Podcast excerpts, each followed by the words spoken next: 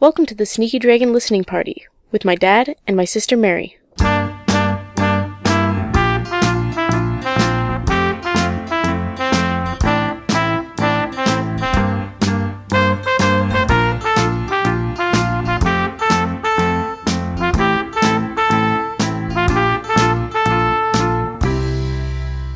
Hello, party goers. My name is David Dedrick, And my name is Mary Dedrick. and welcome to episode 37 Oh, thanks. of The Listening Party. Thank you for welcoming me. oh, You're welcome, I Mary. feel very welcomed. I'm glad you do. You're always welcome here. You know that. Except this week I'm not welcome in the house. Well, it's not that you're not welcome in the house, it's just that as part of the program of social distancing that we're currently we're currently Mm-hmm. Yes. Uh-huh. undertaking and the fact that you work in a home with a very vulnerable population Yes. Yep. uh, in a care home And I'm I- sick Mm-hmm. right now. and also. you are also sick and you're quarantined from work Yes. and I'm braving your Mm-hmm. illness, which I don't think is coronavirus because you aren't uh, you are phlegmy rather than dry coffee. Yeah. Is that the correct? Well, yeah. No, I just I have like a stopped up nose and I had a headache. yeah.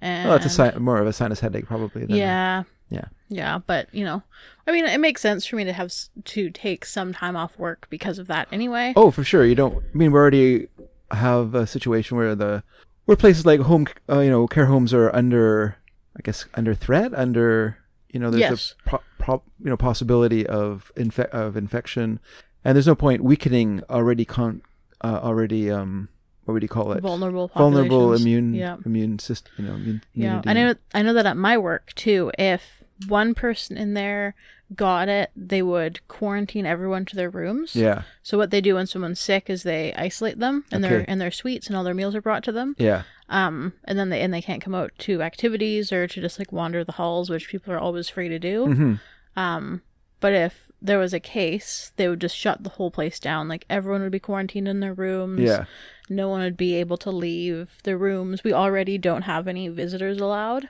okay and we're not allowed to take residents out of the building anymore. yeah People can still leave on their own if they want to, yeah. Hmm. but we are um recommending they s- don't yeah, strongly recommending that they do not and Yeah. strongly recommending to their family members that they do not take their their um, family members out like to meals or whatever. yeah yeah. Which you already can't really do right now because all, all the restaurants are shut down here. So Yeah. pretty much. yeah it's uh Yeah. a serious situation, Mm-hmm. as everyone knows. But I think the purpose of shows like our show, The Listening Party, Mm-hmm. Yes. is to make help people forget these things. So Yeah, we by won't- starting the show by talking about yeah, it. we won't talk about it anymore. We Okay. just we're giving a little. You you brought it up, and we're just giving a little context Yes. to the situation. Yeah. And so, welcome Mary Hmm. Thank you. to this week's show, Thanks. and we are. um I guess we're starting. Are you still looking with fascination at our chickens? Yeah, one just walked past. Like the window is sort of higher above the lawn. and Yeah. I just saw just a head, like straight up in the air, looking around, walk past. I was like, what's she doing? I can't see her anymore. But they're they're not being productive right now. Oh, in they're terms not? of their egg laying. oh, One is bro- in, is broody, okay. and apparently when they go into like broody a broody state, Yeah. they don't lay eggs for about No. three weeks. Hmm. So Have they're not pulling their weight. Is what I'm saying to you. they sure aren't. Have you been checking other areas that they could be laying in? No, where would that be? Like I don't places they know. like to hang. Yeah, Hmm. because they don't always lay eggs in their Okay. coop. Yeah. Not- Yeah. I mean, some, most of the time they do, but not always. They did lay one on the steps one time, Yeah. but it was like a half-formed one. Oh. So it's kind yeah. of ugh, yeah. that- You don't want that. nope. So um, Might as well just let them eat that one. you should let them eat it. I thought you were not supposed to let them eat eggs. Well, if you're not they- supposed to let them eat the, the shell Oh, is that right? Mhm. Oh, okay. because they can eat eggs. Yeah. We used to feed our chickens eggs all the time. Mm-hmm. Cannibals. Well, because we would feed them um, leftovers from meal times. This is when Yeah. I was at camp, Yeah. and one of the main meals was like scrambled eggs. And so you'd also have a lot of leftover scrambled eggs, and rather than composting them, just throw it to the chickens. I guess that makes Those sense. chickens ate a lot of scrambled eggs yeah. and also a lot of salmon left over from weddings. Oh, really? Yeah. Is salmon not popular at weddings? No, it's very popular at weddings, but Oh. they would always make more. Oh, okay. and then I don't know, it would get to staff meal, and then because then you also want to make enough for staff meal too, right? yeah. But then by the time it gets to you get to eat it, you're like, ugh. Some rubbery salmon. Salmon again. Right. Because the other thing was for me, I Yeah. worked there for three years. yeah. Salmon every weekend for three years. You're kind of like, ugh. And like, I know it's like very privileged to Desirable, be able yeah. to be like, ugh, salmon again. But it's like, you know, there's a limited amount of times you can eat something every single week, Yeah. right?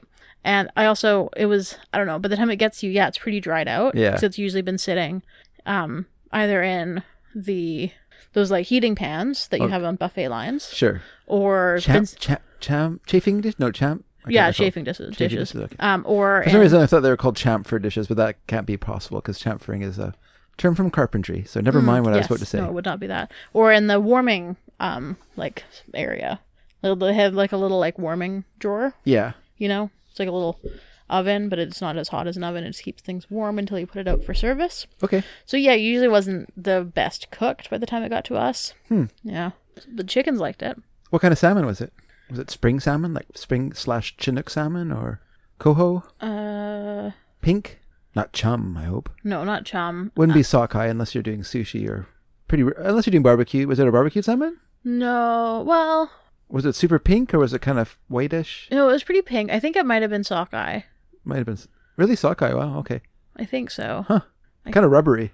Yeah. It's not the best. It used to be No. Mm. considered a junk salmon, believe it or not. pre sushi. That's why, yeah, pre sushi. That's Yeah. Mm. why it was a, uh, like a popular tinned salmon here. And you would, you know, like if you're gonna, when I grew up, if we were having, you know, a salmon salad for lunch, you would have sockeye s- salmon from a tin. Mm-hmm. Uh, yeah, then yeah, then the market changed and it became super popular because of sushi because it's a very firm, Yeah. very firm and not not flaky like uh, spring or um so, or coho. But anyway, enough about salmon, as if I care. Mare, Yes. so we are starting the final side of the mixtapes I made for listener Mike Davidson Mm-hmm. many years ago. In Yes. fact, I looked up the date of it, and let me just look it up again. You vamp for a second. You Wait, talk. why didn't- you talk to You people? looked it up, but you didn't. I didn't write it down, but you you, you talk to people, and, and I'll and I'll be right back. Okay, like why don't you just write it down?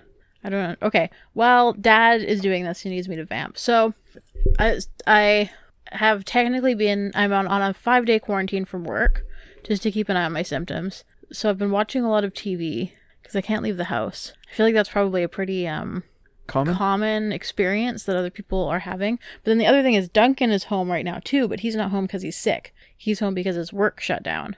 So he's home too. And then Scout, of course, is also home because she's a dog. She doesn't have a job. Lazy bum. Um, but because we're home all the time now, she's always very excited and really wants to go on walks. And I'm like, I can't take you anywhere. Scout, I'm sorry. But he, he went on a nice walk with her yesterday and I stayed at home. so you can't even leave the house. No, I I can leave the house. I mean, like I'm not on like a real quarantine. I haven't like come in contact with anyone with coronavirus as far as I know. I Yeah. was thinking about it too, and I was like, you don't really know. Well, especially with a 14 day incubation period where the person could be carrying it but not showing symptoms. Mm-hmm. That's what I think is the real kicker and why you see like a weird lag of, of two weeks before the before it gets kind of serious in a, in a in an area.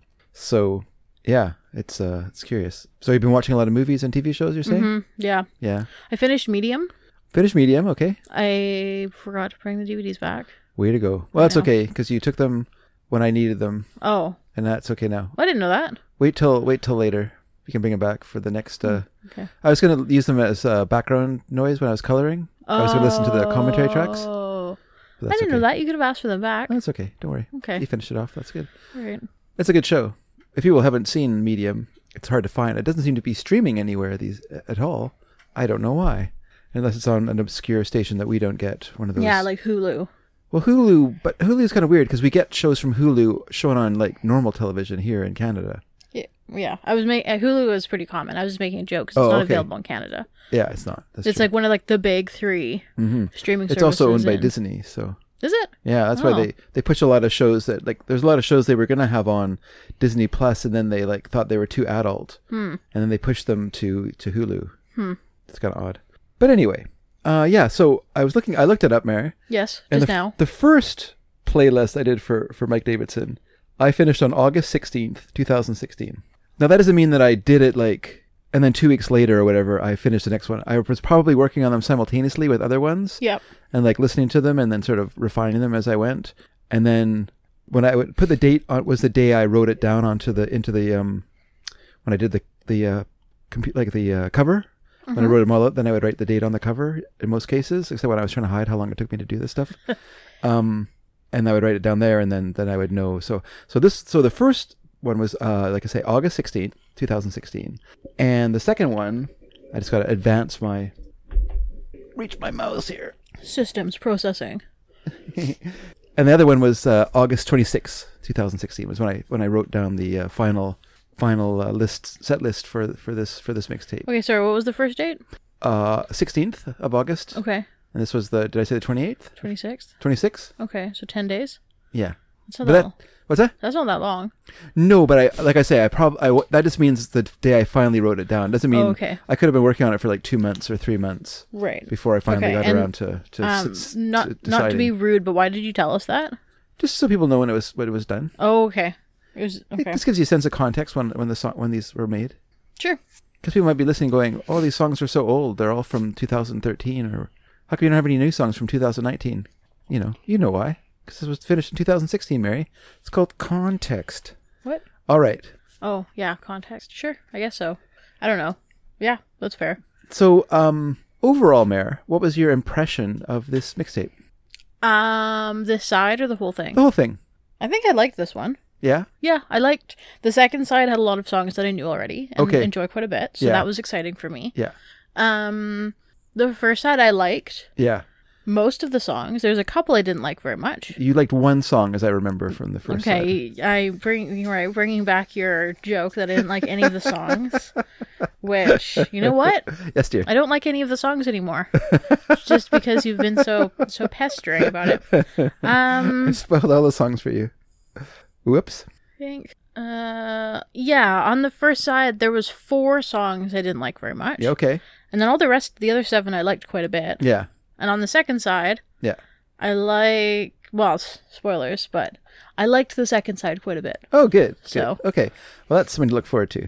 So, okay, well, let's listen to the first song then, and uh, we'll kick off. We'll kick it off, Mayor. yes We'll kick it off. So this is um, we're gonna start off with with a little bit of easy listening, M.O.R. from the mid '60s. This is Burt Bacharach. When I say it's Burt Bacharach, it's Burt Bacharach conducting a bunch of session musicians who are doing his song "Don't Go Breaking My Heart," and this is from his album Hitmaker!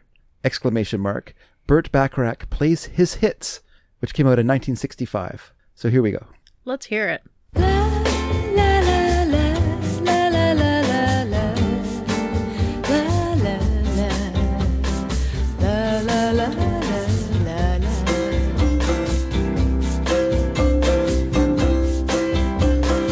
One drop of rain doesn't make the sun run away. Don't go breaking my heart. One falling leaf doesn't make September in May. Don't go breaking my heart. I made a mistake. Now must you make a mountain out of a grain of sand? Don't run love away because I went astray for a while. Teach my heart how to smile. One sad goodbye doesn't mean we can love again. Don't go breaking my heart. My love will last till the sky falls down. Even then, you remain in my heart. Come to my arms, forevermore stay in my arms, and give me your love. La la la la la la la la la la la la. Don't go breaking my heart. La la la la la la la la la la la. Don't go breaking. Okay, and we're back. And Mary, yes I'm going to guess. Can I just make a guess? uh sure I'm going to guess that you liked this song. I do like the song. Oh, I was right. I've always liked this song. This is a song I've known since I was a kid, probably, and Yeah. I've always enjoyed the song. Yeah, it's a song that was went very early on to one of my mixtapes when I first bought this album at a thrift sto- thrift store. Mm-hmm. I'm not too sure which one. I used to be able to remember all the places that I bought my records, but it's kind of faded into my into the past now. Mm-hmm. As things do. well, you know, as my brain is turning to cheese, it's Yes. uh, becoming Swiss less- cheese, Swiss specifically, cheese, with all the exactly. big holes. A lot of holes, like I'm suffering from syphilis, Yes. and which maybe I am. And hope um, not. what's that? Hope not. Have you been in contact with any llamas? no, Okay. not knowingly. Okay. Do you mean uh, Tibetan monks? Nope. I mean, Okay. llamas from. I thought you were going to tell me that Tibetan monks are syphilis carriers. Uh, no, but uh, syphilis was originally transmitted from llamas Oh, really? Mm-hmm. Hmm. Well, it was a New World disease that was brought back to Europe via llamas. and killed about 11 million people Hmm. in the in Europe. Mm-hmm. So uh, it was kind of a little minor p- plague after Columbus returned from Yes. the New World. But uh, it do- did not spread as easily as some other plagues. No, but it got around. Sure. it got around. It, it did. It did. Sailors, sailors got around. Yes, they did. so um so yeah so yes i really do like this song a lot i think it's uh and it comes about at a time like when i was a teenager it was one of one of my pleasures of life was when i went to a friend's house was to dig out the, the their parents record collection mm-hmm.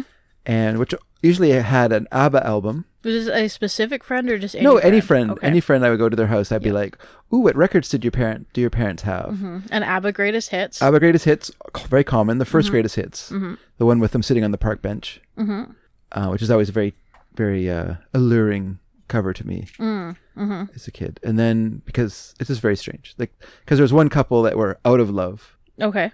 Um, don't ask me for names. Ag- Agnetha and Benny or Bjorn. I can't remember. I think it's Benny, Mm, Okay. or Is maybe this- it's Bjorn. Is this the one where it's credited to it has like their names on No. the top? It, is that? I don't think so. Oh, okay. This is a double. I think it's got a gatefold sleeve, and it has them sitting on a bench. And on one side is is the blonde Mm-hmm. Oh, Agnetha okay. sitting with other blonde. Uh-huh. Mm-hmm. I think it's Benny, Okay. and the other side is Bjorn, and then Annafried, Okay. and they're they're smooching because they had just started a relationship. Mm. Bad move. Bad move in a band. You're right. Mm-hmm. So the band started with one couple who were separated, Yes. and the other couple So it was. getting it on. Sorry. So when the band started, they had already broken up. Yeah. Oh, okay. So there was that bit of tension. Yeah. And then later on, Bjorn and Annafried broke up. And what's also strange is if I'm thinking of the cover, it's did that irritating thing that they also did in the cover for Crosby, Stills and Nash. No, sorry, yeah, Crosby, Stills and Nash, their first album, where they don't have the band members sitting in the order of their names. So it's I think because I think it's Benny, um, Agnetha, Bjorn, and then Annafried on the cover, which is wrong, and then it's Baba, not Abba. But when CSN, what the interesting thing is when Crosby, Stills and Nash realized that they had got the wrong order for the cover of the of the album, they went they went back to the house to have the have their picture taken again for the Yeah. cover, and it had been torn down. Hmm. Like just like in a couple days, it was gone. So they knew it was already like uh, condemned. That's the one there, yes. Oh no, so the Anna uh, Agnetha is sitting here. Can I see? Look at it. Sorry, let me just take a peek here. 1976. Yeah. So, uh, oh, yeah, yeah, yeah. Interesting. Oh, If they had the back, that'd be even better. Oh, there's a full picture. Oh, okay. No, it's mixed up still. But instead, it's it's uh, Bab. Bab. Well, that's because. But you can see Anna Fried and Well, one- yeah, one the- of the one of the other. so beads. it's B A A B. yeah, Well, that's because you're supposed to have it closed yeah. and have A B and then turn to the other side B A. Well, maybe so. Right? I guess so. Yeah, Like Oh, yeah. this A B. Yeah, yeah. And th- this is a very visual thing. Does not work in a podcast. So okay, okay. Look up. Where were you? Look up. Yes. on eBay details about 1970s ABBA Greatest Hits IP album full cover replica for 650. Okay. And then you'll see the poster and then Yeah. imagine my hand movements as I'm covering up half to show dad how it would be closed if it was an album. I have the album inside. I guess I could take a look at it. Eh. All right. Well, my whole point about this is that that you would always find that album an an Alba al- album. Like for Yes. instance, in my parents' record collection, they had the ABBA album Super Trooper, but none other. That was it. The one album. Right. The other very common album you'd find would be a Herb Alpert album, Okay, yes. Of often course. Whipped Cream and Other Delights, but there were Yes. other ones too. Um, I just do just want to say that we went to a record store last weekend Okay. and Duncan bought that exact record. Ah, because it has that very appealing picture of the woman on the Yes. woman on the cover. Yes. And I looked it up yeah. and did you know that she's not entirely covered in whipped cream? Uh, no, because it would melt under those studio lights. Yes. So, it's s- shaving cream Yeah. and a blanket. Okay. Yeah, so she's it's a blanket and then there's some artfully placed shaving cream, Yes. Yes. which would be much less taste good. shaving cream. Yeah, it's not so delightful. no, not so delightful. yeah.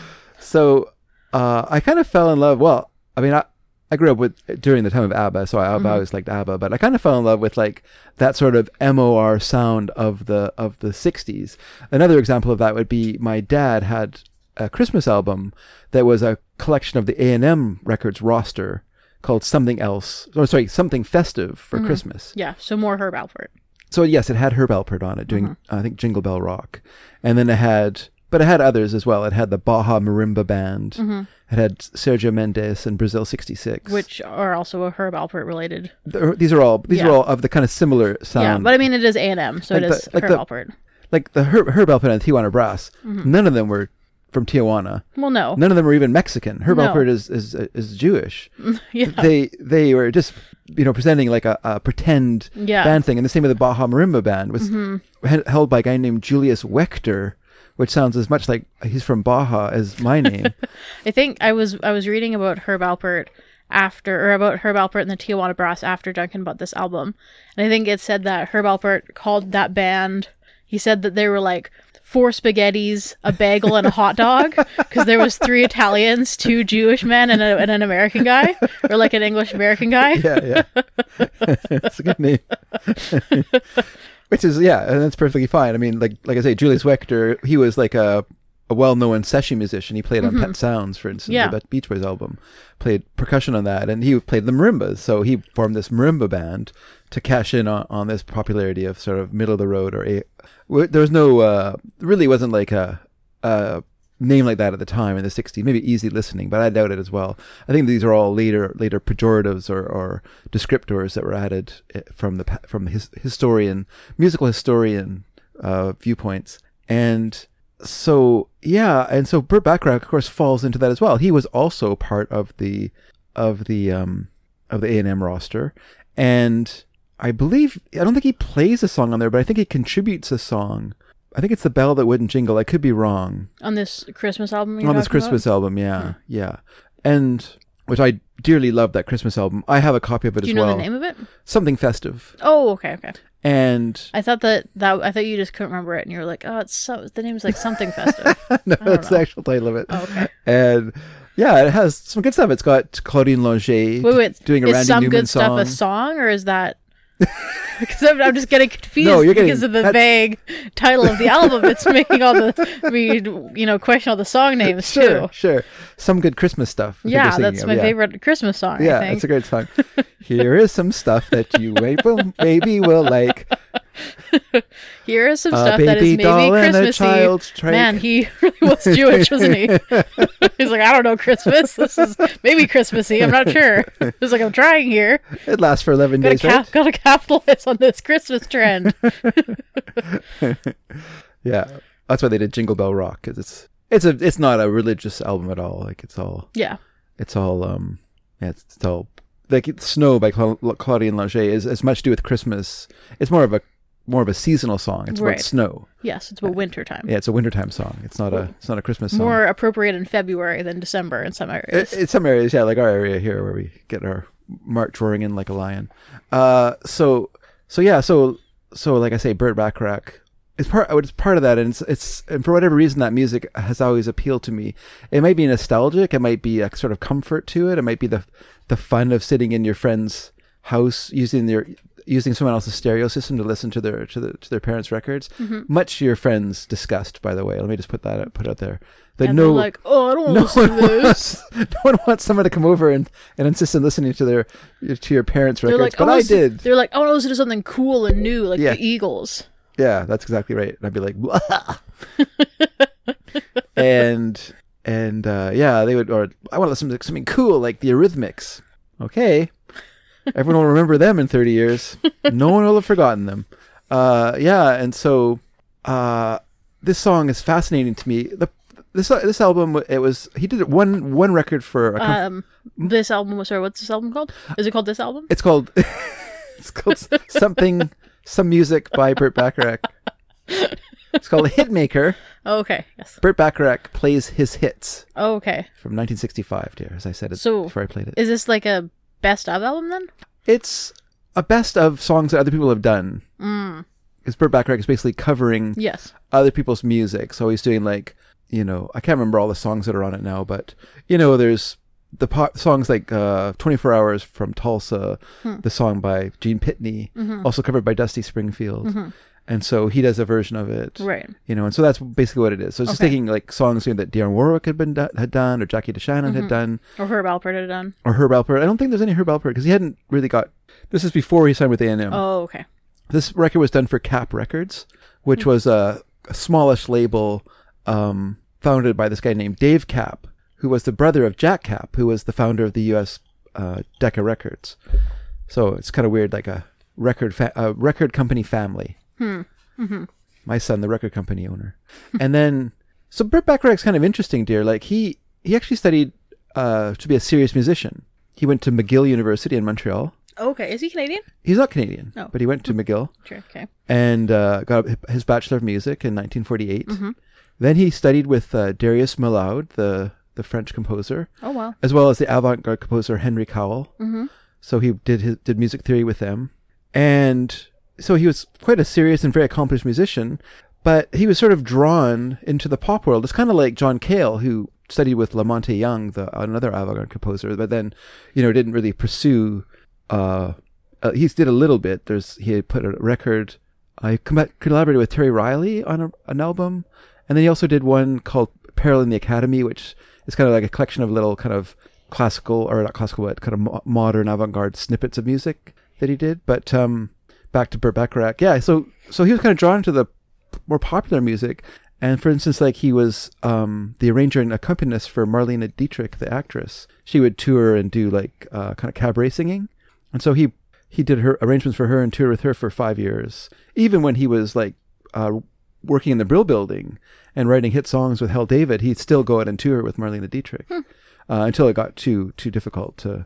Once he started like producing, because you know he went from like writing songs, him and Hell David, to actually like them being in the studio producing the songs for the artists. You know, so and that was basically with Dionne Warwick when they discovered Dionne Warwick, who was a session singer Okay. but they really loved her voice and her her ability to sing really complicated songs. And so they kept telling her they're going to make her a, write a song for her. Mm-hmm. And they would write a song and they'd be like, "Oh, but this song's too good to give away to Dion." So they give it to someone who could make more money from Right. it, you know. Yeah. And finally, they told her, "Darn, "Dion, we're really going to make a song for you." And she's like, "Don't make me over. You're never going to make a song for me." Like, meaning, don't you know? Don't try and fool me. yeah. And they went, oh, they love that phrase so much. They wrote a song f- for her called "Don't Make Me Over." That was her first song by them that she sang, and her first her first single release. Um, the other Dionne Warwick song I- or story I love is uh, related to when they did a they did a Broadway musical version of the um, Billy Wilder film, The Apartment, called Promises, Promises. And the song Promises, Promises, the cast had so much trouble learning. And they just said, this song is impossible.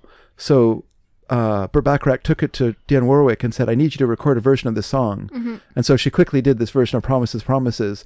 And then he took it back to them and said, listen, here, Dion can sing it, you can sing it. And so they she played he played it for her for them and here's a song that she learned in an afternoon that they were having trouble with over weeks and uh, yeah she's a very accomplished singer so the uh, album mary was recorded in england and i've always been curious who is singing the song because this is one of those classic records from the 60s where there's no mention of who's on it Yeah. you know there's no there's no record of who played played any instrumentation who's singing Yeah. it's just a Burt Bacharach record. As far as you know, Burt Bacharach went to the studio and was like a one man band Yeah. and could sing in an incredibly female voice. Tuh. And he's one of those uh, people who are musicians but aren't very good singers, which are kind of fascinating. Right. Like he's a really good like piano player, really good arranger, great songwriter, cannot sing. Yeah. His voice is uh, strictly for uh, breathing or telling people th- things they should do, I should say. Not breathing. You don't need a voice for breathing, everyone. Yeah, so he recorded this album in England. I'm not too sure why, whether he was just curious to go there. This was, of course, just kind of past the peak, but still in the time of Beatlemania. The English invasion is going on, and maybe Oh, that wait, was what year was this? Sorry. 65. Okay. So uh, maybe the thought was if you go to England and record something, then it'll have more impact in the States. I don't know. He did use some interesting session musicians on it, including Jimmy Page and John Paul Jones, who went on to form Led Zeppelin, Okay. who are like big time uh, session musicians at that Yeah. time in England.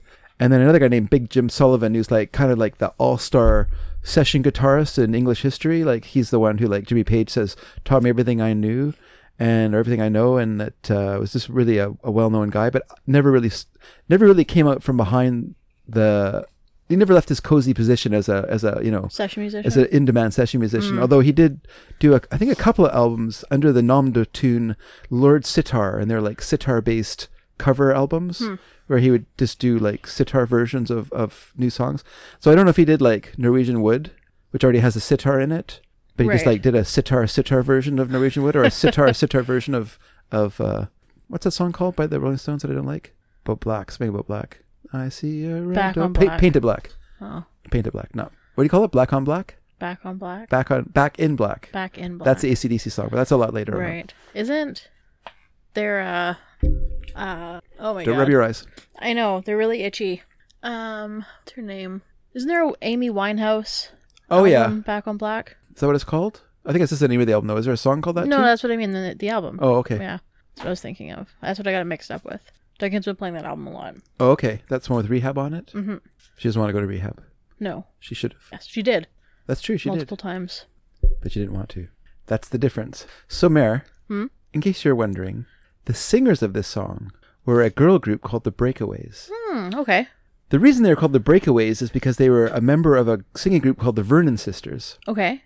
who Were they weren't- all sisters? Weren't really sisters. Oh, okay. they were called the Vernon Sisters, or like a large, large vocal ensemble, and they broke away from the Vernon Sisters to start their own group, and so they're called the Breakaways. Hmm. And they were Vicky Brown, Okay. Mark, Margot Cantrell, and Gene Ryder, Mm-hmm. and they had a minor hit with a Tony Hatch song called "That Boy of Mine" in 1964, but none of their other follow-ups are charted, and it's too bad because Tony Hatch, of course, had like huge successes with with uh, Petula Clark, Mm-hmm. who you talked about last week and told us how much you loved her music so much. Do do not remember that. but okay. It was a put on, and uh, so that's why you don't remember it because you're lying. Right. But through the Tony Hatch connection, Oh, right. I forgot about that thing when I pretended. yeah. No. Oh, I mean, yes. your I remember Petula Clark. I love her so much. Pat, Cla- And Pat, her Pat Clark, yeah, her songs that Yeah. she does as a singer. yeah, that's right.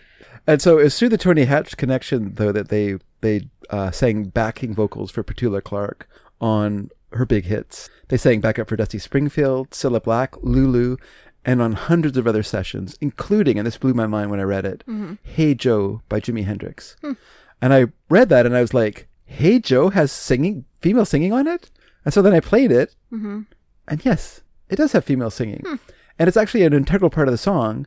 And if it wasn't there, you'd really miss it. But it's weird that I didn't realize that until I until I read that they sang on it. Interesting. And I'm sure that many people out there are thinking to themselves as well, "Hey, Joe has female singing on it." I guess it's one of those things. I mean, for me, it's just like at oohs least, and ahs. It's not like they're Yeah. Mm-hmm. not repeating, like they're not singing along with Jimi Hendrix. They're just kind of going like, "Ooh." Yeah.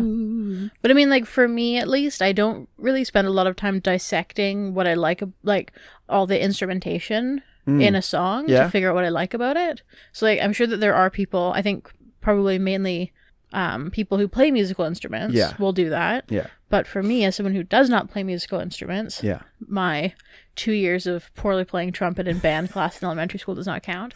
Um, I never learned to actually read music. I just faked faked it. Oh, Uh, I didn't like it. apparently, Yeah. Any, anyway, I didn't understand how to read music. yeah, Like they t- sort of tell you how, yeah. but I didn't get it.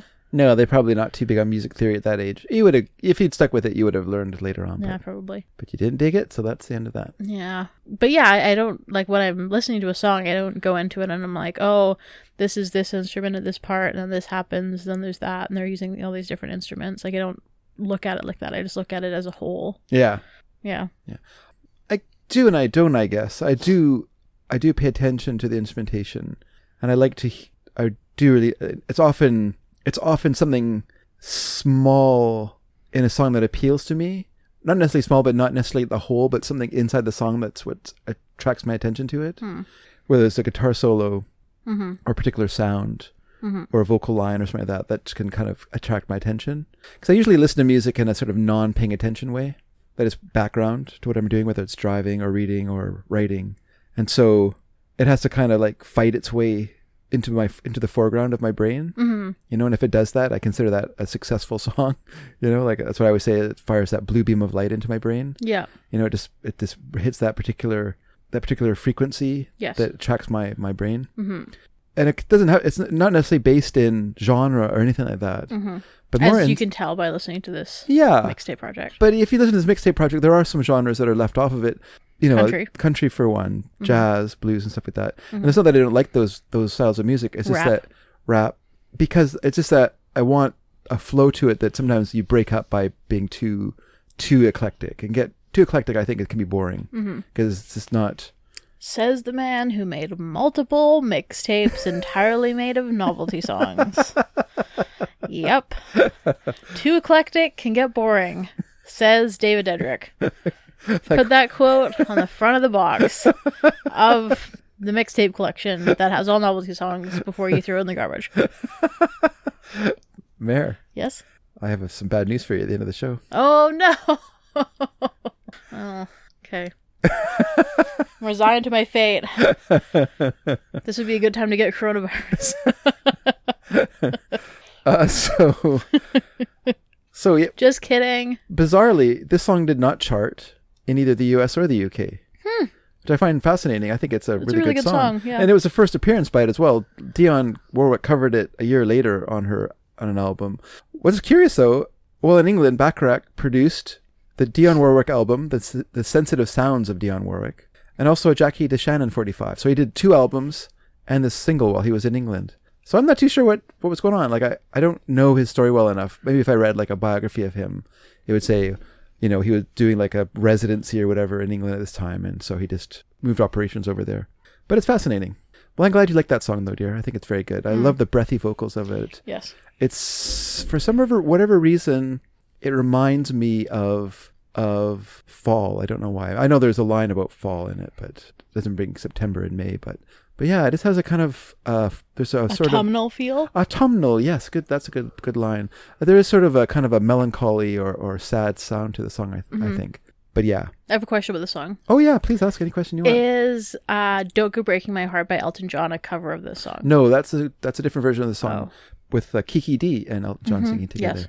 yeah But it, it's a different song. it's a different song It's not this song. it is not this song It's not a cover of this song. it's not a cover of this song Mm, okay. because that song is don't go breaking my heart i won't go breaking your heart don't go breaking my heart i won't don't go think that's breaking your right. heart don't go breaking my heart pretty i sure won't go that's breaking wrong. your heart don't go breaking my heart I'm no i won't go music breaking my heart theorist, but I'm pretty sure it does not go like that. It's the whole song is just like that. well, that's why it's a duet. Yeah. Because He's- it's don't she's- go breaking my heart, and then the other one's I don't go breaking my heart. Don't go I breaking won't my go heart. breaking your heart. Don't go breaking my heart. yeah, it's that famous song. I won't go breaking your heart. You know what? Elton Yeah. John truly was a master of songwriting. Just kidding. There's a reason he had a songwriter. he was a song. He was. Or a song sorry, there writer. was a reason he had a lyricist Yes, there's a there's a reason he had a lyricist. whose name was I just watched that movie too. His name was. Terry Fletcher. his name was not Terry Fletcher. What's his name? His name. Oh, now that you've said Terry Fletcher. Gosh darn it, Something- Bernie Bernie Taupin. Oh right, yeah, Bernie Taupin. yeah, Bernie. But it's fascinatingly how long they were friends. Oh yeah, It's an amazingly long time. They're They were such still good- friends. Still good friends, and the fact that they didn't really work together. Mm. Like Bernie would just send him in the mail lyrics. Well, that's how they started off. They would. But even then, later on, like they didn't know they didn't. Sometimes they'd be together in the same room, but Mm-hmm. Yeah. mostly not. Like I mean- he would just send him like a bunch of lyrics. To be fair, yeah, I think uh, that that is probably a reason that they worked together and were friends for so long, because they did not spend a lot of time uh, working directly together. yeah, that's probably a, a part of it. He just, you know, he we went. I I'm an expert on Elton John now because I watched Rocket Man. Yeah, it's which good. is um a good en- movie. entirely um realistic and What- doesn't have any fantastical elements at all. and um Yeah, like that part where he flies that happened. yeah. It was just was the shoes he was wearing. They had flubber in them. Yeah. yeah, exactly. um, I guess he's more floating. Yeah, But an- anyway, um, but yeah, you know, he he had a rough he had a rough patch. Elton John had a period of time when he was pretty insufferable. he had a he had a rough twenty years. a rough twenty years. Did you know Yeah, that uh, um, at the end of that movie of Rocket Man, Yeah. there's the um, there's like a music video for I'm Still S- Standing, Yeah. and they um, they like rotoscoped that to put um, Taron Egerton or whatever Yeah. into the original footage. Oh, okay. So they like p- took the like the original Video. um, negatives Yeah. and like uploaded them or whatever, like you know, Yeah, put yeah. them on the computer and then they like rotoscope Taron Egerton into it, so it's like the actual Huh. footage from the original video. Wow. Yeah. Cool.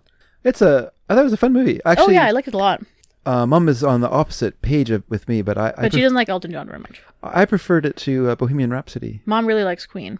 I guess that's it.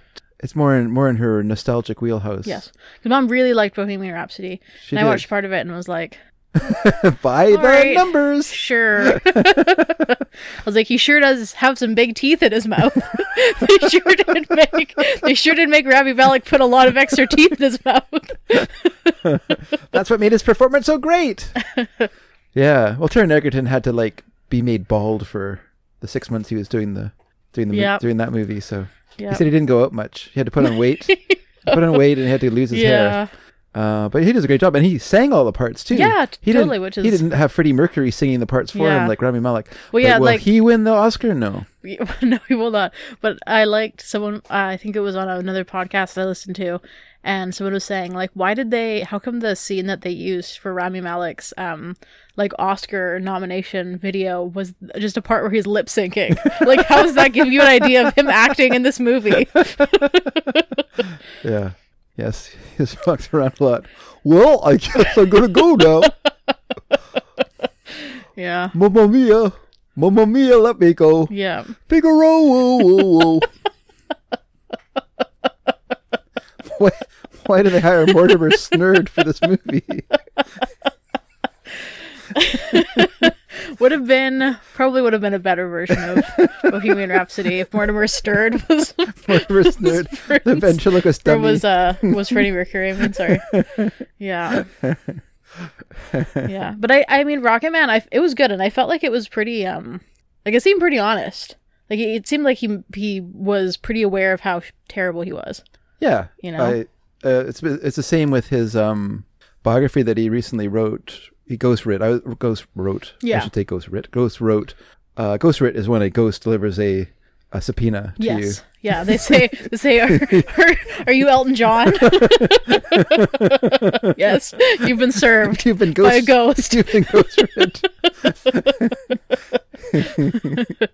Um, so, uh, oh yeah, but he is. but yeah, he just said, just tell whatever you want. Like, Yeah, oh, you know, yeah. just be as as honest. Like, I don't. I Yeah. don't like uh, we- to, to the person who was his ghostwriter, he like they you know they sit down together and they talk, and Alan John would tell stories of his life, and then it's up to the ghostwriter, I guess, to go and sort of frame it all and Yeah. Mm-hmm. like kind of edit it into something that's readable.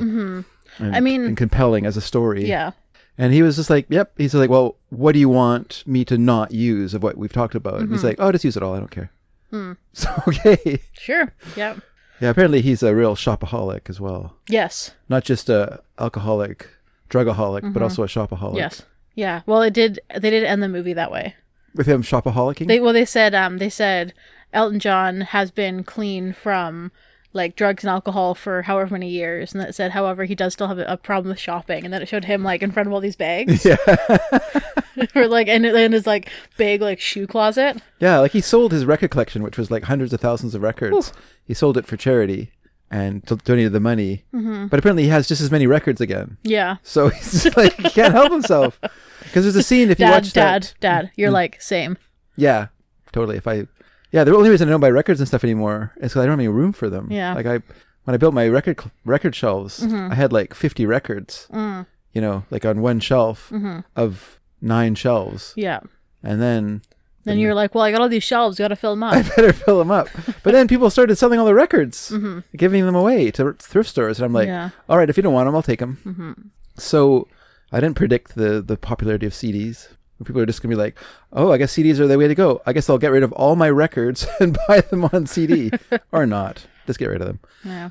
So, uh, one last thing about um, Elton John. Elton John, which is that there's a movie called All Things Must Pass, which is about Tower Records. Mm, okay. But there's a scene with him in it, like shopping at the Tower Records in on Sunset Boulevard in uh, LA? in, in LA. Mm-hmm. And yeah, he's just got like his minders with him, and they're like carrying bundles of records as he's like going through the records and just pulling all this stuff. Looks pretty fun. I mean, the problem with I mean, I have gone through periods like that where I bought like a ton of CDs or a ton of records. Mm-hmm. Yeah. And the problem with it though is that you don't get to live with those records. Yeah. Like there's something about something really appealing when you look back to like when I was a teenager and for me to buy a record was like a major deal. You know, I would go into Vancouver with my friends and I would have to like Save up. and think about it. Yeah. I'd have to be like, what record is important for me to buy? Because I'm not gonna be able to buy all of the records I want, mm-hmm. and I'm not gonna eat at McDonald's with my friends because if I do, Yeah. then I can't buy two records. I have to only buy one. Right. So I'm not gonna eat lunch. I'm just gonna buy records. And when you bought those records and you took them home, then they, you lived in those records. You know, you I would play them all the time. I would Yeah. just sit on, lay on the couch, and I would play that record over and over again. I would stare at the cover. I would read the lyrics. I would see who played on it, where it was recorded, all the sort of things that I still love to figure out now. You know, that was all part of that experience. But when you buy a ton of records, like you buy 10 records or whatever, or more, uh, and you bring them home, you just kind of plow through them. Yeah. You're like, well, I guess I better listen to all these records. Blop. And then you're, Yeah. okay, put them on the shelf. All done. Which is not not as and nowhere near as appealing, and all, and you miss stuff too because sometimes a record's a grower. Mm-hmm. It's not a it's not something you're gonna like right away. Like, Yeah. maybe one or two songs are gonna be like the hits, and the rest of them are so so when you first listen to it. But if you listen to it a few times, kind of like with this, with this show, maybe people listen to the show once, they're gonna be like blah. But if they go back through the songs again, be like, oh, actually, these songs do really work, or there's these are really good. And it's kind of the same with a, with an album as well. And so yeah, I just I can like it, it's sort of appealing the idea of buying that many records at one time, but at the same time, like how can you live with that? Like how can you uh, know those records? Yeah. All I right, just want to say one quick thing. Sure. That Duncan and I went to because Duncan bought a record player okay, and speakers. Mm-hmm. wow. So now you have to buy expensive records. We went to a record store the other day, Yeah. and I think he bought three or four, Okay. and I bought two. This wasn't Nuggets, was it? Uh, no. Okay. No, no, it was in Penticton. Oh, oh okay. It's okay. called oh, uh, Graveyard? No, Grave. uh, Bone- Grooveyard. Grooveyard. Yeah, that's what it is. Grooveyard. Yeah. I bought stuff from there. Oh, did you? Yeah. Nice. Yeah, I um I got uh so I bought I don't know, I looked through all the records. Duncan got what did he get? Um he bought an Ian Thomas. No, Ian Tyson. Ian Tyson. Okay. Um Cowboyology, maybe, which is one that I guess is pretty hard to find. All right. Um and he likes Ian Tyson a lot. Sure. So he got that. And then he got a new one as well. Um Doolittle. Oh yeah, the Pixies. Yeah. And then I feel like he got one more. I can't remember. Oh, he got the Herb Alpert and the Tijuana Brass. Oh yes, the- that's right. Whipped cream and other delights. Yes. Um, and then I found um, Look Sharp Oh, by Joe, Jackson. sure. And then I also is it the s- is it the small one like with the 78 size records with the little uh sa- the little pin in it with it? The little No. button, the button with this look sharp. Nope. Oh, I have that one. Oh, okay, no, it's the full size. Yeah. Cool. So I mean, it's yeah. And, and then um, with that one, when you buy a free or a record, you also can pick a record from the free bin. Oh And I looked through there, yeah. ma- mo- mostly junk. With But I did the- find a BJ Thomas Oh, hmm. one that I got. I can't remember which one though. Um, not green drops keep falling on my. head. No, not raindrops. You fall on my head. Everybody's out of town. Uh, I'm not sure. I'm looking at his discography now to see if I You can recognize the. the title and I Okay, can't well, really- while while you look, Mary, let's listen to our next song then, and you can you can listen to this song. This song is by Wilco. Mm-hmm. This song is from A Ghost Is Born, which came out in 2004. This song is called At Least That's What You Said, and uh, let's give it a listen, everyone. Here we go.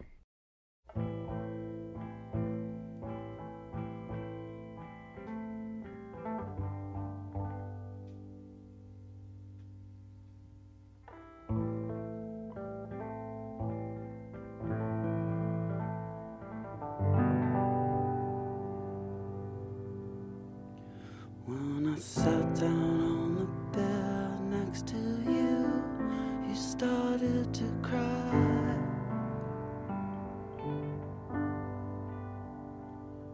I said, maybe if I leave, you'll want me to come back home.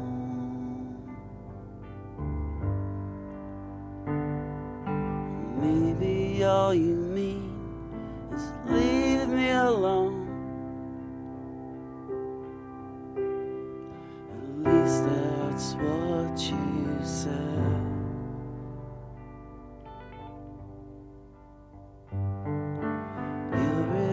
irresistible when you get mad.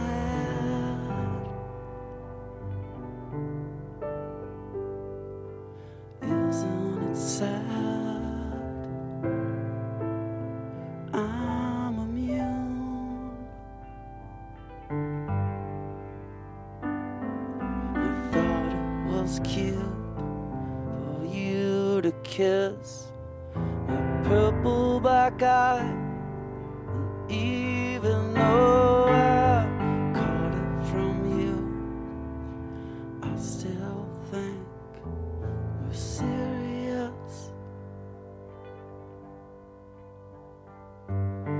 At least that's what you said.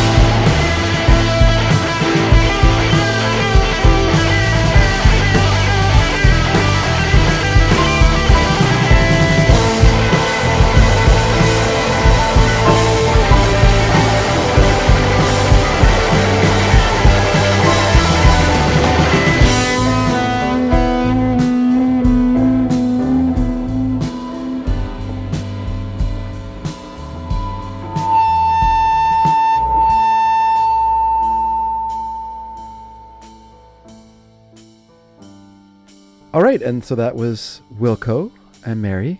Yes. What did you think of this song? That song by Wilco. Yes. At least that's what you said. Yes. I liked it. Oh, I'm glad to hear that. Yeah, I thought it was a really good song. It's really guitar-y, Hmm. which is why why I like it. Mm-hmm. And we talked we have talked about this album before. We played a song from this album before. But sorry, what album is this? A ghost this is, is a ghost Born? Mm-hmm. is born. Yeah, uh, we played "Muzzle of Bees," I believe, before for uh, Stephanie Felice's mixtapes, and um, one of the descriptions of this album is that it uses composed guitar line, like composed guitar solos. Okay. So they're not like improv right. or spontaneous guitar Yes. Hmm. solos. They have been, you know, rehearsed and played through. And I which I really like. I really like that effect. because I think- Mm-hmm. they sound better. I think that they sound more original. That you don't fall into like just doing scales, Right. Because you're, you know, you kind of have like, you know, you have like feels that You things can, that feel you good can to sort you of that you used to. workshop it. Yeah, you can Right. kinda- Rather than being like, well, I guess I'll just do something. Yeah, And then yeah. like, it's hard to just spur of the moment do something that sounds really good or that sounds not really good, but really like sort of new. Yeah, that's right. It's hard to be novel when you're just like doing off the cuff something because it's so easy to slip into kind of familiar, re- you know, retreads, you know, and sort of do the kind of uh, guitar wonkery that's so so popular, you know. And so Wonkery. what was that? It's just a funny word. And yeah, you uh, we've already talked about the album, so I didn't want. To, I'm not going to talk about it too much. I just to say that I think this song is wonderful. I just think it's a wonderful song. I love that it starts off very uh, almost starts off almost hesit- hesitantly, very quietly, and then the guitar comes in, and then it just kind of opens up from there into this wonderful guitar piece that's kind of dissonant and, and you know it reminds me of course of Neil Young. I think that's what people a lot of people draw from for these kind of sounds. Uh, you know, someone Neil Young kind of circa you know cowgirl in the sand or down by the river kind of sound. You know, uh, Cortez the Killer, whatever, Mm-hmm. whatever kind of whatever your favorite Neil Young uh, guitar solo with with a lot of dissonant chords and stuff like that, and is uh, it's very reminiscent of that. But when I was doing this mixtape project, Mary, Mm-hmm. I never really heard this. I'm not a fan of Wilco, to be I honest know. with you. but you like this album a lot. But I, yeah, I heard a couple of songs by the from this album on on Mick various compilations, and I kept liking the songs. Like I heard Theologians, and I was like, "Oh, that song's really good." And then I heard, uh, K- uh, s- I think it's called Kid Smoke bracket Spiders bracket, and I, th- which is a really weird song, but I loved it, and I was just like, "Oh, this song's great too." And then I heard this song, and I was like, "Okay, this is I have to get this album." because this is all great. So I happened to be at a, a audio pile the the UC your used music music store in uh, Vancouver, and there it was. So I like picked it up right away, and I just loved it. This it's a great album. There's like maybe one one there's maybe one or two songs I think are okay, and the final song is just okay because it's like a long ambient noise piece, you know. So it's like hard to like enjoy listen to that with Mm-hmm. Yes. enjoyment. you Yeah, know? it's hard to be like, oh Yeah. yes, I'm, I'm enjoying this. Yeah, as as um, Jeff Tweedy, the the leader of Wilco, described that song as the sound of the migraines he was getting at the time. so you know that's what you're getting. Mm. It's you know it's conceptually interesting, Mm-hmm. but realistically not that compelling to listen to over and over again. Mm. It's like the film school shorts of uh, of songs. yes, and so so yeah, we'll move on from this one. But I, I you know I just I don't want to give it short shrift because I do dearly love this album, and, and if you don't like Wilco like me, you probably would still like this album. I think it's a very very good album, very well done uh, with Jim O'Rourke uh, producing, who seems to be like a uh, an, a marvelous producer, and his music's pretty good too. But his it seems like his uh, his production is is bar none. So let's move on then, Mary. You know what, Mary? Yes. the first episode we didn't have much CanCon. We had the new pornographers. hmm Yes. This episode stuffed, stuffed with CanCon. We're Is making it? up.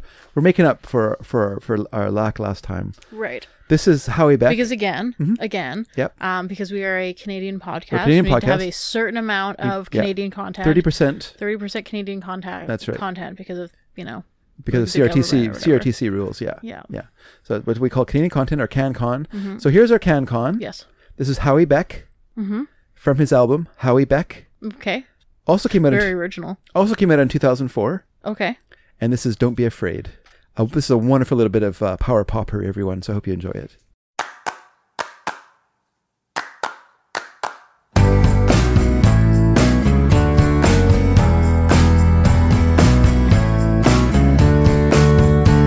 Second on the word to spit it out. You never say much, but you talk so loud. Nothing's ever done since you're back around. And I just can't wait till you're falling out. And I said, Don't be afraid if you're all fucked up. Everybody knows you'll get through somehow. It doesn't seem to matter if you're right or wrong. So you're looking for the lies you told. You're looking for the lies that you sold. You've always got somebody hanging around. I feel you walking by when the wind's cold.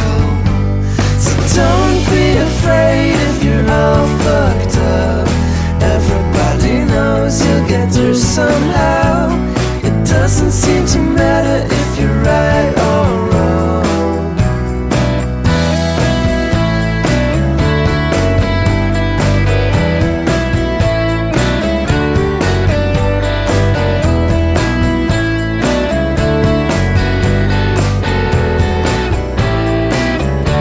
So don't be afraid if you're all fucked up.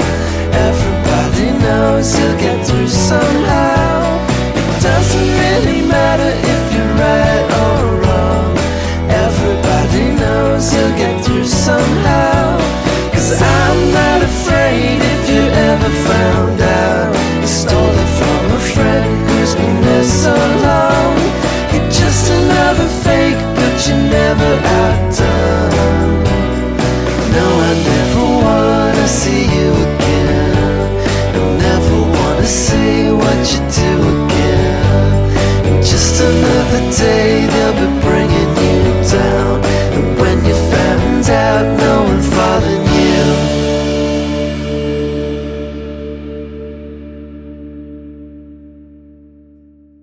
All right, and we're back.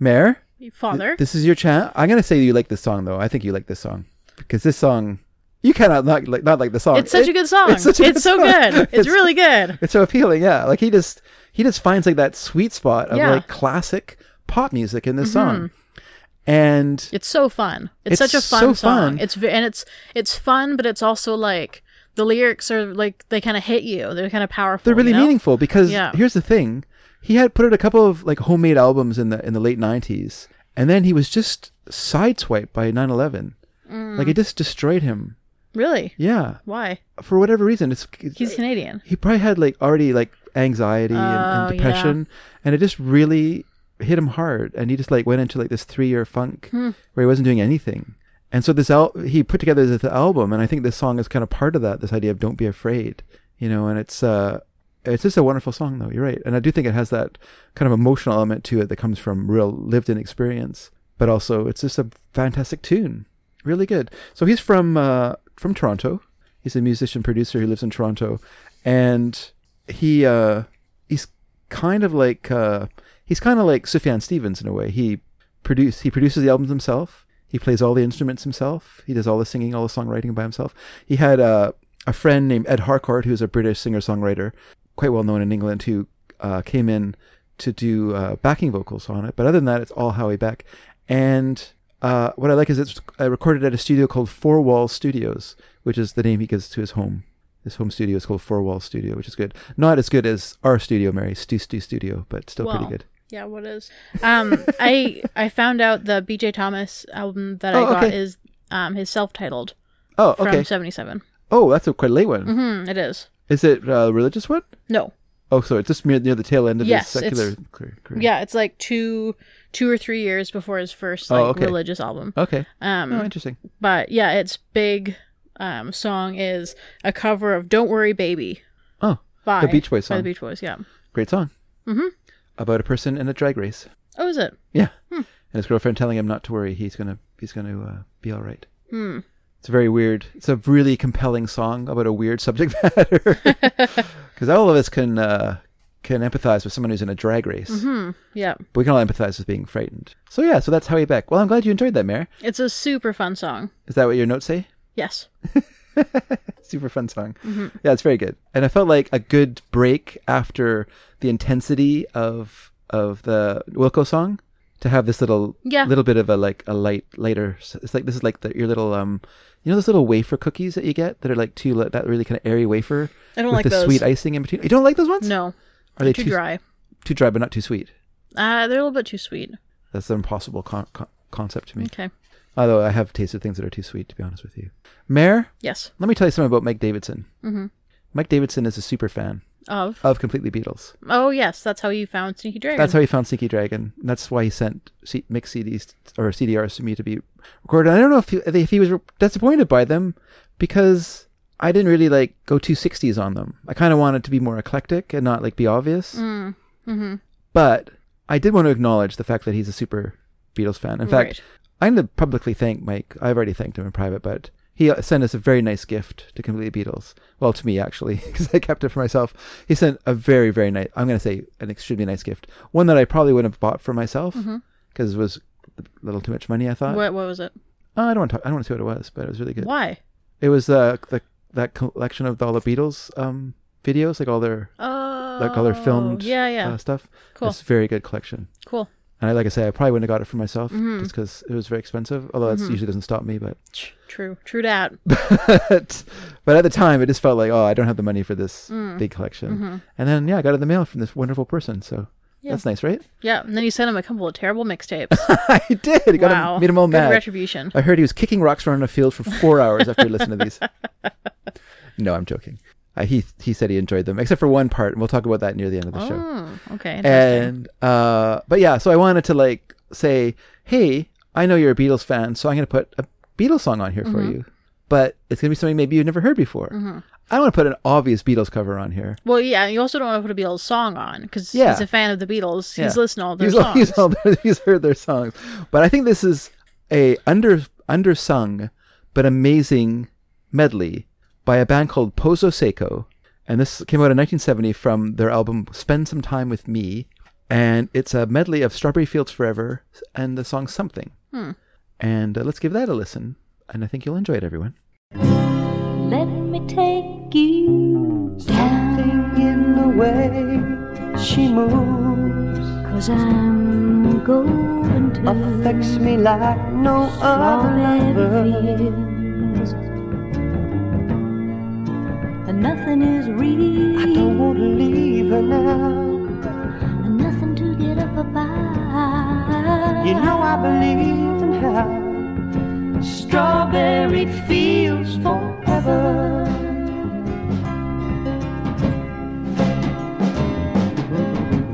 You're asking me, will our love grow? I don't know. I don't know. Oh, you know what I think is in my dream. I mean, it must be high or low. Oh, you know you can't tune it. Oh no, but it's alright. That is, I think it's not too bad. Let me take you Something in the down. way she moves Cause I'm going tells me that there could be no other. And nothing is real. I don't want to leave her now. And nothing to get up about. Well, you know I believe in how strawberry fields forever.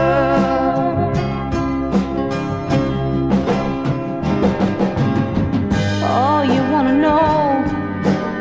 Will our love grow? I don't know. No, I don't know. always know sometimes I think it's me. But you know, I know it's just a dream. I think I know me. Oh, yeah, but it's all wrong. That is, I think I disagree. Let me take you down. Go to Strawberry fields. Mm, Nothing is real. And nothing is real. I don't want to leave her now. Oh, nothing to get up about. You know I believe in how strawberry fields, strawberry fields, strawberry fields, strawberry fields forever. hello dear Hi, Dad. How's it going? so what did you think of that song Are we back? yeah Okay. Usually we come back with a little more punch. all right uh, maybe i'll, I'll punch it up then. Well, no, it's it's fine. It's just, And we're back, everyone. well, okay. I'm Welcome not back to Listening not Party. Talking like wrestling. is an or, like, amazing monster show. truck show. Listen, everyone. if you don't like listening party, you can go. I don't know where you can go to. Actually, I'm not very good at uh, trash talking. Yeah, no, you sure aren't. Also, I've really hurt my throat. So Yeah, I'm going to talk that's to the rest fair. of the show with a and bit of a the listeners' hoarse ears. voice. I don't think I was too loud. Well, the It's uh, just more, more of, audacity would disagree. oh my goodness. No, that's not even it.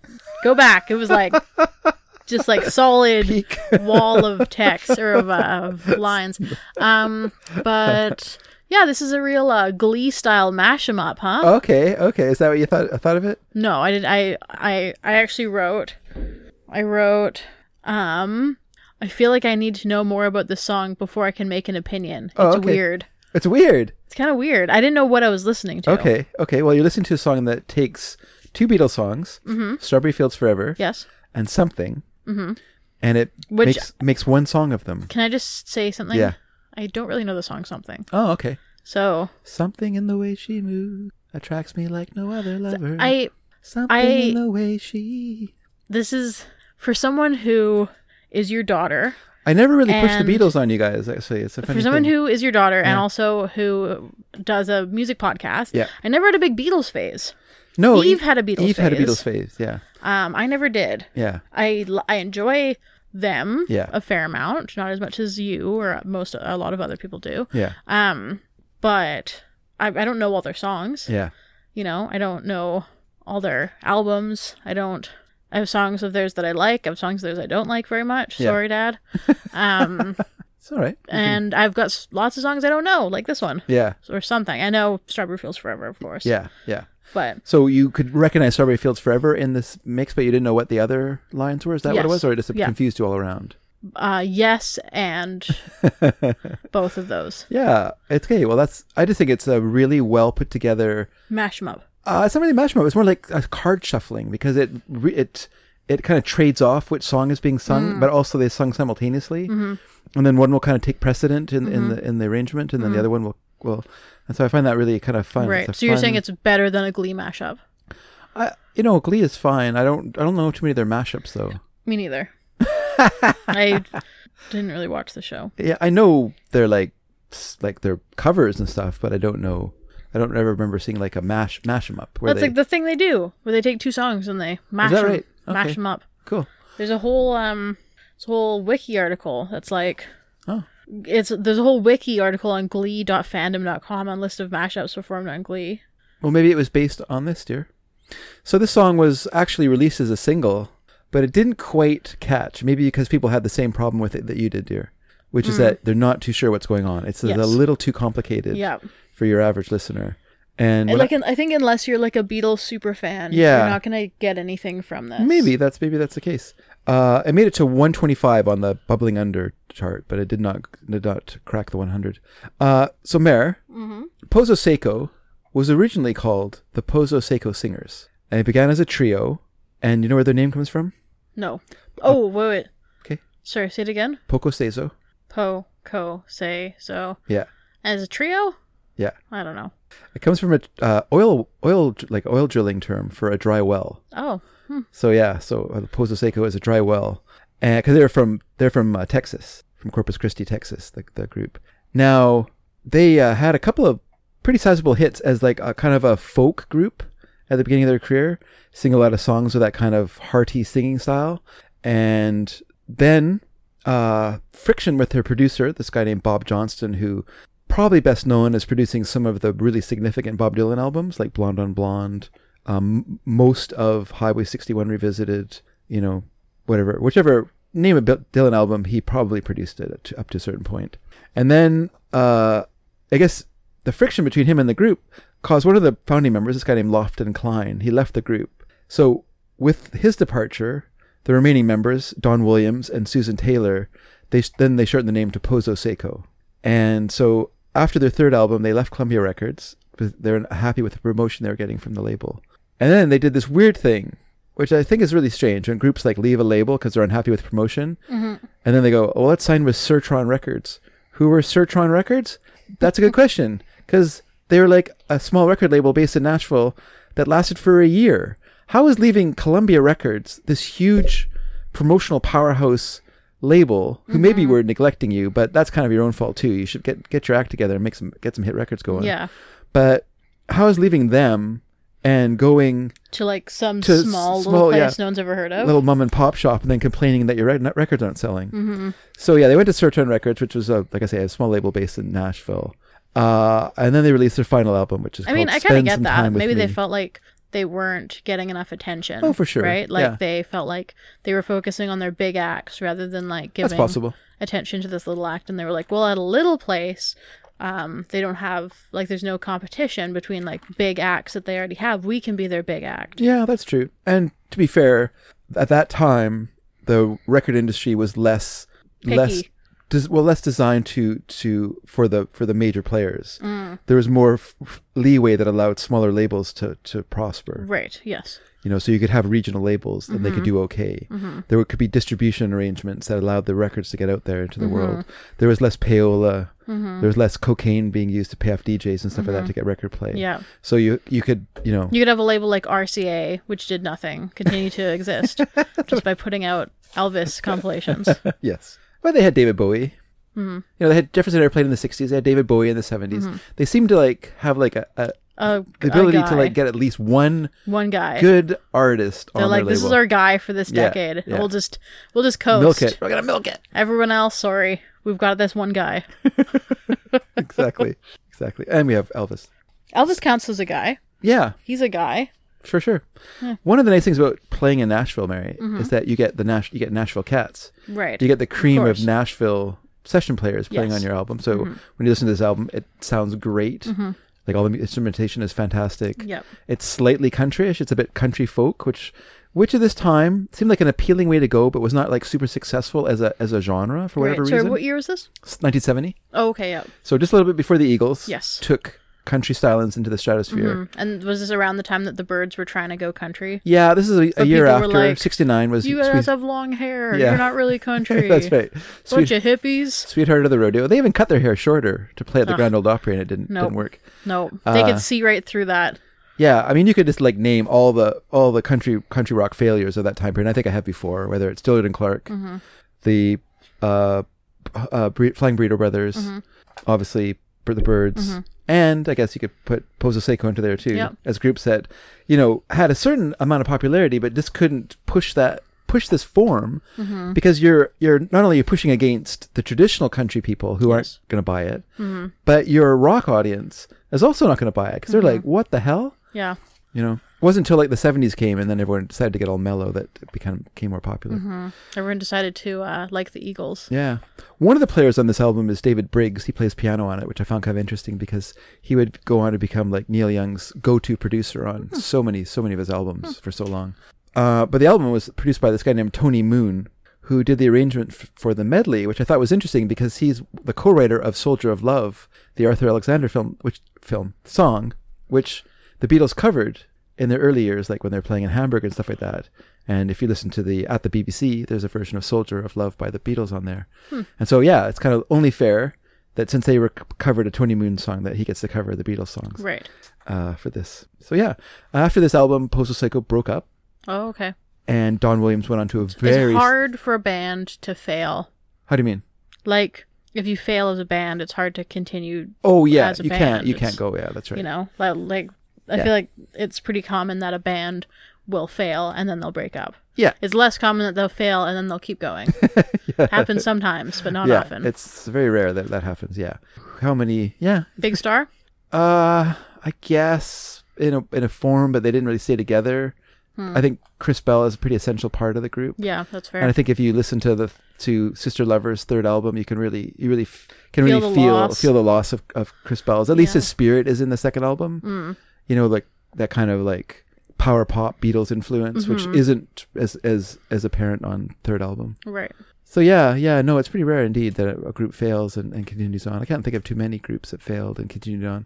Would Sloan be an example of that? yeah You know, their they- second album they was- broke up for a while and they came back Yeah. together to do an album basically to promote their record company and somehow it worked and then it was success and they carried Mm-hmm. Yeah. Mm-hmm. on from there but yeah yeah it's pretty rare you're right pretty rare there's some groups there that just kind of carry on or they never succeed so the the, the kind of weird failure is sort of the group's raison d'etre Mm.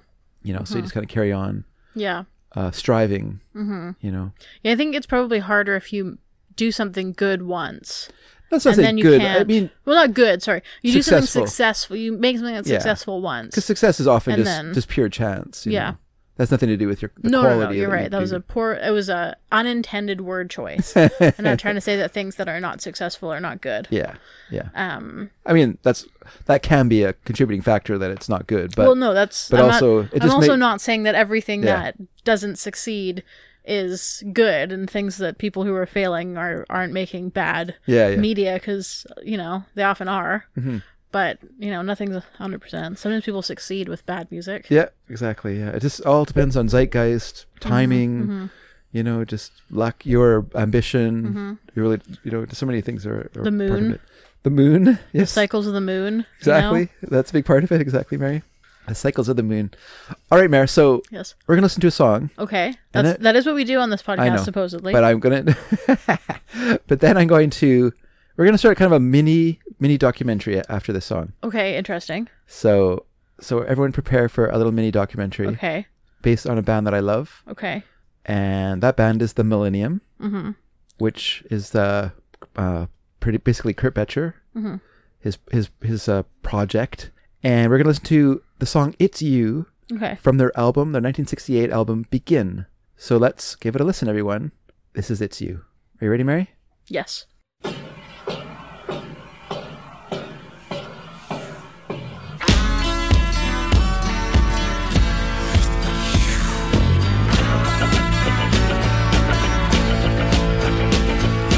Looking at my only window, trying to see through. Looking at my frosted window, dying to see through.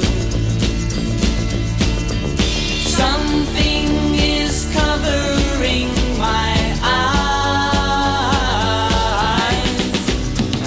It's you.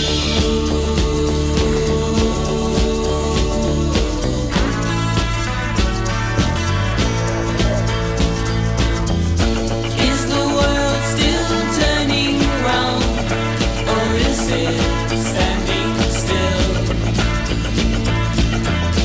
Is the sun still burning down, or has it caught a chill? Something is covering my eyes. It's you. You only let me see what you have planned for me. I guess there'll never be anything more, anything more.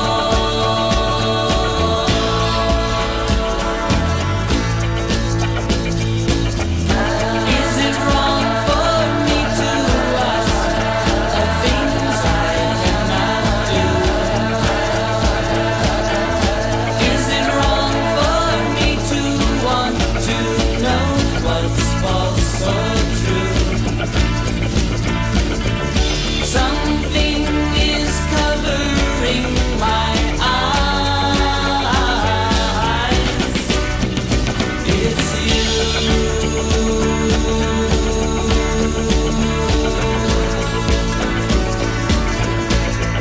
It's you.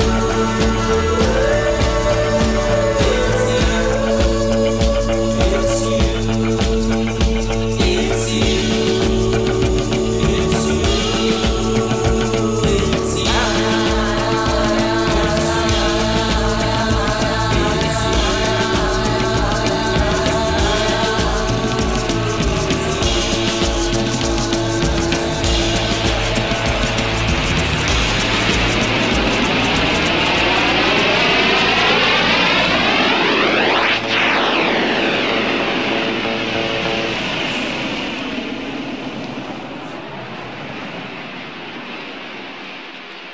All right, everyone, we're back. That was "It's You," Mary. Father. I'm gonna guess once again. I'm gonna guess success that you like this song. Uh, yeah, sorry, I do like this song. I like it quite a bit. I actually love this song. It's a really good song. Yes. It's fantastic. I love it. It yeah. makes me very happy to listen to. Okay. Let's. Wow. There we go. That can rate that in the box. How come I have to be in the box? How come you can't have that in the box? So yeah, it's. I will agree with everything that you said there. I really love this album. I'm a big Kurt Becher fan. Is the thing. I think he's uh, kind of an underappreciated now. Probably always was an underappreciated mover and shaker in 1960s L, the 1960s LA music scene, and the Millennium, which was formed by Kurt Becher, and, and let's call him an LA wonderkind Mm. producer Mm-hmm. Okay. arranger. Uh, he was kind of a rival to Brian Wilson in terms of like production sounds and techniques, Right. Mm-hmm. as well as like amazing vocal harmonies. Um, that's something he brought right from the get go. He started off as a folk singer. He was in a group, a folk quartet called, or maybe it was a quintet, a folk quintet called the Goldbriars. And it wa- even it then, was a quintet. it was a quintet, and even then, he- it had a, it had just, uh, you could really like hear his really interesting vocal like ability, to, like his arranging abilities, like right to the fore. Even on something that's super simple, like, a, and I'm gonna play an old folk song called Shenandoah. This song, Mary, I have a great deal of trouble with as a song Okay. because it killed me when I was trying to learn to play guitar when I was when I was uh, in grade eight. Mm. Like when you, I learned, I attempted to learn to play guitar from the Mel Bay music instruction book. Mel Bay, I guess, was a guitarist, and he put together like a a, Brother of Old Bay. a brother Mel Bay, brother of Old Bay. Yeah. Who's Old Bay? The seasoning spice. Oh, I didn't know that was a thing. Yeah. It's Old Bay seasoning. Okay. Yep. Yes, he was. He was a brother of Old Bay. Yes. And Glad I had to explain the joke. so Always makes it funnier. So here's the thing, Mary. When you when you when you try to learn something, Mm-hmm. you will always face your Shenandoah, Hmm. Mm-hmm. and either you will you will succumb to Shenandoah Yes. or you will overcome Shenandoah. Mm-hmm. And I'm here to tell you that I succumbed to Shenandoah when I was Right. trying to learn to play guitar. This is is that like from Dune or something? What's that, Dune? You will you will face your over your Shenandoah. yeah, is that from Dune? Oh. No, it just sounds like something from Dune. Okay, well, I think Shenandoah was like a battle during the Civil War. Oh. Okay. and this song is like a, a song about the battle or like about the results of the battle or whatever. I'm not too sure what it's about exactly because I don't like this song because it, it, it has very painful memories to me. Because you know, you learn to play guitar and you go to your lessons. I had to take the bus Mm-hmm. to go to my lessons with my guitar, take the bus, about a 20 minute bus ride, get to my lessons. At this time, there was a serial killer operating in, in the lower mainland, Y- Which one? uh, Clifford Robert Olson. Oh yes. So they're like missing children posters in the in the hallway of Yeah. Mm-hmm. this place I went for my music classes. No one knew why they were disappearing. They just were they had disappeared, so they had posters up for them. Mm-hmm. This is before he was caught.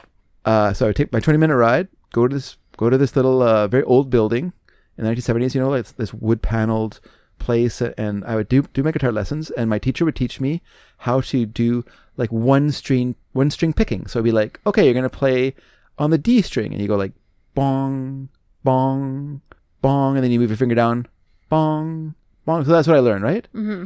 And so you slowly like are supposedly building up skill, which I wasn't doing, to be honest with you. I wasn't building up skill at all because I found this very dull and I didn't practice very much. And then, so you're doing all this very simple stuff, and then one day you turn the page, you turn the page of your yes. Mel Bay instruction book, and there is Shenandoah. This complicated, multi-dotted, s- all these notes every which way expecting you not just to play single string, but suddenly you're supposed to play like chords yeah. and it has like, you know, three three dots over top of each other indicating where the chord is supposed to be that you're supposed to be playing to re- do the song. And I didn't know this song at all. I didn't know Shenandoah. And this is before Google. You couldn't like go to Google and go, what's Shenandoah sound like? So then you're playing the song. You don't even know the tune you're supposed to be playing. So you don't know, you know if you're right or wrong or what's going on. And so I just gave up, Mary. I admit it. It overcame me. The song overcame me. Yeah. And I pretty much like gave up uh, playing after. I had, was forced to quit by my parents because of my school marks, which had nothing to do with my playing guitar. but I was I was punished for my school marks by being made to give up my music lessons, which I was paying for myself, by the way. Hmm. But anyway, so that song that song murdered me. But let's listen to Right. Sorry. And then and then you turned the next page in your music book. yeah And there was an advertisement for Old Bay. yes Yeah. exactly. And it went right back to simple bong. Yeah, and it was like there's like a clam chowder recipe, and then the next page, yeah, was just um also. Are you looking up Old Bay on your phone? no, I'm looking at Shenandoah. Oh, okay. So Shenandoah was a, uh, it originated with uh, fur traders and voyageurs. Oh, okay. Oh, Um, I was so wrong then. uh, So That's not the first time. uh, Shenandoah was an Oneida uh, chief living in what is now New York. Um, Oh, so I guess some lyrics refer to the chief yeah. and a canoe going trader who wants to marry his daughter. I see. Um, yeah, so it's yep for for traders, trappers, Okay. um, Voyagers. and whatnot, yeah. voyageurs and, and canoes. Voyageurs, in case people don't know, are people who would uh, canoe down um, through waterways and then would carry the canoe from They waterway to would waterway. portage from Yeah, waterway to waterway, portage. yeah. Yep, I read a very good book about that that I think is About yours. Portaging. Well, about a person who is it's a modern person who did he tried to follow um, Alexander Mackenzie's route Oh, uh, okay. f- through through the on the Peace River and then through the Rockies and Hmm. then down to the Fraser and Mm-hmm. from the Fraser down Mm, so, so following like Simon Fraser's route. Is that yeah what it was. part well Alexander Mackenzie oh, Alexander Mackenzie. Yeah, right. yeah. Okay. Yes, you said that. and uh, it was pretty quite good. It was like a British guy who came he would come over here they they had to do it in three different Oh, okay. attempts and uh, yeah it was pretty grueling it sounded like Yeah. Does pretty not crazy. sound good. Canoes are heavy, especially if Heavy. you're carrying all your stuff. Yes, and in then them. it's not just that because if you say you're having to portage a mile, Uh huh. so you portage the canoe, Mm-hmm. then you walk back and you get your gear, and you bring back whatever you can carry another mile. So now you've, you're at three miles. Yeah. Mm-hmm. And if you have to go back again, it's another four miles, and then another five miles to get back again. So yeah, it's pretty crazy. Yeah. it's not just one walk. Yeah, and it's especially if you think about it, people were carrying food food. Yeah, and also all the furs that they had collected. that's right. right. Because these were all fur traders. Yeah. Furs are not light. no, they aren't. But th- this is actually why pemmican was designed Yeah. by Métis people, um, because it was it p- pemmican is just like just like dried meat Yeah. Mm-hmm. mixed with like berries and stuff, and it's really like small and light. It's basically like jerky. it's like a super protein. Yeah, because yeah, it's just it's all it's like all the protein and um, like vitamin C and stuff that you need. Yeah, You know, super light, easy to make. It pr- uh, preserves forever because it's all dried, Mm. and yeah, that's why you take pemmican because like you want to carry your Yeah, yeah. other food. No, yeah, you'd have your traps, you'd Mm-hmm. have your supplies, your rifles, Yep. your, all your all your other gear you Mm-hmm. need, axes, Yep. and you know, plus some clothes, not very much. They probably just stank most of the time. They to probably high just wore the heaven. same pair, the same clothing. Yeah. Realistically. Yeah, realistically, yeah. and well, they must have had like one ch- one set of clothes to change to. Unless it is well, probably not. They probably just washed naked by the by the Yeah. river or whatever, just got their clothes wet and Yeah. dried them out when they Then, you, could. then, then you just wore them wet. yeah, If you were in like a warm place, just Yeah. warm wet until you. Ugh. Horrible life. Well, some people were attracted to it. It's very strange. But let's listen to Shenandoah. This is Shenandoah by the Goldbriar Singers. Okay. I just want I wanted to play it because I want you to hear a kind of example of the nascent, the early Kurt Becher, but still amazing vocal arrangements. I think. So let's give it a listen. Oh,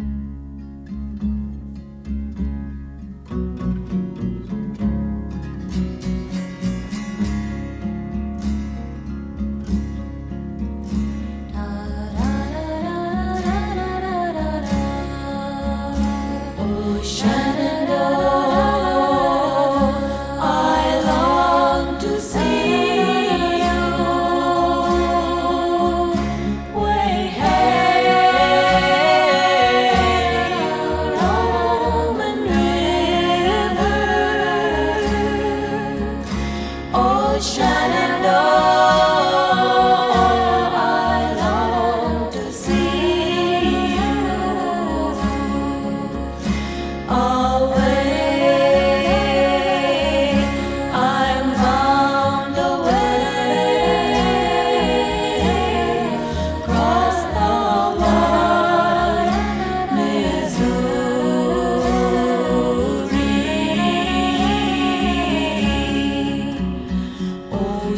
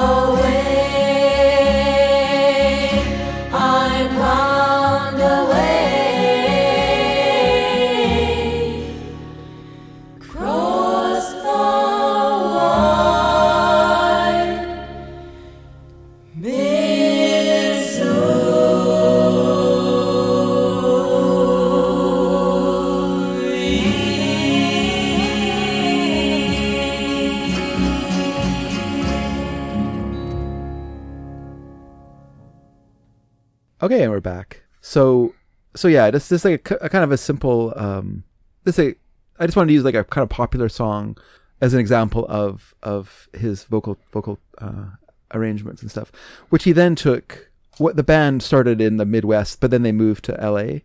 to make some records for Epic Record for Epic Records, which was a which is a uh, speaking of Columbia is a a side as a you know uh, what do we call it a subsidiary label of of Columbia, and Epic was meant as a label that wasn't for stuff that was as as distinguished uh, to be on um, to be on Columbia. So you'd have your uh, rock bands on Epic, and then you'd have your like high hoity-toity acts on Columbia Records. So after the Goldbriars broke up, they did they did uh, two albums. They recorded a third, but the third was never released. They broke up, and uh, at that point, on the, when they started their third album, uh, they they got bring a brought a drummer into the group, a guy named Ron Ron Edgar. Now, when the group broke up, Ron Edgar left, obviously, and he joined the Music Machine, a, a local LA band, which also featured Doug Rhodes on organ and Keith Olsen on bass. And that's that band is best known for Talk Talk. And I'm going to assume that most people know this, the song Talk Talk. Mary, what do you think that most people know this music song by the Music Machine, Talk Talk? No, No? no. All right, well, we're going to play that song now then. Okay. So we're going to play the song Talk Talk by the Music Machine. I said this was going to be a mini documentary, and this is what you're getting, everyone. Sorry. Um, Yeah. if we're doing like a mini docu- documentary, can Yeah. I do a talking head? Yeah. I think Dad is going way overboard with all this Kurt Becher stuff. Why? I don't know. I well, hey, you can't comment Oh, on it. sorry, This sorry. is a talking head. This is just me. Ca- I'm like alone in like a broom closet or Okay, something, okay. Oh, and it's just me talking to the camera, and sorry. I'm venting. Okay, you go ahead. Go ahead. I just, I just feel like like this podcast is supposed to be about like lots of musical groups, and he's just like spending so much time talking about the Millennium, and it's like whatever. Okay, we can cut back to back to you talking more about Kurt Becher. All right, so so now we're gonna play uh, "Talk Talk" by the Music Machine, just so people can hear this song, just so Mm-hmm. Right. they know who the Music Machine were. Sure. Mm-hmm. Kind of pretty prototypical LA garage rock band of that time period, but a really great one. Yes. And this song is pretty short. It's just like a short, sharp shock.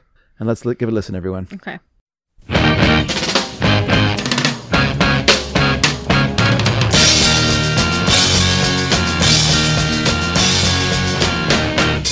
I got me a complication, and it's an only child.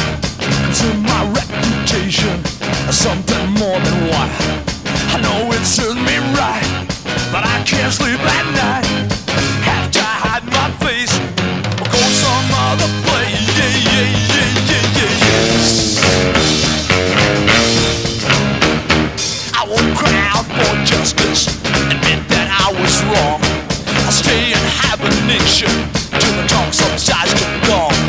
My social life's a dud. My name is really mud. I'm up to hearing lies. I guess I'm down to size. To size.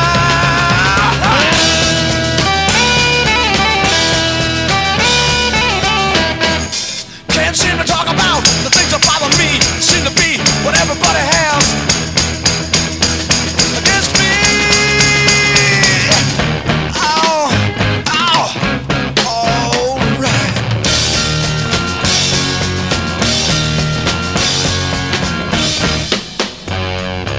Here's the situation and how it really stands. I'm out of circulation. I've all but washed my hands. My social life's a dud. My name is really mud. I'm up to hearing lies. I guess I'm down to size. To size.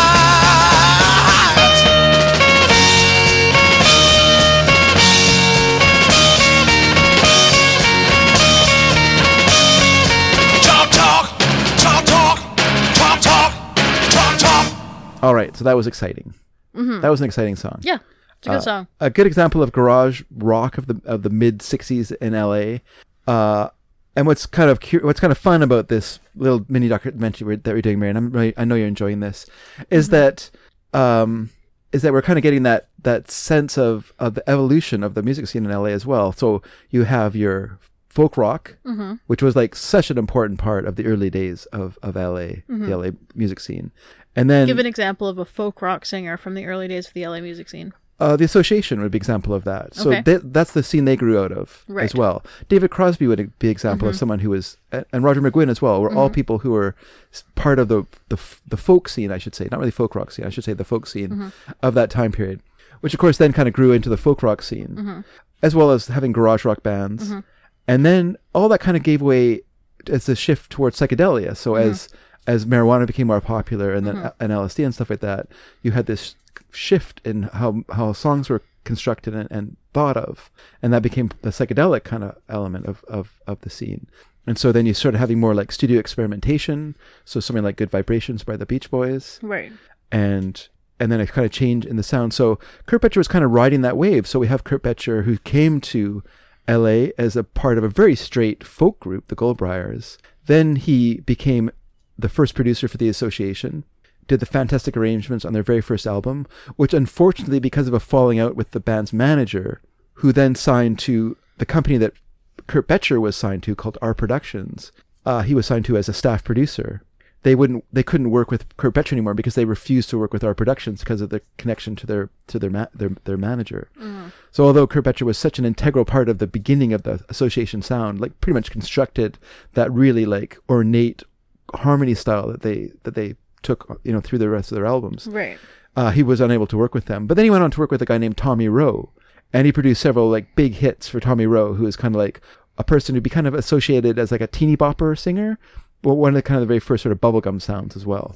And so after, so you know, he was launching, he was p- part of launching the association, part of producing hits for Tommy Rowe, uh, doing this great album called "It's Now Winter Day," Winter's Day, which is maybe one of the first, very first concept albums as well. It's a, it's an album that that um, has like themed songs on it, uh, with, all written by Kurt Becher and sung by Tommy Rowe. He then formed the Ballroom with a friend named Sandy Salisbury and uh, Michelle Mallory, a couple of friends, and they put together this um, kind of a folk rock, kind of um, kind of a psychedelic, not really psychedelic, kind of light psychedelic, uh, you know, harmony singing group, which unfortunately fizzled. D- Didn't really get out. Didn't really get out of the the, the starting gate. Uh, but when that happened, uh, Kurt Becher had met Gary Usher, who was uh, was one of, one of Columbia Records' really like really successful producers. And so Usher bought out Betcher's contract with our productions and brought him to Columbia as the producer Oh wow. because he wanted to work with Betcher on arranging and producing this song that he discovered Which that he thought would be a huge hit. okay, which song? And this song is My World Fell Down, Hmm. which was released in 1966 by a British group called the Ivy League. So now we're going to listen to the Ivy League's version of My World Fell Down Okay.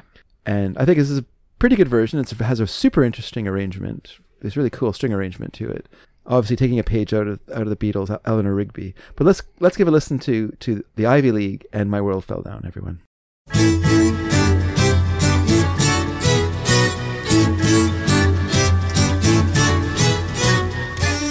Just like a breath of spring, you came my way.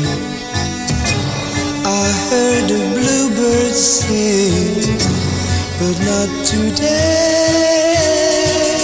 'Cause it's winter time, and the leaves are brown since you went away. My world fell down.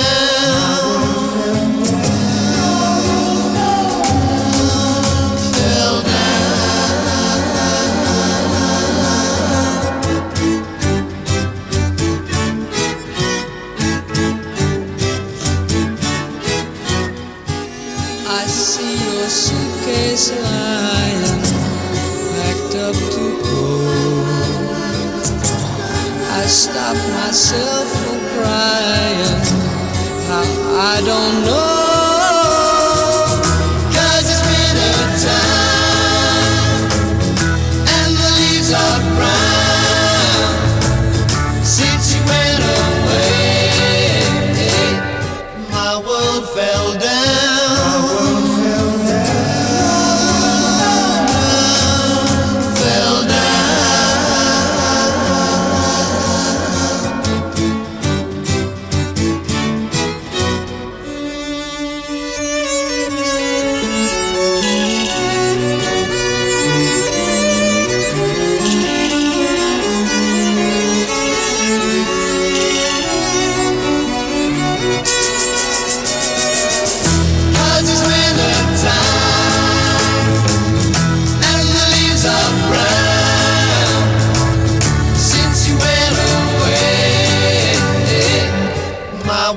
fell down.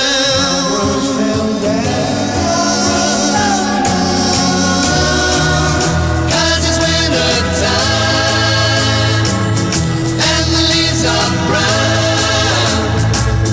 Since you went away, my world fell down.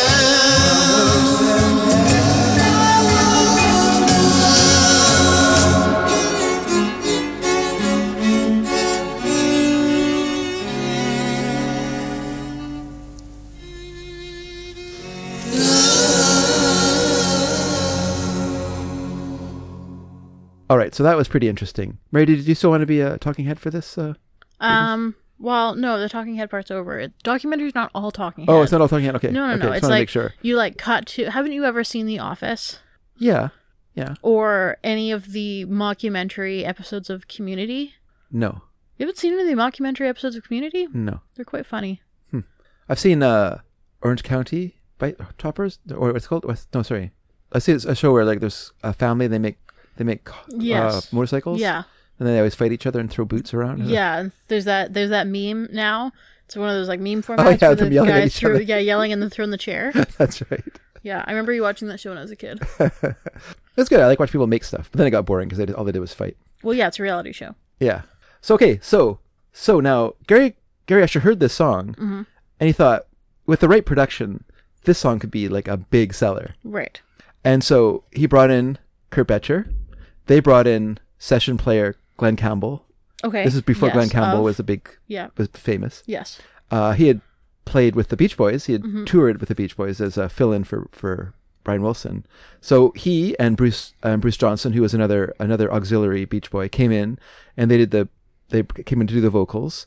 And of course, using the cream of uh, LA session players, Gary Usher and Kurt Betcher produced this single. Which you know what I think it could have been a really big hit, except for the fact that Kurt Ush- or Gary Usher had gone a little insane and insisted on putting this musette concrete part of into the middle of the uh, middle of the single, which I think most people in the 1960s la la laing their way through a song would have found this a little a little annoying. But I could be wrong. Maybe this is part of what made it appealing. So let's give a listen to Sagittarius's version of "My World Fell Down." So here we go, everyone.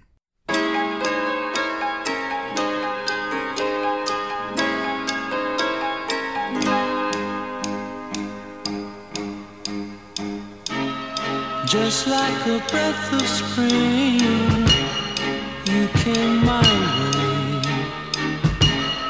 I heard a bluebird sing, but not today. 'Cause it's winter time, and the leaves are brown. Since you went away, my world fell down.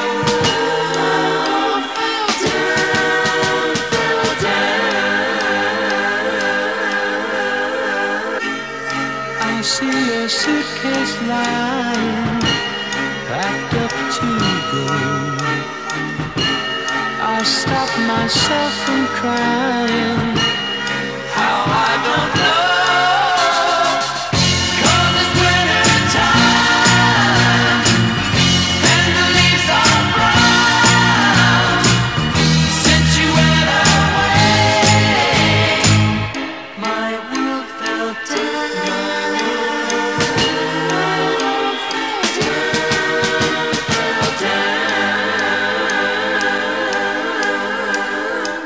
Da, da, da, da.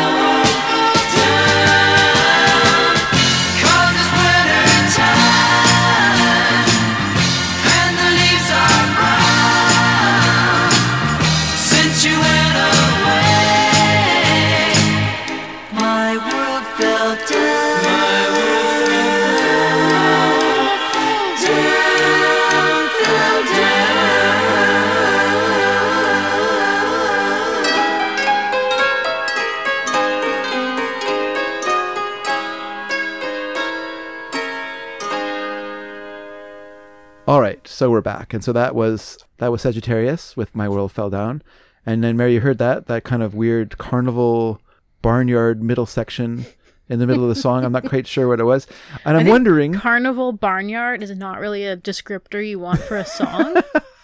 generally. I know it's just so strange. Like the album version on the album, they took that out, but the 45, the single that was released, has that on it. Yeah. Just like with Hotel. Not in- gonna encourage people to buy your record, guys. If Just your like with- single has this weird yeah, barnyard carnival part. they also released a single for a song on the album called Hotel Indiscreet. And on the single version, it- it has uh, this this um, monologue from one of the members of the Fireside Theater uh, y- uh, as a hippie fascist ye- Okay. yelling, We are all hip. We are all hip. One, two, three, hip. Eins, zwei, drei, hip. Sieg Heil! Sieg Heil! Back to the song. Yeah, it's very strange. Uh, so that's, that song wasn't as successful. I don't know if people got what the heck they were trying to do there. But Gary Usher was really enamored with the Fireside Theater. I think he used them to put together the s- the music concrete part of My World Fell Down, because they also did the same thing for a song on the N- Notorious Bird Brothers called Draft Morning, a David Crosby song that was on that album, where it has uh, kind of a, a a montage of war noises Okay. in the song, and then it goes back into the song again, like with stuff like you know uh, shooting sounds, explosions, and like a bugle doing a, a some sort of like call, you know. And then it, then it kind of fades out again, and, the, and it goes back into the song proper. So yeah, it's uh, just something he was doing at the time, which I don't know. It's kind of weird. But anyway, but the single was successful enough that the label asked for an album, and then they discovered there was no group. It was just Kurt Becher and, and Gary Usher pretending to be a group called Sagittarius. Right. So then they had to like throw together an album. So what they did was they uh, took a bunch of unreleased ballroom tracks and even stuff that had been previously recorded, and they just re- they either used the tracks outright or just re-recorded them again for this album, uh, and then added a few songs of their own. It's a pretty good album. Like it's a really good album if you Yeah. like Sunshine Pop. Here's the thing though, Mary. We've talked about Sunshine Pop before, and I really think that Sunshine Pop, the problem with Sunshine Pop was that no one liked it outside of LA.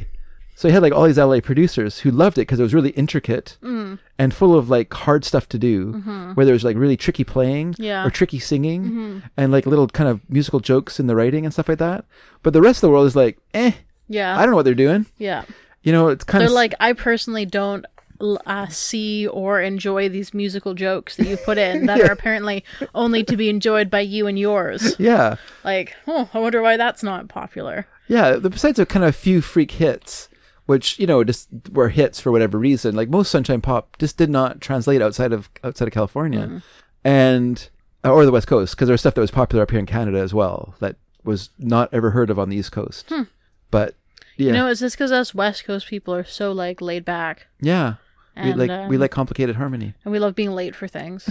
That's true. and we enough. d- we don't have a sense of commitment. I Mm, guess Okay. things that things I've heard from people from Ontario. All right. There's Oh, Boy. a stoner I used to work with who was like, "Yeah, everyone out here just like doesn't know how to work." I was like, "What?" he like literally abandoned his dog at camp and Oh. just like left for three weeks. Yikes. And I was like, "Pff, "Yeah, no, us West Coast people, huh?" Maybe he's adapting yeah, adapting right. to us. yeah, Yeah, so Sunshine Pop was like a mix of like I think of like commercial or jingle writing, Mm-hmm. and then um, easy listening, obviously, Mm-hmm. then elaborate vocal harmonies, okay, Beatlesque pop, yeah, uh, and it didn't really like capture the imagination of the public the way Right. like I love it, like, I Sure. love all of it Yeah. because I, I like it's just elaborate and weird. yeah. you know? Well, you're a weirdo. Well, let's not get into that. Okay, but it is accurate. I so- don't think it's accurate at all. Okay. Let me continue with my Kurt Becher uh, Monologue. documentary. Here. All right. Let me just cut to a quick talking head. oh sure, um dad is really acting like he's not a big time weirdo about music but like he's had like how many music podcasts come on let's be real okay we can go back to you and then when we go back to you you're saying something that makes it obvious that you are a music weirdo so just like read any of your notes I was just gonna say that I think that I think the group that cracked the Sunshine Pop. This is a theory. This is a theory. It has nothing to do with weirdness, by the way. Anyone Yeah. out there who's listening, okay uh, this is a theory. But I think the Carpenters cracked the Sunshine Pop okay code. I don't know how they did it. I think they Mm-hmm. just simplified it enough, right and then had a really appealing singer okay that they they made it popular. right And I, think ju- also just wanna, I just want to say that dad currently is waving his notes around like a madman I'm waving my notes around like a madman. It's outrageous. Go back in your closet. That's where I do my talking heads from, Dad. Yeah, Makes exactly. the most sense. Go back in the closet.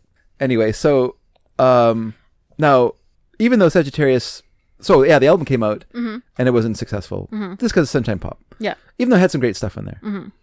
So, but I should say not Okay, so, yes, but but is yes. a better conjunction here. Okay. But Yeah. because Kurt Betcher had produced the association, had hits, Mm-hmm. produced Tommy Rowe, had hits, had a hit with My World Fell Down, number 70, not super great, but pretty good. Mm-hmm.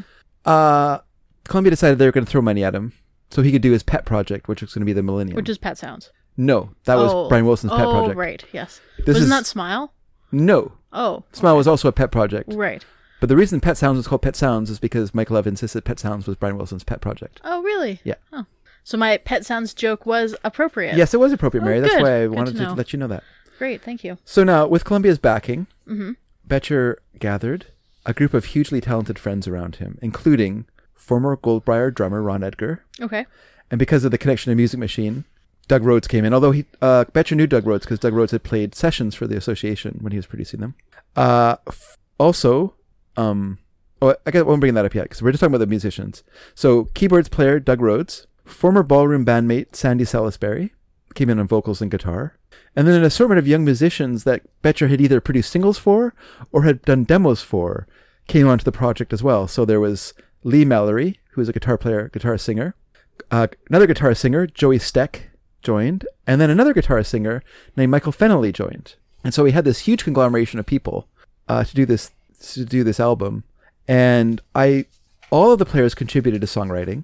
All of the players, it's kind of a it's kind of a sign of the democracy in the group that all the players are are credited as for as conducted conducted and arranged by the Millennium.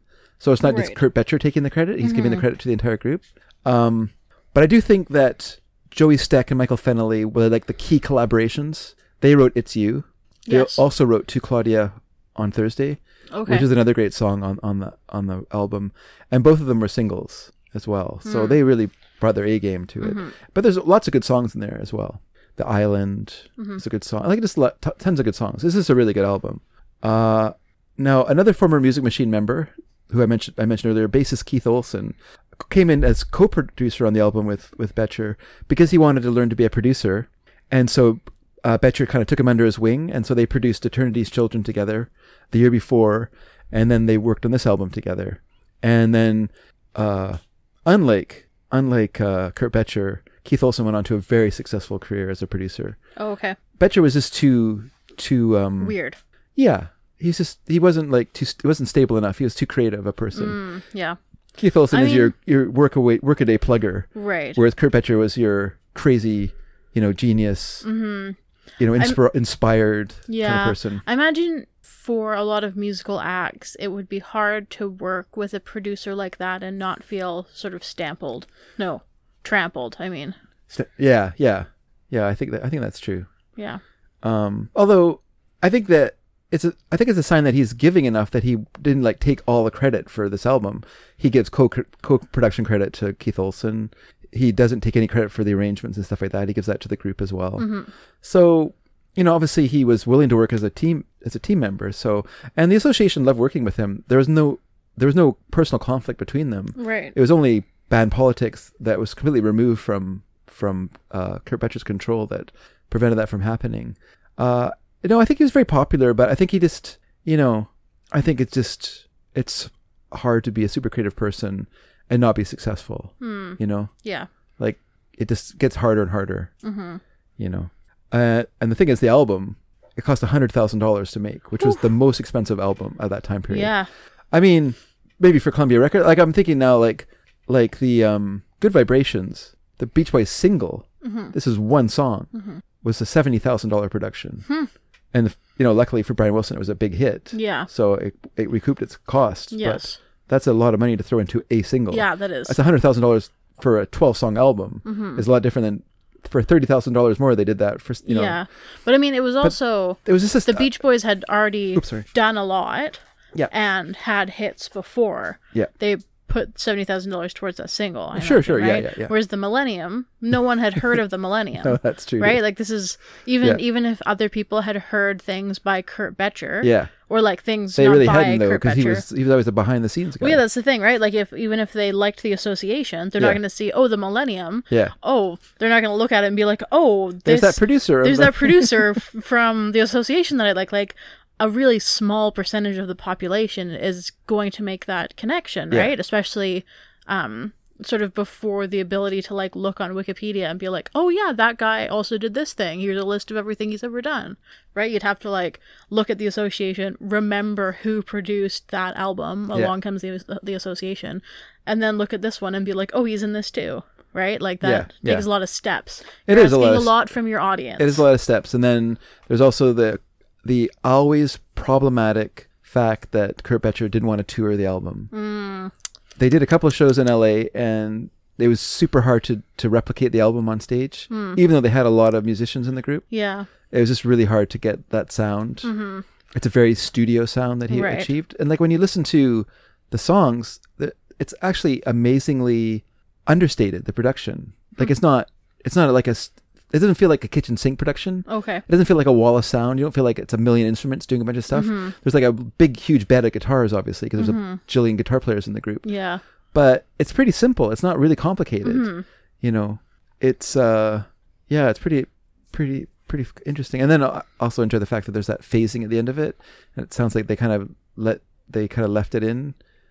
Um, phasing is when you slightly adjust the two different tracks so they're not playing at the same time with each other and it creates like a, a kind of a hiss Right. in in the song that gives it kind of a, a dear, weird sound like almost like a jet's taking off in the song oh, okay. and at the end of the song you can hear, kind of hear that where it kind of goes "Shh."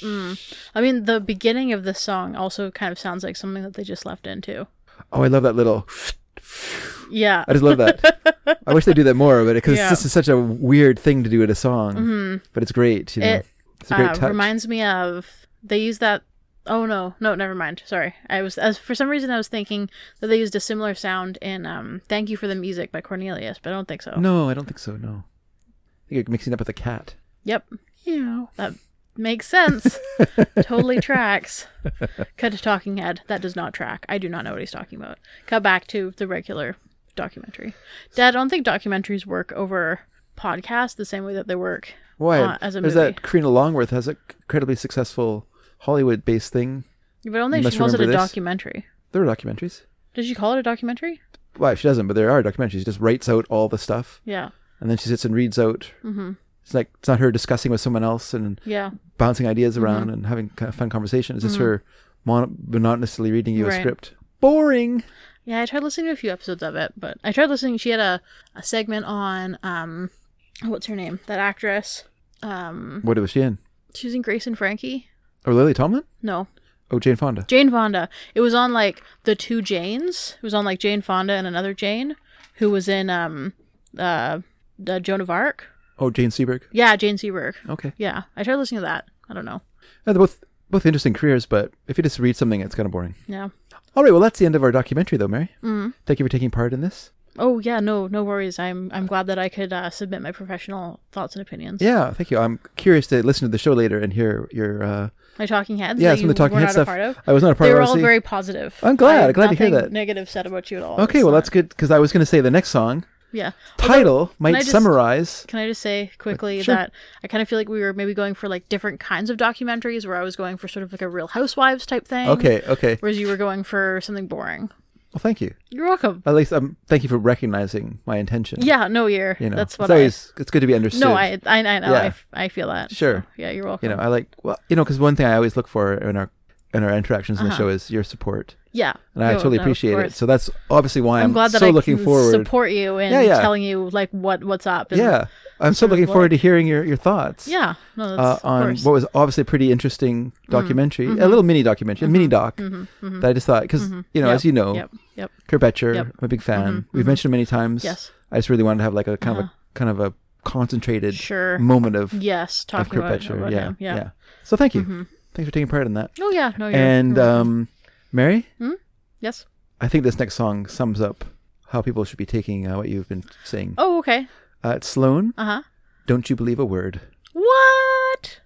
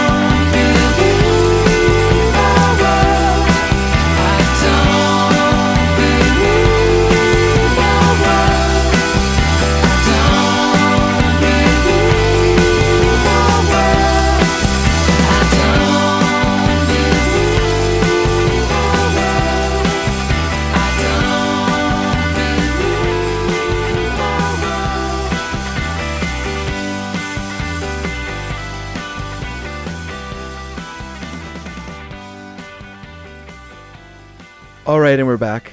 Mare? Father. I'm going to guess. I'm going to take a wild stab in the dark here. Mm. Okay, Mm-hmm. yes. That you are a fan of this Mm-hmm. Uh-huh. song. Why why would you say that? Well, because, Give me some evidence. Give me some some reasoning. well, okay, well, you like to read.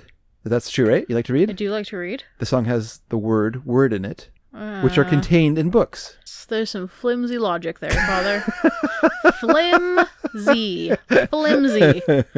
Um So, well, then- often yes. when I uh, when we play a song Yeah. by a group I really like, Yes. I say this is not my favorite song of theirs. Yeah. In this case, I would say this is one of my favorite songs of theirs. That's good. I love the song a lot. It's I a very do good love- song. Yeah, I love this song too. It's- yeah, So fun. It's so upbeat. It's uh it's great to sing along to. sure is. It's just a fantastic song. It's yeah, makes me smile. Yes. And what's weird to me about this song is it feels like it's an underloved Sloan song. You think so? Like you just don't hear people talk about. It, it wasn't a single. Yeah. It, you don't really hear it live. Yeah. You know, Yeah. like to me, like if you're gonna play a song from Between the Bridges, which is Mm-hmm. the album this is from, Between the Bridges, which came out in 1999, Yes. which, as everyone knows, was the year to party. Mhm. A- According to Prince's album that came out in 1982. Yeah, exactly. he was looking. He's for, very forward looking. yes, he was. by the way, Mary, Yep. second CanCon song. Yes.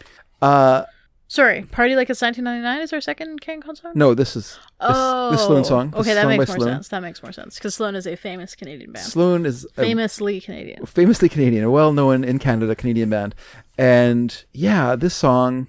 Well, first thing, let me just say, Between the Bridges, probably. I know this is going to sound weird, but it's probably my favorite Sloan album. Now, Okay. saying that, I'm going to agree with you if you said to me, "But Dad, Navy Blues. Twice Removed has so many Oh, Twice so many Removed, other yeah. Mm-hmm. great songs on it. You know, it's got Pen Pals, it's got I Hate My Generation, it's got People of the Sky, it's got Coax Me. Mm-hmm. Yeah. And I'm gonna be like, You're right.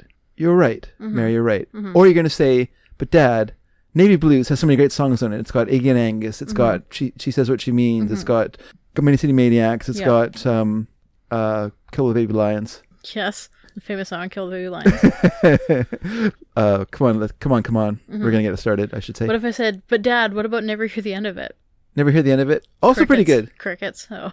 Oh. also a good album. Yeah, it's got lots of good stuff on it too. But I don't know that album as well as I know their ear- their earlier stuff. Hmm. no, it's uh, It's a, it came out when you- when you gu- when you guys were kids album or when you guys were when I was not listening to music the same way as I once was. yes. Uh, it's but between between the bridges, it is it is such like because my problem with like twice removed and stuff like that is yes, there's lots of great songs in there, but there's also songs in there that I find kind of slow, and I'm just kind of like waiting to end. Whereas between the bridges, it's like super strong all the way through. Yes. It has like a great every song is really strong Yep. everyone contributed really strong songs to it, Mm-hmm. and and also also like that it tells a kind of a story. It talks about them as a band. hmm Yes. It's about Halifax. yeah, it is. It has references to Halifax. The Moon and the Marquee was a club they played at a lot. Mm-hmm. Yep. it was a N- popular the NS. the NS and the Nova Scotia, Yeah. of course. If you And I think the NS if you has say that, that it's great line Yeah. that is, um, if you can't swim in the ocean. if you say that it's cold, Oh, if you say it's cold in the ocean, then you're Yeah. not a Nova Scotia boy. yeah, that's right. Yeah. If you say that it's cold while you're swimming in the ocean, Well, yeah. then you're not a Nova Scotian boy. Yeah. Yeah. and yeah that's a great line and it's uh yeah it's to me like it's just like a very it just feels like kind of like this like great like song cycle all the way through Mm-hmm. Yeah. and i really like it That is a And- really good uh, album ender, Delivering Maybes. yeah It's a delivering maybes fantastic which is of song. Mm-hmm. course about being in a band you know like traveling around delivering maybes maybe it'll be a good show maybe it won't be a good show maybe people like it maybe they won't Mm-hmm. Yeah. Mm-hmm. we don't know but it's just like a great Losing California is another song about being a band. Yeah. being about them. Yep. Mm-hmm. yeah Yeah. and about yeah about giving up the idea of like well just yeah it's just a great it's a great album and Mm-hmm. i don't want to say too much about sloan because we've talked about them before i will say this is a jay ferguson song Oh, okay. Yep. it's a jay song Mm-hmm. uh, all of course all four of them h- wrote songs there's three songs for, per, by each band member on This album. on between Oh, the bridges really? which is also kind of cool so That is it's cool. Mm-hmm. like a balance of stuff so you get and jay at this point for whatever reason was either a super heavily influenced by early 70s rock, AM Okay. rock radio. Yeah. I feel like this has a lot of Emmett Rhodes in it as a song. Yeah. It's a little bit of McCartney, but I feel it's more kind of rocky and like rockist, more guitar rock. And, and that kind of connects me more to like Emmett Rhodes than it does to Paul McCartney. Right. Uh, But Jade generally does the most Beatles influence songs. He does most Beatles influence songs, but he also loves the '80s. So you'll have a song on here, like there's a song on here, uh, but uh, Take good care of the poor boy. yeah, Oh, which feels like an asset camera song. Mm, yeah. You know, so there's like different kind of uh, different kind of influences, and they really Sloan as a band really wear their influences on their sleeves. Mm-hmm. Like they have no problem with you like listening to a song going, you sound exactly like so and so. They'll be like, you're right, because they're so That's great. what we're going for. That's what we're going Yeah. for. You think we sound like Kiss? You're like, I love it. I love Kiss so much. I have a Kiss sticker on the back of my bass, says Chris Murphy. so yeah, you What just, song over there sounds like Kiss? I would say like um on uh Money City Maniacs on on um Navy Blues has a real Kiss sound to it. Okay. Yeah. Like Kiss are like when pe- pe- like when people like when I was growing up Mm-hmm. and people talked about Kiss and how they looked and the Kiss Army and all that stuff. I thought they would be like the hardest rock and roll band I'd ever hear in my Mm-hmm. Oh life. yeah. No, they definitely sound different than they look. And when I finally saw them, I realized, oh, they're just like a glam rock band that, that really went for it, you know, Yeah. like, but really like were able to like take something that wasn't that popular in the United States and really like, like Cheap Trick as well. Like they were real- really able to like push that, that sound as a band. And, and they're really, just- it's really just kind of like pop rock, yeah. you know, which is why like their later stuff isn't quite as interesting because they kind of did fall into the heavy metal trap Right. later in their career, but their early records, even though they're called like Destroyer and stuff like that, Mm-hmm. the songs on there are just like, you know, Yeah. like, you know, they're just like pop songs. Yeah. Mm-hmm. And that's great because I love pop songs. But it's just kind of funny. You love pop songs delivered by guys wearing a lot of makeup, lot of and kabuki wearing, makeup, that's and wearing um, right. wearing like really high, really high um, Boots, yeah, boots, yeah. high platform boots. Sure. Yeah. I want a guy who's had a cow's tongue grafted onto his own tongue. Mm, yes, and he bit a head off a bat. I think you're thinking of Ozzy Osbourne. Oh, I am thinking about that Ozzy is la- Osbourne. later on. Yes. Yeah. When he did bite the head off a bat. They also bit the head off a pigeon, I think, or something like that, or a dove or something. Oh, hmm. Kind of a weird, weird thing to do. Seems like and uh, also, a reason to get a lot of uh, sh- Arabia shots, biting heads off bats. yes. Yeah. Bats. bats are notoriously unhealthy. Yes, they are. I think the only animal in British Columbia that can transfer rabies to humans. I'm going Or to tell you. that do oh, sorry, transfer humans. they try. Yeah, uh, but this year is scratch, which is most terrifying. Mm-hmm. There's that, that guy who got. There's like a bat flew into him when he was changing a tire or something like that, and it Mm. scratched him. No one got rabies. He got rabies and died. Oof, yeah, rabies is pretty scary. It is. because you if you get it, you are you have like I think it's fifty eight hours. Or, it's not thirty six hours. I think it's a bit more than that. Yeah, but you have like 127 hours. no, it's not that long. Uh, you don't have to cut your arm off or anything. Um, you're like, I've been waiting in this emergency room for so long, and maybe if I cut my arm off, they'll get me some. saw saw. Maybe if I cut my arm off, I'll finally get some service. Triage. Looking at you, Langley, uh, General Hospital, Langley. Ugh. Memorial Hospital. Langley Memorial? Yeah. Who's it memorializing? Langley? Yeah, Okay. Fred Langley. The Fred found- Langley. the founder of Langley. It's wrong, but okay. Um yeah. I'm going to say one more thing about this song. oh, I just want to say No, I want to say. a source for that is I got bit by a pine marten Yeah. and I had Did to you go to Langley? Yeah. Oh, that was your mistake. Well, first I went to Whistler Yeah. and they we, there's no service there. We talked Oh. to a nurse who was literally wearing a blanket as a shawl. Duncan was very upset at the unprofessionalism. Um and and They should have then- professional shawls here. and then uh Yeah, she should be wearing like a shawl that's covered with little f- animals and stuff like that, like their uniforms yeah, are. Yeah, like yeah, they're scrubs. Um, and then I went to Langley and I waited there for something like six hours and then left. I have left wa- waited there many times. yeah, it's terrible. It's literally I I thought all waiting rooms were like that, and then I learned that no, most waiting rooms are much better. Langley is particularly terrible. Oh, okay. Well, it's a small hospital, but the problem is, is it, it serves people who don't want to wait at Surrey Memorial, so they come to Langley. Hmm. It serves people from Abbotsford who don't want to wait at Abbotsford um, MSA Hospital, and they come. they I think it's come just to Abbotsford Langley. Hospital now. It's not MSA anymore. No, Silly. well because Abbotsford's no longer MSA. It's not Matsky Sumas. No, it's just Abbotsford. Oh, swallowed it all up, hey? It did. Even the Historical Society has changed its name from MSA to just Abbotsford Heritage. That makes Hmm. me sad. Heritage Ab- Makes me sad. Well. Don't lose your heritage, people. Keep your heritage. Uh, I just want to say one thing about this song, Mary, or this oh, album, Yes. Right. which is this: that if you watch, Wait, are we talking about Kiss still? not talking about Kiss, we're talking about Sloan. Oh, right. Okay, yes. If you watch the the Uh. DVD that came with A's and B's or A side wins or whatever, you know what I'm talking about, right? Aside wins, yeah. A- A sides win. A side wins, yeah. Um, if you watch the documentary in there, or like the little talking heads between videos, Uh-huh. Yes. um, Chris Murphy talks about the fact that he had this brilliant idea when they d- did this album of recording them doing the whole album live and then releasing those songs as videos. Okay. So they did that. They rec- recorded a a concert just of them in a studio performing the entire album live, and then they released one of those as a single, Yeah. and then they didn't release the rest of them. So it's so frustrating to me that there's this like somewhere Yeah. there's this fantastic like footage Mm-hmm. of them doing this album live. And by the way, I saw them do this. I saw them do this album live Yeah. Mm-hmm. at the uh, Vogue Theater in Vancouver. Yes. I think I think the opening act was Danko Jones, but it might have been it might have been uh, Cuff the Duke Okay. because both those acts opened for them at one at, at the Vogue. So whichever Right. whichever, con, whichever tour it was, but I think it might have been Danko Jones. But it doesn't matter. It doesn't, matter at all. Sure does not matter. It doesn't matter to anyone but me. Nope. Does not matter. It does not matter. All right, that Completely let me- irrelevant. I should put a little little list, list of, of of like guidelines Yes. I, that I can see. yeah. Like one is don't say uh, which I say all the time. Uh-huh. Yeah. Same. The other one is not important. Don't Seems go, vague. don't go into don't go into minutia. Yes. Dave, stop it. Uh huh. That's enough. Yep. Dave, Yep. no more nu- minutia. Uh huh. Quit it! Yep. Exclamation mark. Yes. No, that seems like a useful, um, useful, um, Use Guideline? of space. Good use of space. Oh, there. good use of space. Yes. Okay. Yeah, just having that many lines that just say stop it. Well, you gotta underline it. I think that you should follow like um you should follow um guidelines for if you're going to ask a question at like a live podcast Yeah, or like yeah. a live version of something Sure. when it's like you think about it and you're like is this interesting to anyone other than me? Yeah. No, I don't care about that. Okay. I guess That's because you don't know if it's interesting or not. right. Like you can't make judgments like that, especially when you're just talking. No, that's fair. You can't make snap judgments because then Sure. you're just like going like blah blah blah. Oh, no one cares about that, but you don't know. Right. So but just like say it. Just say it. but like What you're saying, Mary, is that you don't care about that. right. You're making a value judgment Yeah.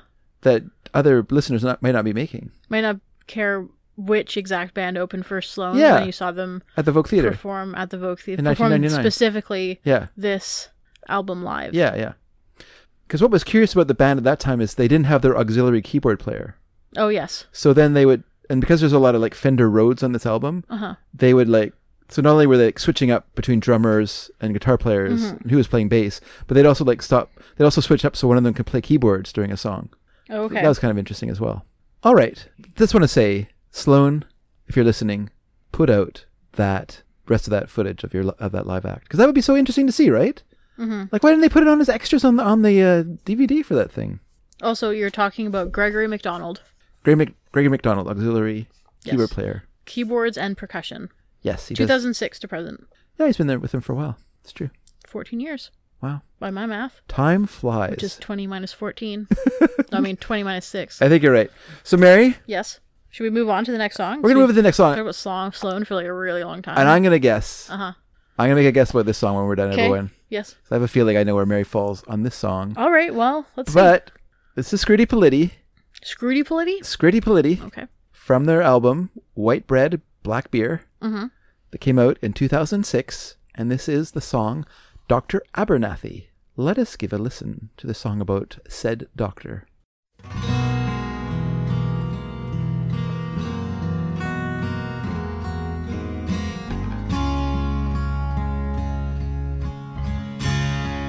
I wonder how I'm feeling now.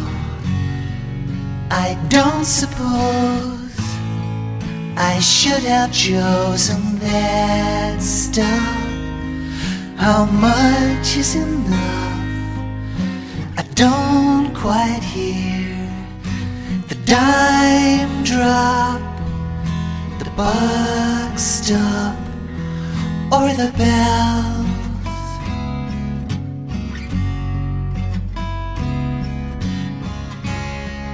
I stole a glance at circumstance.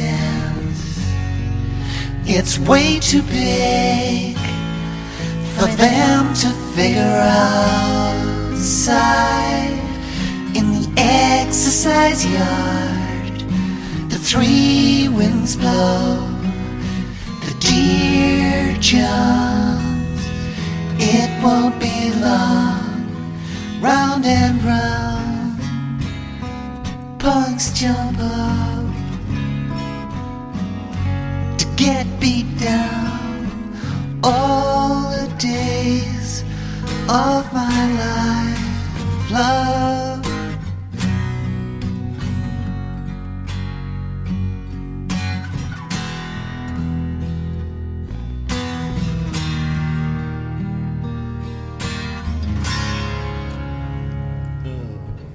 Dr. Abernathy called to see if you were here. He wanted heroin, I gave him beer. Dr. Abernathy called to see if you were in. He wanted mescaline, I gave him gin. Dr. Abernathy, the Owl of Boulevard. So long, hello. I finished it on Saturday, I started in July. Another reference for me to try. Dr. Abernathy called to see if you were here. The news is terrible, you're in the clear. Susie Sakatumi, the owl of Minerva. So long, hello. Daddy had a rabbit skinned a rapper, little baby, and he took her to the Jersey Shore. Please don't go away, I'll wait for you, to say you do. Oh, please don't go away, I'll wait for you, to say you do. Oh. Leaves blow away, skies look over blue to gray. Here we go again. Dr. Abernathy called to see if you were here for methamphetamine, for volunteer. Dr. Abernathy called to see if you were in. He wanted licorice for my sins. Dr. Abernathy, the owl of Minerva. So long, hello. I'll start again on Saturday and finish in July. A look of wonderment, I wonder why. Dr. Abernathy called to see if you were here. The news is terrible, you're in the clear. Susie Sakatumi, the owl of Minerva. So long, hello. Daddy had a rabbit skinned a rapper, little baby, and he took her to the Jersey Shore. Please don't go away, I'd love for you to stay too long. Oh, please don't go away, I'd love for me to prove you wrong. Leaves blow away, skies look over blue to gray. Here we go again.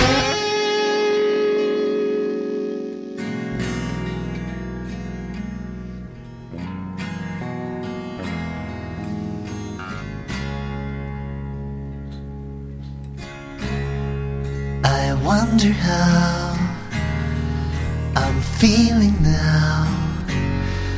Make no mistake, my time has taken too long, too late to put wrong.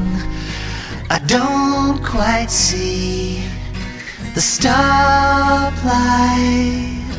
the turn right. All is well.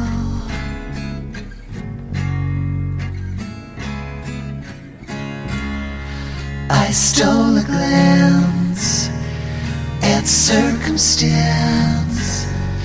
It's way too big for them to figure outside.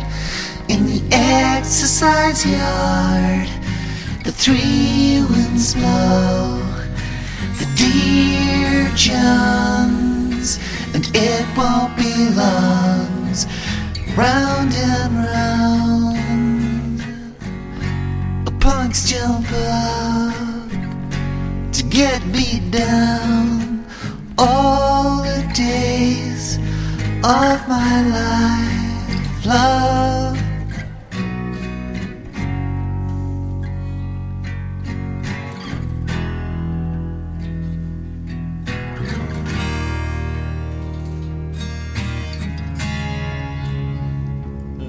And we're back, everyone. Mayor, Yes. this song joins a short pantheon of songs, rock songs about doctors. Okay. I can't think of too many. Dr. Robert, Uh-huh. Dr. Roberts. Dr. Zhivago. That's not a rock song. Oh, there's a movie? It's a movie. Uh, Okay. Yes. All right. I got them mixed up. Doctor Rock by Kid Rock, not the not the current Kid Rock, but a, a '60s Kid Rock. Oh, okay. Um, Father of Kid Rock. no. Oh, okay. Um, I can't think of any more off the top of my head. Can you Um, join in with me, please? talks about doctors. Um, oh, Doctor Strange. No, Doctor Who. no. Or my I guess are you thinking of Doctor in the TARDIS by Doctor Who and the Time Lord, or by the Time Lords or whatever, nope. a offshoot of the KLF? Uh, no, I was not Okay. thinking about that. All right. I was just listing other pieces of media that were named Pretending. Doctor something and No, just- pretending like those were going to be songs. Just being a smartass, hey? well, it's All more right. just being silly. Mary, it's time for me to guess okay, your feelings about this song, mm-hmm. and your feelings about this song are Mm. indifference. I thought the song was weird. I thought the knew it. song was they made a song, Yeah. and then they took another song, Yeah. and then they put it in the middle of that song, like Yeah. a song sandwich. But but Green Gartside said that if he was listening to an album, that's what he would want bands to do. That if you're doing like a slow ballad, that in the middle of it, Mm. You'd have, throw like- in like a rocking part of it or like a rock part. Right, So that's what he. but it makes it seem like an Oreo cookie. But Oreo cookies are good, and that's why I like Oreo cookies. Everyone, I personally eat the Oreo part separately. well, I eat them together Well, because it makes for a nice mix: I chocolate and vanilla. Mm. no, I don't really like the cream part that much.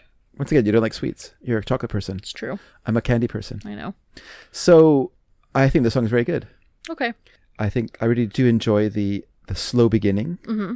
sandwiching the the slow ending, the slow ending and slow beginning, sandwiching the the, The middle part, middle the part, rocking middle the part. rocking middle part. It is. Pre- it's a pretty weird song, though. I think that you can. I think anyone could would agree that with that. that it's a no, weird song. it has a very Beatles sound to it okay. with the with the Well, guitar it's sound. it's just a weird format though, How do you mean? Like because it has slow. because it's like a different song sandwiched between. Okay, because You know what? It's with okay, let me say this. sure. I'll be quiet. because um, this CD format that I was given to pre-listen to it was different Yeah. than the other ones. Yes, that's true. I was when this part came up, I was like, "Is this the same song or is this a different song?" Like I literally can't tell because the Yeah. the number hasn't changed since the first song on the side. So I was like looking like at my phone Yeah. and I was like, "Well, what's the next song?" And I was like, "Well, this isn't that. Is this that song or is this the song before?" Like I don't know. I couldn't tell. Yeah. And I was very confused. Hmm. And then it went back and I was like, "Oh, I guess it was the same song this whole time." Yeah. But Oh, sorry about that. well, no, it's it, it is what it is. It's just you know, is it, that's it's just a strange. It's just a we. It's it's weird. You know, it's a Mm. weird format for for a song. Okay, I I really liked it. I I think um yeah, I like uh, I like what he was going for. I Right. do like what he's going for, and Which- I, I because I'm a fan of Scritti Politti, obviously. I'm not I such a like Skank Block Bologna. yeah, yeah. That's a good song, Mm-hmm. and I like the Sweetest Girl from uh, Songs to Remember. I think that's a very good song. In fact, I like a lot of songs to remember. I'm less enamored with their mid with their early '80s uh, pop funk sound that Mm-hmm. yep. that brought fame and riches to to Green Side. But he didn't enjoy the the fruits of these because he did not Right. Mm. enjoy being uh, popular and famous. He found it quite horrible. Yes. This is their fifth album, though, uh, and coming out a full seven years after their fourth album, which is called Anomi and Bonhomi, uh, which appeared 11 years after the 1988, al- 1988 album Provision. Provision marked the end of their of Scritti Plitty's uh, kind of pop funk period, Oh, okay. where they were like making songs that were very, very much like a 80s production sound with a lot of program drums Mm-hmm. and synthesizers and all the rest of it. And Green's uh, Gartside's very sweet voice. And it's kind of an interesting group though, because you know we played Sk- Skank Block Bologna, which comes out of this very political idea. Um, you know this. Wait, soci- have we played Skank Block Block Bologna? Yeah, we played that Oh, song, yeah. okay. uh, back on Stephanie Felice's second play- playlist Oh, okay. that she wa- asked to be compiled for her boyfriend, who was a Mm. Joy Division fan. Right. Right. Right. Mm, So I made sort of a post-punk conf- yes. comp- compil- comp- I want to say confirmation compilation yes. but yeah, so they're sort of weird. So they went from like this point where they were putting out albums that had like you know like telling you how the you know the cost of making the record, where you could make records, like where you could get make records done if you wanted to, mm-hmm. you know, so making it very open and this kind of creating this idea of like this this scene, this independent music scene, and you know they're part of this indie scene. They're signed to Rough Trade Records. They put out Songs to Remember, which was a switch from their earlier sounds. They kind of gravitate. uh, Green Guard started gravitating towards a more smooth pop sound, Oh, okay. and then his other bandmates weren't so keen on that, so they left the group, and he carried on Right. into the 80s and he had these songs these you know he had like a number five hit with um would be's uh, just like aretha franklin and perfect way was a big hit in the united states uh, which was from uh, perfect way i think that was from cupid and psyche 85 and then uh, he started like having a kind of a nervous breakdown he didn't he didn't perform live because he did have a he did have a what they thought was a heart attack during a performance in 1980 Woo. Hmm. when they realized this actually was an extreme panic attack. And so he stopped performing live for a long time, which is part of why he changed his musical style because he had to go like take a long break Right. from doing anything. And he stayed at his parents' place in Wales and recovered from that and then came back and he kind of relaunched Scritti Politi with a sort of new idea, yeah. less political, more pop. Right. And he kind of took it through to its its natural conclusions, which was as, as a completely like like a complete sellout basically. If that's your idea of what selling out is, it's like you know leave rough trade, sign to Virgin, Hmm. you know, leave rough, rough trade on bad terms as well because rough trade had sp- spent all this money promoting uh, Scritti Politti and promoting songs to remember, and Mm-hmm. Yeah. Mm-hmm. then just have success and then have the band leave, you know, which was they were free to do, but it was kind of hard, right? Yeah. That's why when they got the Smiths, they signed them to like a hard contract that Right. kept them locked in for several albums, for five oh, albums or because whatever of Scritti Polity? just because of that experience Right. of putting all this money into a band then have them leave and not be able to reap the benefits of it as a label so you're doing you're spending all this money on publicity and stuff like that for bands and then when they find success they go mm-hmm. that's really hard you know Yeah. you can't really succeed on that that's why they went out of business basically so um yeah and so he went to did these you know these real like you know albums produced professionally produced, produced by Arif Mar- Mardin uh, who is like the Bee Gees producer during their their heyday of staying alive and you know main course and Saturday Night Fever and stuff like that they um you know so he he brought his like super you know smooth polished pop new to this whole thing and Green Garth did not enjoy it he just found it like anxiety ridden you know just dehumanizing everything that was bad and after Pro- provision he basically left the music business for 11 years Wow. went lived in Wales, uh, listened to hip hop, and uh, just did nothing. He, he made a lot of money from from his eight- the '80s version of Scritti Politti, so he just lived on that money and uh, just kind of had a a decade long nervous breakdown before he came back with Anomi and Bonhomie, Yeah. which was kind of a weird mix of pop music with rap or hip hop, and then um, and then another seven years, and then he put out this album, which he made kind of accidentally. He was just fooling around, and then he was, he was talking to Jeff Travis from Rough Trade, and Jeff Travis at Rough Trade said, "We'd love to for you to do an album. Like I've heard some of the songs you're doing, and I'd love for you to make an album for us." And he's like, "Okay." So he started. So he just recorded it by himself, and he was really inspired by Sufjan Stevens just to do all the instrumentation himself Cool. and, and record it in his own home, and just live with the limitations of recording Mm-hmm. of recording uh you know in that sort of situation where you don't have like any kind of outside out input so it's Right. you're kind of making it up as you go along and and dealing with your own limitations as a producer and a, and, a, and, a, and an instrumentalist and then he uh, actually toured this album as well and he played a couple of songs this is uh, for fun in a bar and wasn't didn't die of fright and he says i guess i'm over my stage fright Hmm. Yeah. so he toured with this group he put together of friends he knew from this bar Okay. in his neighborhood Yeah. and uh, yeah, and but you know, so I don't know. It's a kind of a fun story, I think, but also I think a, and lots of good songs on it. But I think it's a really good. Uh, Mm-hmm. The song's really great. I mean, I think. It's got lots of things I like in it, which is Beatlesque pop, Yeah. that kind of very light power, you know, kind of light singing Mm-hmm. style, and uh, I feel like I would have liked this song more yeah, if they didn't go back to the softer okay, stuff at yeah, the end. yeah, Like if it was just like softer and then went into h- harder. yeah, Like I feel like that is like a more sort of comprehensible format for me for Yeah. some reason than this weird like sandwich thing. Which for some reason just like totally like takes me out of the music. yeah, And I'm like, wait, like how does this connect to that first part? And I'm trying to like like understand what's going on. Huh. You know? Well, sorry, that's didn't- just me. sorry, I didn't like it. Well, I'm not saying I didn't like it. I'm just gonna say right now that all all of our listeners are gonna write in to say you're wrong, okay. but that's that's all right. Sort of doubt that, but it's all right. No, no, it's gonna be a general condemnation, Mary. All right. Mm-hmm. Prepare for it. Just saying. Okay. Just get ready. Sure. Mm-hmm. Get ready for a pile of stuff pour- pouring down in your Right. head. Yep. uh, a rain, a rain of terror. is Yes. coming down on you. Oh, wait, on my head or your head? Your head. Oh, okay, sure. If you say so. All right, let's move on. All right, let's move on. This is uh another I think another great song. Mm-hmm. We're gonna we're gonna find out what Mary thinks about it. Mm-hmm. I'll guess I'll guess when we're finished listening to it. But this is uh Caliphone with their song Frosted Tips from their album Stitches that came out in 2013. It's pretty recent to to the uh, era of Mm. was. this uh, of this uh, this mixtape. So let's give it a listen, everyone. Here we go. This is Frosted Tips.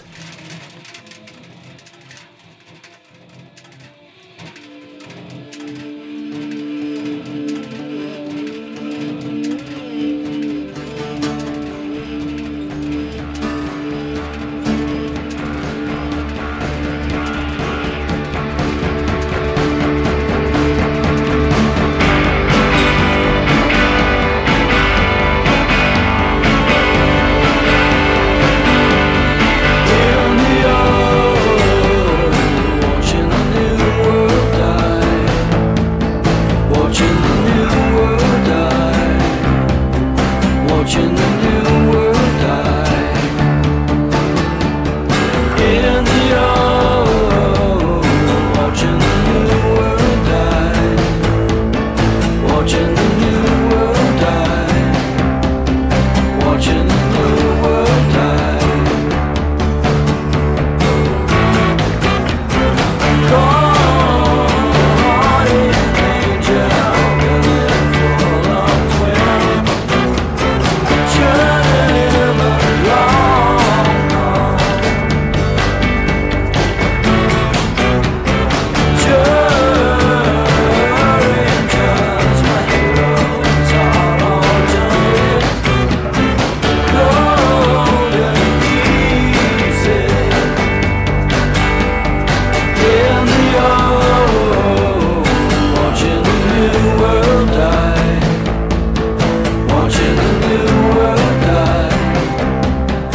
Watching the new world die.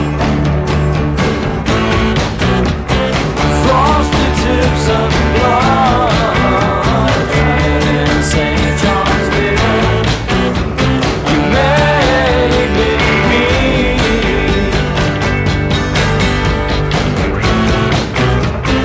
Waited circle travel Let it, let it, let it Try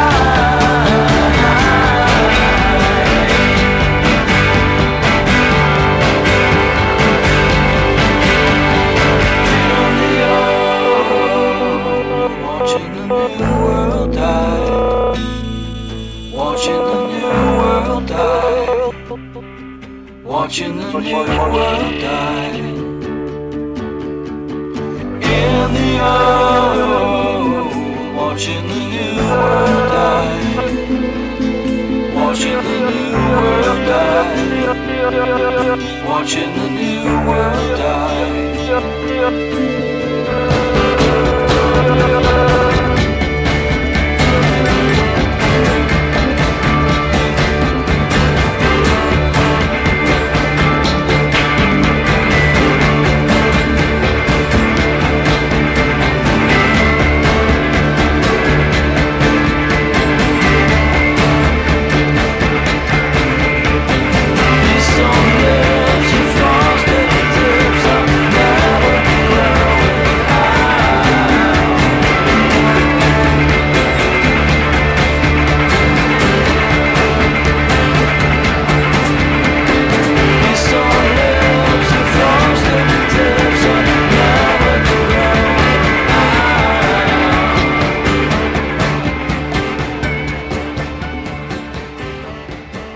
And we're back. Yep.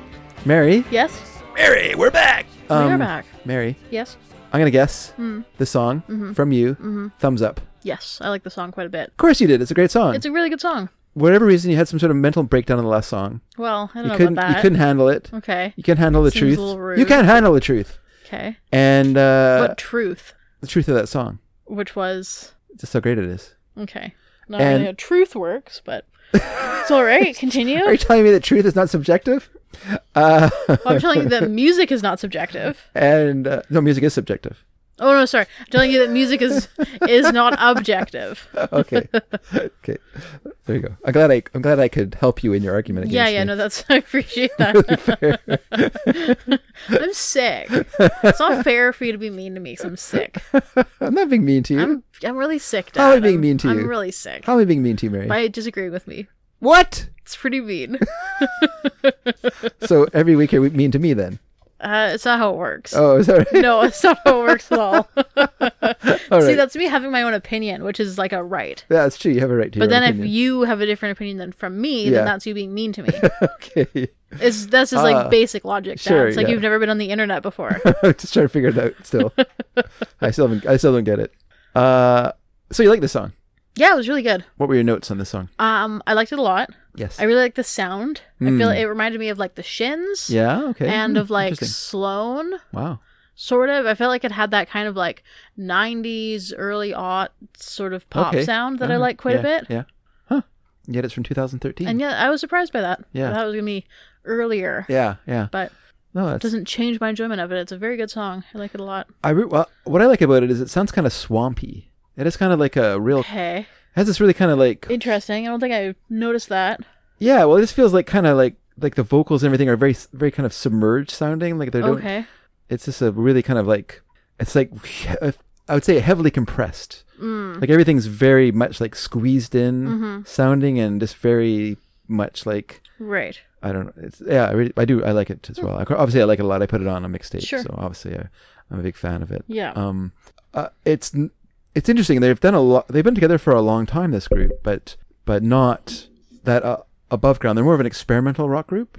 But the main guy in the band, who actually started it as a solo project, Caliphone, um, this kind of started. It was just the idea that he would just do like kind of fun little, fun little, um, little kind of musical experiments Okay. under this name as Oh. Sure. Caliphone, which is actually a company that produces audio equipment. okay. So he used their name for the band, and I guess it was supposed to imply that it was some sort of like audio experiment, audio project. Right. Sure. And but it's one of those sort of things where you start something with one idea, and then it takes uh, takes on a life of its own, and suddenly Yeah. you've got a whole band around you, Right. and now you're a folk experimental folk rock group Yeah. or whatever, a folk band. Oh, it's happened to all of us. I well, what when doesn't it happen, right? Yeah. You go to get in your car, next thing you know, you're in a mariachi band. yeah. No, it's. You don't know- Yeah. you don't know what I've happened. been watching. I've been watching a lot of um a lot of BoJack Horseman. Yeah, Recently, sure. since the quarantine, because it ended.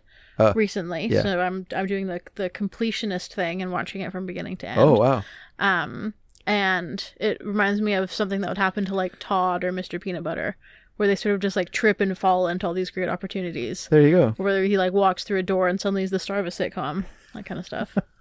um yeah so so yeah i guess he took a four year break and he came back after that and basically a bunch of the band members had left during this time period because i guess because it was nothing was happening so they went on to their projects and then he recorded the album kind of on the road like he went through the southwest of the united states and recorded it in arizona texas and then southern california and i kind of feel like that this album ha- the song has that kind of vibe to it as well it does feel kind of southern to me but uh, yeah, it's a great song, and it feels like a very timely song. Uh, the end of the end of the. Did you say this is the end of the? World as we know it. No, Oh, sorry, I'm thinking of a different song. yeah, it's um, That's a joke. it's the end as, as the end of the world as we know it. And you feel fine. Is that what you're thinking of? Mm-hmm. Yes. REM.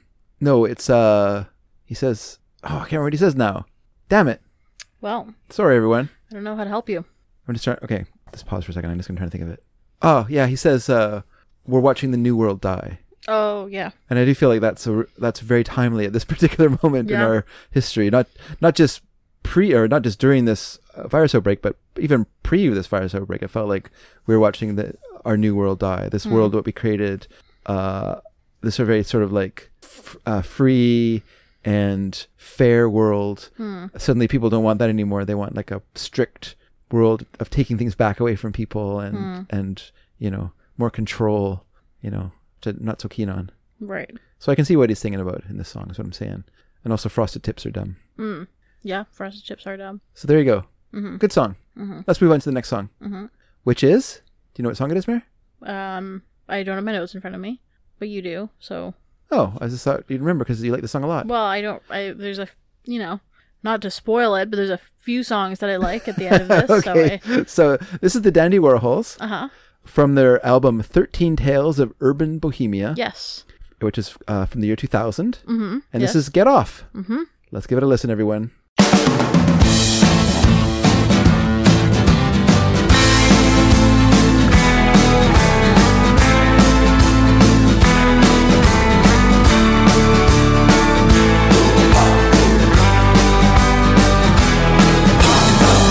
Yeah, I'd like it or not.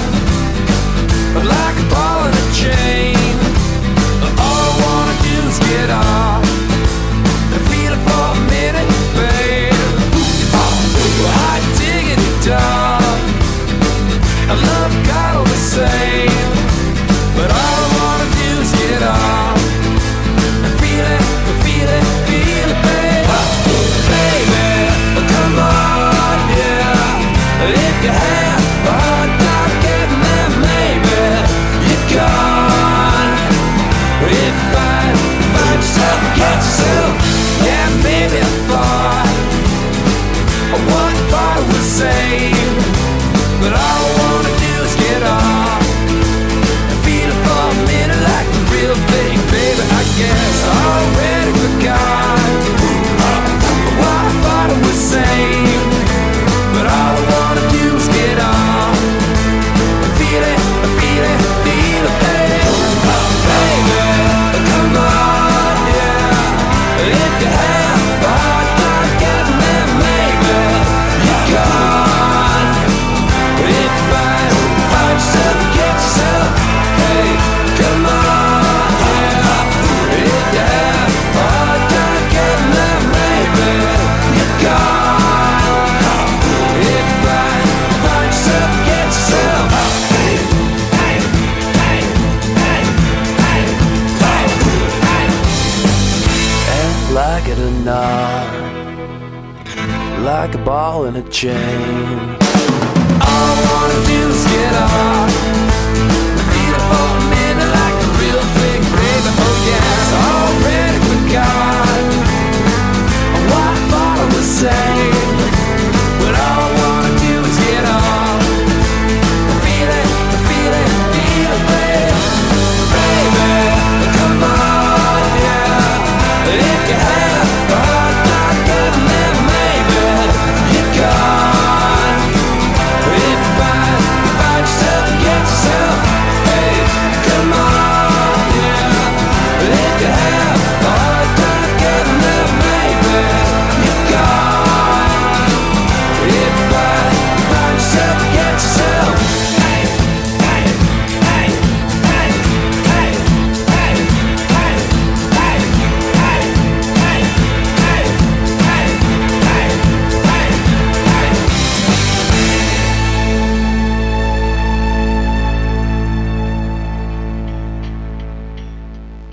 And we're back. And once again, I'm going to guess, uh, Mary, Yes. you hated this song. I. You're wrong.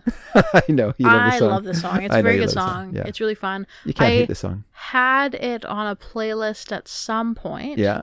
but I don't believe it was played in when I played those two No, playlists. no, it so wasn't, it was yeah. either on a different playlist Yeah. or it got removed from one of those playlists for whatever reason. Yeah. Oh. One, one or the other. Yeah. Yeah. Happens sometimes, you Sure know? does. Sure. Just- It, might not, it might not work, even though you like it a lot. It doesn't yeah, fit. so it starts to not, it starts to, doesn't jive with the other yeah. songs, Yeah. you know? That can happen. Sort of, sometimes I find that if I have a song that I like too much on a playlist, I found that it takes away from the other songs. Yeah. It's hard to fit in a song like that. It's my problem with having Sofiane on um, playlists, as I've said before. Yeah. If it- it's overwhelming for you, then Mm-hmm. it doesn't work. This song is like it's like a perfect song. It's Yeah. like so great. The It's such a singing good is great. song. The Yep. song is great. The Yeah. music, It's everything very about it catchy. is great. It's very catchy. Uh, I just love the. I love to sing along with it. I love like the the way the harmonies work in it. It's, Mm-hmm. Yep. just- it's great. I feel like every person I've played the song for has loved it. But there's no other song like it by this band. Oh, really? Like nothing else that they do has ever sounded like this. Hmm. Like the album Tales of uh, thir- Thirteen Tales of Urban Bohemia. I don't actually own it Mm. because I don't like it. Right. my friend David M owns it, Mm-hmm. and that's where I heard it. I knew Get Off before I heard that that album. 'cause Mm. Right. I heard it on an uncut compilation. Oh, okay, yeah. And that's where how I still own it. And but I heard that album and I was so Hmm. disappointed by that album. Li- Like none of the other songs sound any good. in it. There's one kind of song that sounds like a Iggy Pop song from the 1980s, which is no Okay. recommendation. And You like Iggy Pop, I Dad? do s- like some of his stuff, but I, you know, he's a fallible human like the rest of us, and Hmm. the 80s prove that. yes, as it did for Minnie. and and I just yeah, I just it just doesn't like. And then your mom and I, because we liked the song so much, Mm-hmm. we went and saw them live at a, s- a smallish club here in Oh. Yeah. in town. And once again, the show was nothing like this song. Yeah, Like this song is a short, fun. perfect pop song. Mm-hmm. But all their music they played live, it was all like it was all like shoegazy, loud guitar. It was like this wall of noise Mm-hmm. Mm, yeah, thing that had like no differentiation between any of the songs. It was just like one big soupy mix of of of garbage basically Right. to me, and like I Right. just I left feeling so disappointed by it.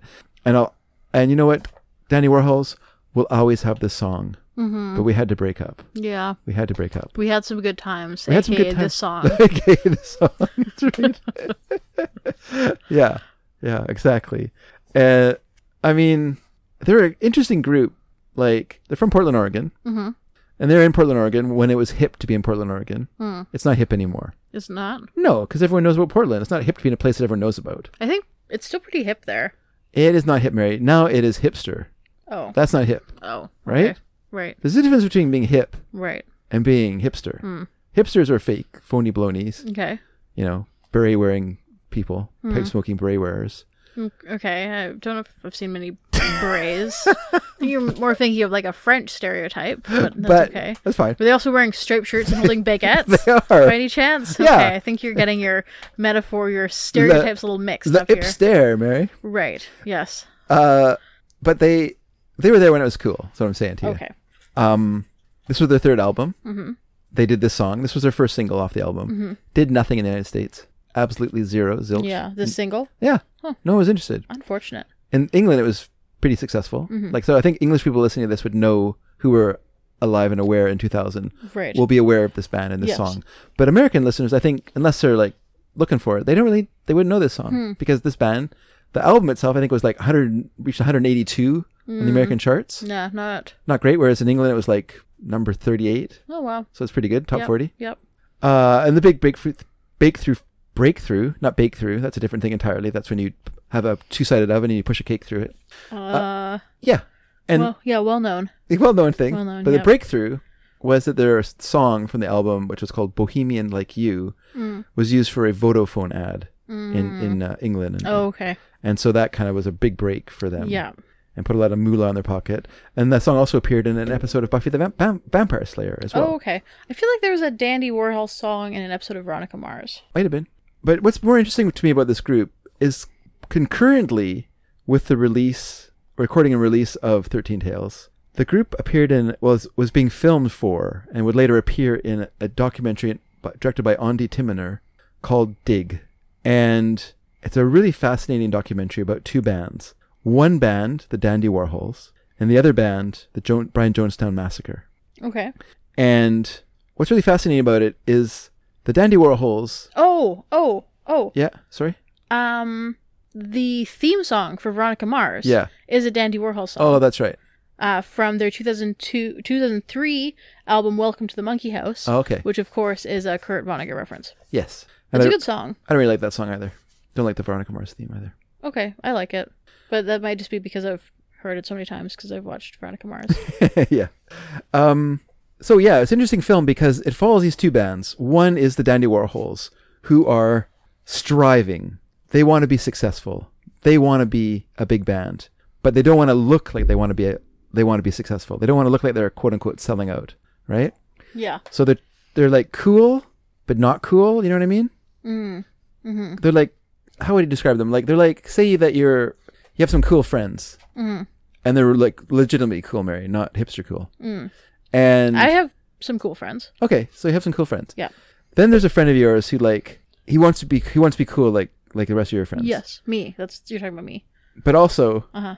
he wants to be like a really successful businessman. Oh no, never mind. You know what I mean? Yeah, lo- But he lost wants me, to also but- but, he also wants yes. you to think that he's cool. yes, But you know he's not cool. right. because no one could be cool who wants to like Yeah, you know he's like um all the all how all those big companies now have like young people who do their tweets, and so Okay. their tweets are like their Twitter account is all like memes and stuff. but Yeah, all the yeah. memes are like a few months old, Yeah. and so they're not like really relevant anymore because like young people have moved on. yeah. Yeah. and it's like you know and everyone knows that like those twitter accounts are like the twitter embodiment of that gif with steve buscemi where he's holding the skateboard and he says how do you do fellow kids there you go. Exactly. he's that guy Yeah. Yeah. okay sorry yeah But then the Brian Jonestown Massacre were like the too cool for their own good band, Mm, where they mm-hmm. were so cool. They're like heroin addicts yeah or like major like substance abusers yes and self sabotagers.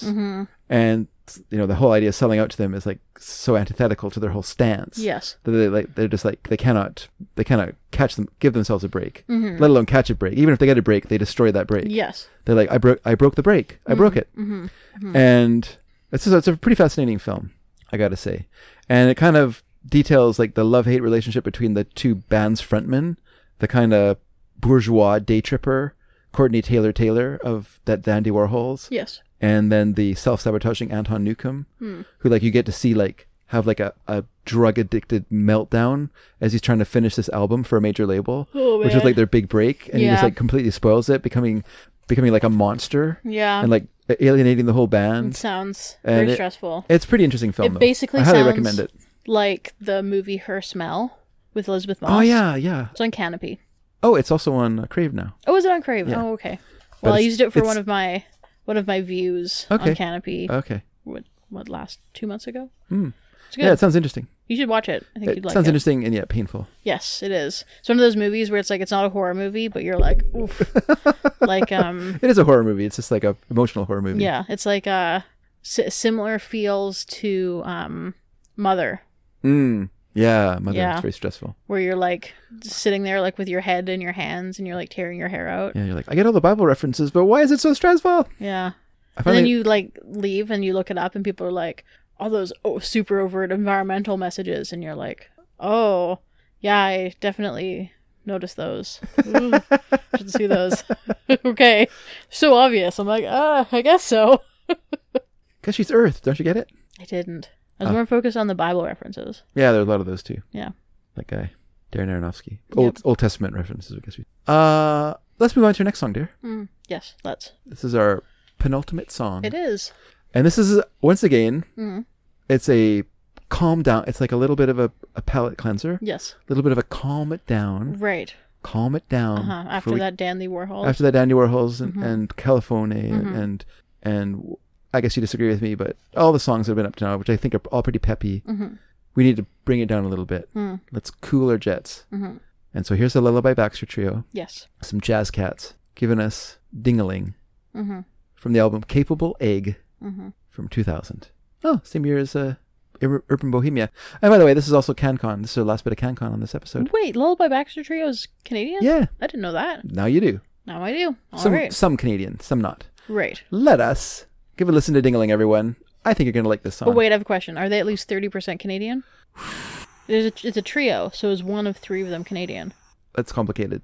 Let's talk about it when we come back. Okay, seems like a it seems like a easy question. it's not an after easy you question, said that they're Mary. there are Canadian, no but- easy questions, Mary. All right, let's hear the song. You dingaling. I'm not a dingling.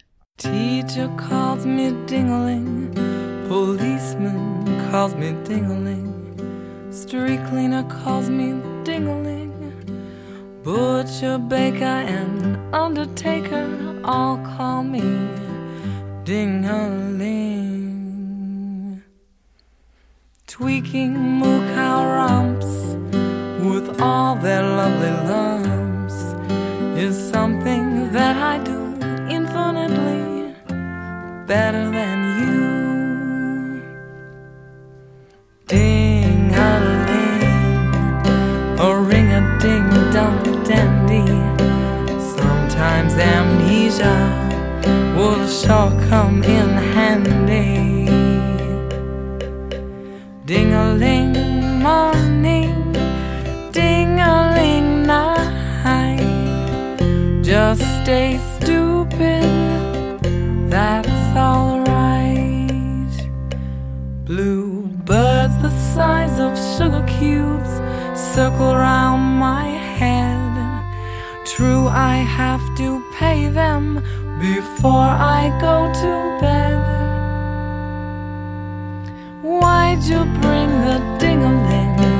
All she wants to do is sing her ding-a-ling songs all night long, all night long. Would you like a subscription to my diary? Then, when I merge with the infinite, you can impersonate me.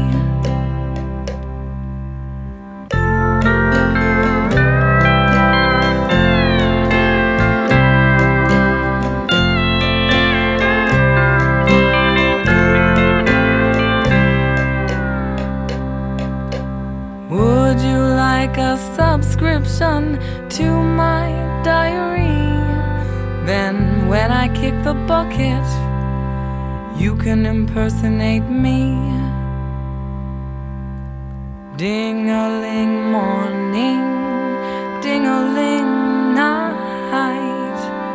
Just stay stupid, that's alright. Dad, I'm not a ding- dingling. You're not dingling? No, Okay. the song Yeah. is "Dingling" by Lullaby Baxter. Yeah. Trio, but I'm not that. you are. Oh, is that You're right? dingling. Is that right? Yeah, Thanks, dear. you're welcome. Um, yeah. What do you think of this song, Mary? I'm pretty Uh, sure that you like this. I like song. the song a lot. Yeah. it's a really good song. It is really good. I I think listening to it this time, Yeah.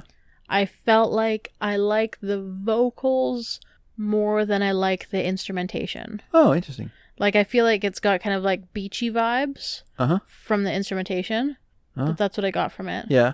And um I was like that's okay, but I feel like the lyrics and the singing are still and like that sound from that is still really good. Yeah. So, Oh, interesting. I uh I like the package, but okay. Mhm.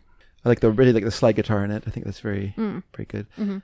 And I love her, I love the lyrics. hmm They're They're not her they're not her lyrics. like she didn't write them. She did not not write the lyrics. That's all She right. wrote the music. And uh, but I just love the re- reference of death as merging with the infinite. Mhm. That's Yes. always good. When I merge with the infinite, you can impersonate me. hmm They're a little catty. I like the cattiness of the lyrics Mm-hmm. as well. Uh, her real name, Lullaby Baxter, hmm is Angelina Teresa Ia Paolo. Okay. But she so wait, Lullaby is not her real first not her name? real first name. No, it's amazing, isn't it? Yeah. Took her stage name, took her stage surname from Jack Lemon's character in The Apartment. That's her second reference to The Apartment in this episode. Oh, it is. Hmm. Weird. Yeah, it is weird, isn't it? Somehow that happens. Uh, so she wrote the songs, and someone named Letwick Sedgwick, once again, not his real name, Okay. wrote provided the lyrics. Hmm. And the album, which was released by Atlantic, is really f- curious to me because it it really is like emblematic of this time period, 2000, when record companies were like living high in the hog with CD sales. Mm-hmm. Like it was all going to fall apart soon, but they didn't know it at the time. Right. But they were living high in the hog. So they took this woman from Toronto Mm-hmm. and put her together with a group from San Francisco, recorded the album in San Francisco, New York, and Montreal. Mm-hmm. And what did they expect sales were going to be on an album like this? Yeah. A bunch of cartoonish songs Mm-hmm. about carnivals Yeah. and strange characters. It's called Capable Egg. It's called Capable Egg. Like, yeah. yeah. It's just Mm-hmm. a. It's got a song in there called Morty Mort Mort. No, Morty Mort Morton. Cal, uh, Showstopper Calhoun. Like just it's just a weird thing. It's just like Yeah. a, a lot of cartoonishness and and so yeah. So I just think it's weird they could receive so much su- support, but it did. And it features backing from a group called the Orange A or A. Sorry, A O R A N J Symphonette. The Okay. Orange Symphonette, Orange. Net. which which is by the way not a trio. Okay. It featured Joe Gore Uh huh. on guitar. Uh huh. Mayor Yes. should be wiping her eyes. I was just scratching. uh, Rob Berger on pump organ, Mm-hmm. Ralph Carney, clarinet and triangle, Mhm. Matt Brubeck, son of the jazz great Dave Brubeck, Hmm. playing electric bass Mhm. on this song. He also played cello and uh, stand up bass. And then Pat Campbell on drums and percussion, and then non Wait, non Pete Campbell from Pat. Mad Men? Pat oh, Campbell. Pat Campbell. uh, non symphoneteer David Phillips on pedal steel. Okay. And the Orange Symphonette were formed in, Sa- in Fa- San Francisco in part, I think, due to the sudden se- 90s sudden affection for lounge music and exotica Hmm. at that time period, like very popular in- in those days. Uh, but they're all Mm-hmm. A lot they're, of people buying Herb Alpert's Tijuana. Yeah, Turbo exactly. For the yeah. Tijuana Well, there's Brass. my generation aged up into that generation who people Right. who listened to their parents' Yes. Uh-huh. friends' record collections, and you know took that and started like l- searching out this kind of stuff, and it became Hmm. very popular. Mm-hmm. And uh, but these gu- guys all played with Tom Waits, so they're all like players with guys who played with Tom Waits, and then um, decided to kind of put together like a couple albums of this very eccentric takes on first Henry Mancini, Okay. so the first album is the Orange Symphonette plays Henry Mancini, and then the se- second album is just called the Orange Album, and it's basically them just doing like a bunch of different versions of theme songs from movies and, and popular songs of the time period. Yeah, so I'm just gonna play uh, one little quick version of their of their theme from Woody Allen's Bananas, Okay. written by Marvin Hamlish, Okay. most famous for writing the uh, song "The Sting," the entertainer from "The Sting," Hmm. which you've heard if you ever heard an ice cream truck go through our area because it goes do do do do do do do do do do do do do do do do do do, which as when I was growing up was always played on every ice cream truck driving through every neighborhood. I mean, Hmm. It's still, it's still, played now. Still played, I yeah. think. yeah. I think you're right. I don't, I don't know if that's is that a regional thing or is that everywhere? I don't know. I feel it's maybe regional or maybe national, but not necessarily international. Are there even ice cream Maybe trucks? in- in continental. The popsicle man or whatever coming around. But yeah, so let's listen to this little little bit of banana. It's, a, it's very short. It's a, it's but the theme from Bananas, Woody Allen, great Woody Allen film, uh, played by the Orange Symphonette. Okay. So here we go.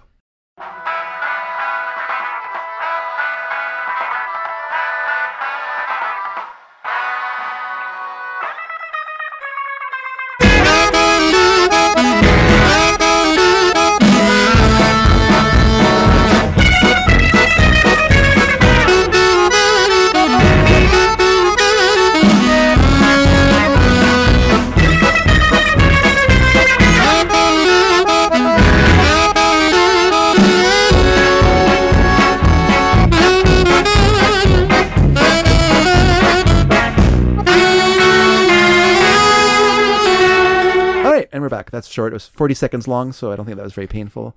If you didn't like it, it's over with. So wait, do you think? I mean, I'd never really thought about this before. Yeah. But I guess not everywhere has a truck that drives around and sells ice cream. No, no. So not everywhere has a a truck that is stocked with freezers and they drive around and play a song. Yeah, And then kids hear the song and beg their parents for money. yeah. And then they go out and get ice cream from Yeah. the ice cream truck. But I think that they, I think that they're in the state. I think they're in the states because Mm-hmm. I'm just thinking about the movie Freaks that just came out. Although that was filmed here, but he uses a like an ice cream man or a popsicle man or whatever. But I mean, even, I mean, I feel like that's something. I feel like I've seen an ice cream truck in media.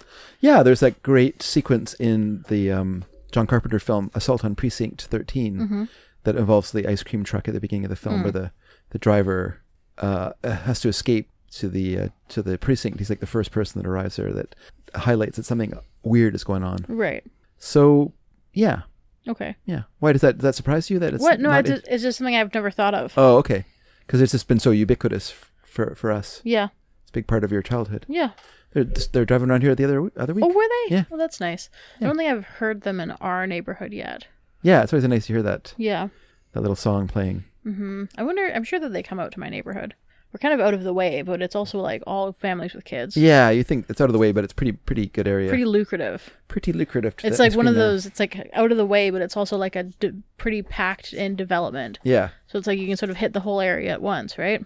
It seems it seems weirder that that before that like ice cream trucks are normal now, but at one time people rode a bicycle with a with like a freezer like a ice box on the front of it with Mm, yes. with those things. They did that in the TV show Haters Back Off, which is a Netflix TV show, Oh, which it was was- filmed here Yeah. at my partially filmed. They filmed part of an episode at my high school actually, Okay.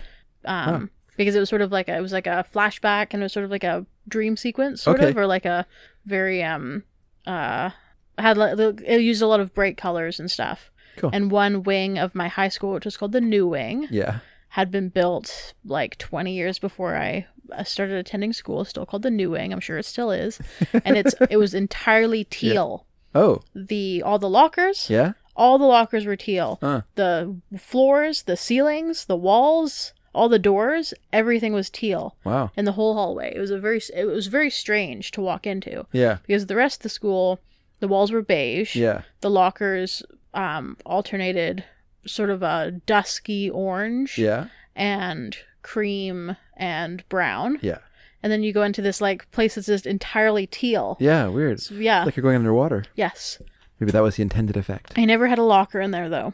W- Could you choose your lockers at your school? Nope, they were assigned. They were assigned, yeah. Yeah, but the other thing was in the new wing, you got half. There were half lockers, Ugh. but you got two half lockers. Oh, okay. Well, that's kind of handy. I didn't like the idea of that. Oh, no, you have to have two combination locks in. yeah, Blah. yeah, I take that back. Mm-hmm. I'm going to say blah. yeah. But I had a friend who had lockers in the new wing two ye- two different years, Hmm. grade eight and grade twelve. Okay. Well, beginning and the end. Mm-hmm. The omega, the alpha to the ome- omega. Yep, I guess so. What do you say? I guess so. Well, I mean, yeah, like I suppose that's yeah, yep. What do you mean?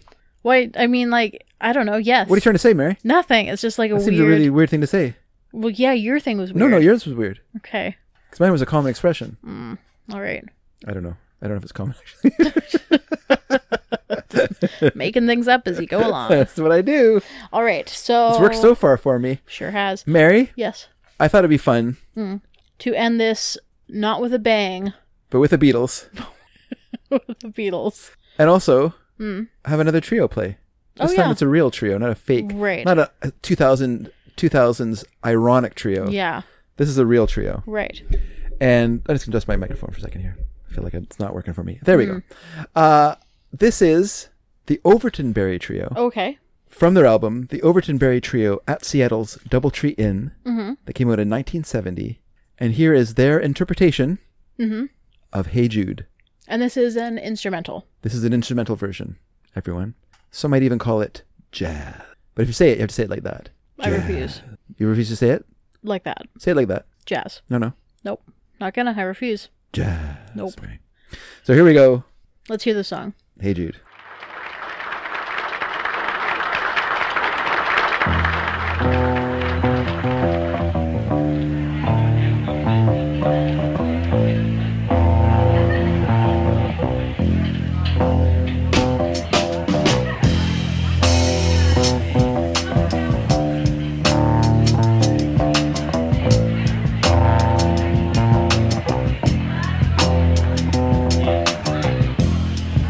Hey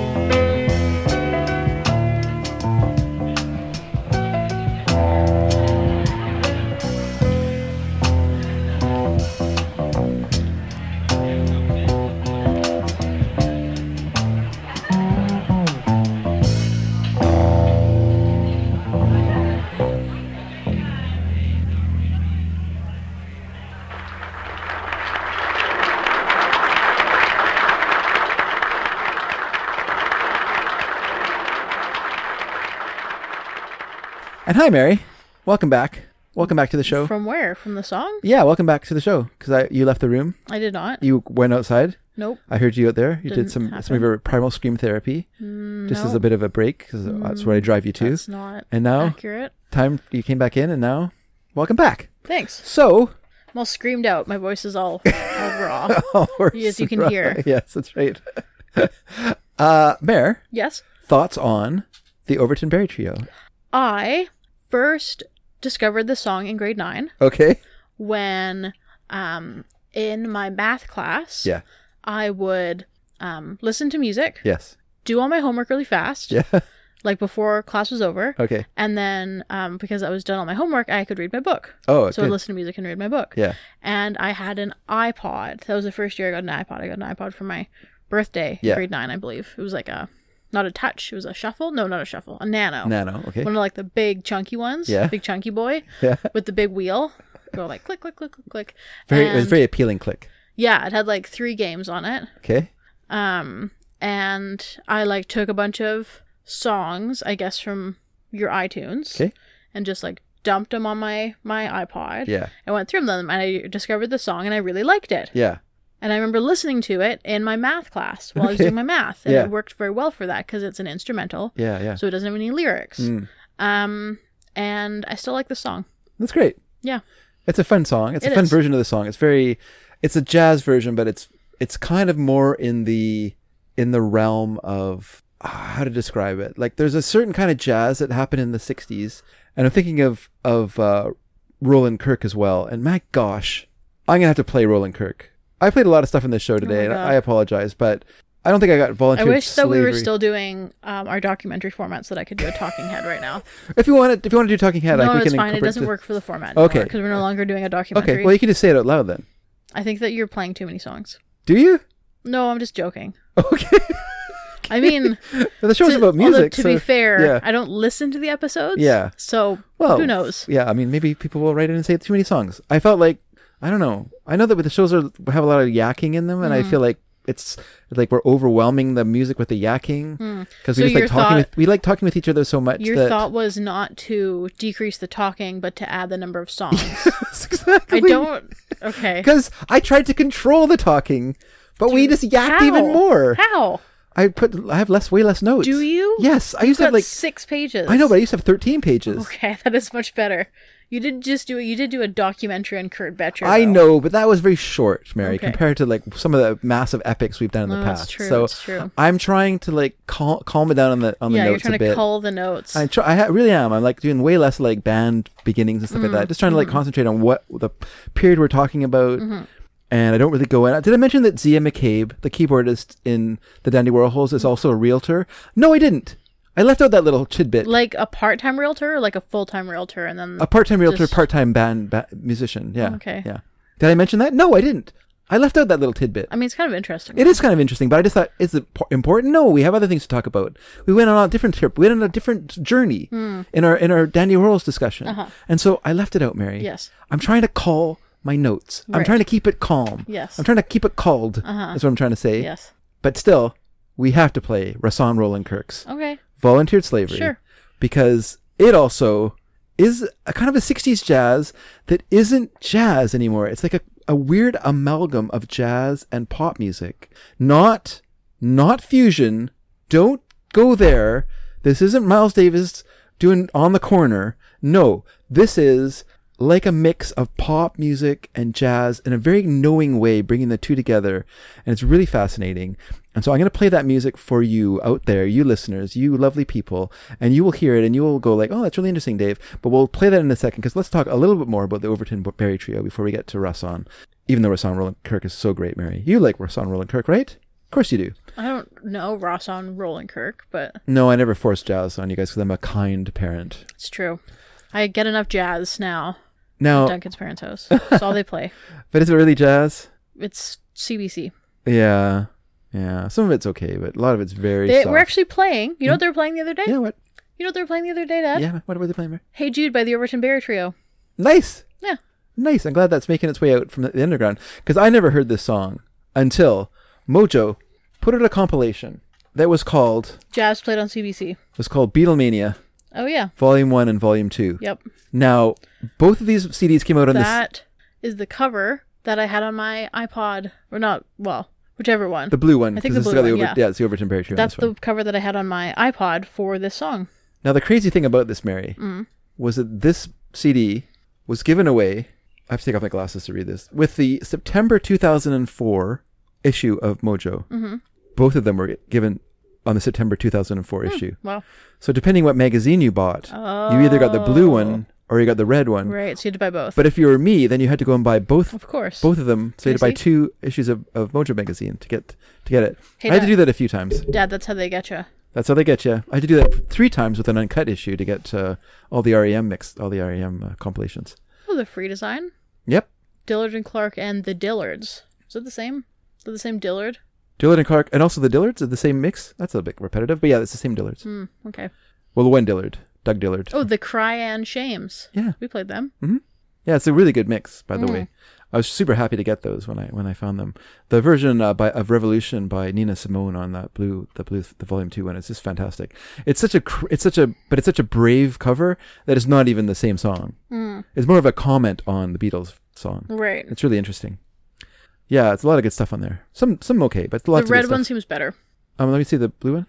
Well, it's just because the red one has free design, Dillard and Clark, Yeah, Mm. um, Booker T and the MGs, the Dillards, yeah, Cry and Shames, uh, Isaac Hayes, and the Bark Hayes. that's really good. Yeah, And then this one has Harry Nielsen, it's good. Wilson Pickett, Great. Hey Jude. Nina Simone, Yeah, fantastic. the Overton Berry Trio. I don't know. I don't really know many people on the volume Also, two. but also it's, uh, Cheap Trick. oh yeah, that's Cheap Trick. Yeah. The um, Four Tops. I don't know. Four Tops them. is great. Come on, M- Motown, classic. Okay. You like uh, you like um, what's this? Uh, Seven Rooms of Gloom. Oh, I do like Seven Rooms of Gloom. you like the Four oh, Tops. Yeah, right. You're right. You like the Four Tops, dear. The Marquise, just another version of the the Barquets. The, I think it's the Marques, actually. It's keys Oh, is it? because like a marquee, like outside a theater. Yeah. Well, no, I figured that that was the the pun, but isn't it K A Y S? K E Y S. Yeah. Oh, it is K E Y S. Okay. It's got Steve Where am Crop, I- got Steve Cropper from the uh, from Booker T the MGs. Yeah, it's got some good stuff on here. Hmm. Okay. Good stuff. I'm just saying the red one seems better. Yeah, maybe a little bit, but uh, Vince Guaraldo, Vince Guaraldo, or Guaraldi, I should say. You know, Oh, Linus and Lucy Yep. fame. Yep. I doing I'm a loser, which is good. Yeah, so no, it's it's great, and I was I was really happy to get those. So this this song was on there, and I just was like, that is fantastic. And now Overton Berry was a Seat- Seattleite. Hmm. He's lived in Seattle, it's, or in Washington State his whole life. This has been a very West Coast episode. It huh? has been very West Coast ish. Uh, yeah, so the Doubletree Inn is not actually based in Seattle, despite what the uh, title says. It's based in Tukwila. oh, okay. Which it was is based in outside Tukwila. Seattle. Yeah, it's outside Seattle, Okay. but it's close close to Seattle. But I mean, the other thing is, if you're gonna say yeah, no one's going to know this what that is. place in this place, Yeah, like, yeah, come on, you're gonna say Seattle. Like when someone, if you talk to someone who doesn't live in British Columbia and Yeah. they say, "Where do you live?" you say Vancouver. I don't usually say that, but yeah, You don't say Aldergrove. I do. You say Aldergrove? Yeah, What do they say? They say where? yeah, You just say Vancouver. that's what I want. Okay. Or you say like outside Vancouver. Yeah, that's good too. I guess. I guess I should say that. I say Chilliwack. They say, oh, like the band. I say, how do you know the band Chilliwack? really, people say that like the band? No, I didn't say Oh, okay. that. Okay. Um, and at that record store, I did find a couple albums by Chilliwack. Oh yeah. Which one? Mm-hmm. Describe the cover. Probably one of the more recent ones. Was the one with a mask on it? I can't remember. An Indian mask? Um, That's Chilliwack. Indian or or indigenous. Uh, I First guess Nations. I guess I should say indigenous. Mary, thank you for correcting me. Inaccurate to say Indian. You know what? I want to talk about something that bothered me the other day. Oh, okay, sure. I was um, so at work we have um, Mac computers. yeah, And mine is set up so that it has like words of the day that are on like the screw like the screen when it's um when it's like a s- screensaver. yeah it's- as like a screen cha- saver so if you're not there for a while or if You don't you're actually doing need something else. screensavers on modern computers, but yeah, whatever. but yeah i mean it's just i don't know something that goes off and Yeah. does that thing Yeah. and one of the words of the day was indian Okay. and i was like okay and it was like first definition was indigenous people from the americas Okay. Second definition, someone from the Indian subcontinent. I was like, why? Why is the second definition someone from the s- Indian subcontinent? Like, that's a crazy definition to have the first one be like, someone from the Americas. Second definition, someone from India. What? Why is that your second definition? Why is your second definition the accurate one? And your first definition is someone not from this place. Second definition, from the place. First definition, from h- the other side of the world. Like it makes no sense at all. I was very frustrated by it. That's great. Did you rant and rave to people at the uh, facility? No, they don't care. I was gonna say, I ranted and raved about it to Duncan though. and he didn't care either. No, no, he was like, "That's weird." It's kind of strange. So the Overton Berry Trio, just to finish up, Mayor, Oh yeah, is Overton Berry on piano, Chuck Metcalf on bass, and Bill Kotick on drums. And here's the thing: on the same album, Mm-hmm. they cover the Beatles and "I Love Her," okay. and also the Beatles "Here, There, and Everywhere." But So what I've you're never heard saying that is album. Overton Berry is a uh, Beatles fan. Yes, he was very much a Beatles fan, or at least Was. he knew how to track the crowds because you could hear when you listen to the CD, you can hear people like clinking and clunking of glasses and, and plates and stuff like that, and people talking. It was very apparently a very popular night spot in the days when they played there because the band was so popular. They attracted a big crowd, so they'd be like lined up outside. Uh, there you so go. this one, Chilliwack, Oh, yeah. self-titled second second self self-titled album. Yeah, that's one that has uh, "Lonesome Mary" on it. Oh, then no, it wasn't this one. Never mind, because I looked because I looked for that song. Oh, okay, maybe I'm wrong then. Maybe And- "Lonesome Mary's on the one with the indigenous mask. Oh no, no, you're right. It does have. Okay, well then. Mary, you missed it. No, no, no, I didn't because I looked at the track listing. Okay. I, mu- I must just, it must be that I recognize. If you want to that- borrow, I have the record. If you that can album borrow it, if you cover. want. No, no, it's fine. You can borrow it. Okay, everyone. So we're gonna. Well, Mary looks at her phone and stares at Chilliwack albums. I'm gonna play you Rasan Roland Kirk from his album Volunteered Slavery. This is the song Volunteered Slavery. It's a very good song. It's a jazz song. I hope you like jazz, but if you don't like jazz, it's very much like a a, a very um easy jazz to, to to to enter. It's like a it's like what do you call that thing when you like have something that's makes it like a- Entry level? entry level jazz. Yes, exactly, Mary. So here we go. And I just want to say one thing about Rasan Roland Kirk. If people don't know, he was blind. He would play three saxophones at the same time. So he had two instruments, one he called the manzello and the one he called the stritch. And they were designed so that he could play a drone on them and do some do some like kind of like very simple keying on them and then he also played the saxophone and that was where he would do the majority of his of his playing he also played the flute and he was the one who developed that incredibly percussive like almost spitting into the flute sound that that um, ian anderson borrowed for jethro tull he also played the nose flute he would uh, add whistle sounds. He was just like this incredible artist, just an amazing, amazing uh, entertainer and just a fantastic player. So if you've never heard Ross on Roland Kirk, here's your chance. And I think if you've never heard him before, you're really going to enjoy this. This is Volunteered Slavery. Here we go, everyone.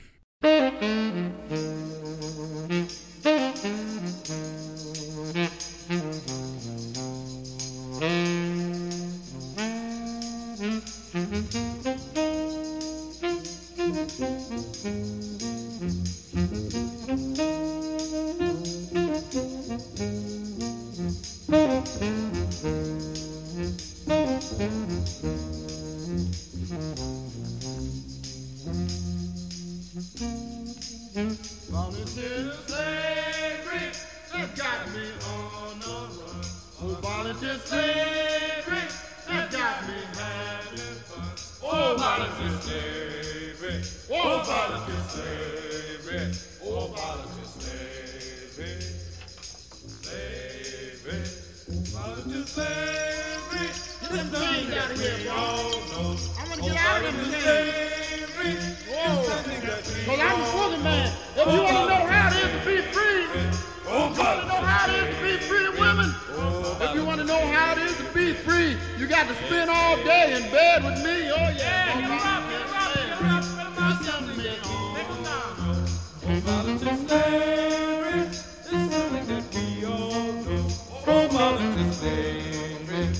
Oh, volunteer slavery. Oh, volunteer slavery.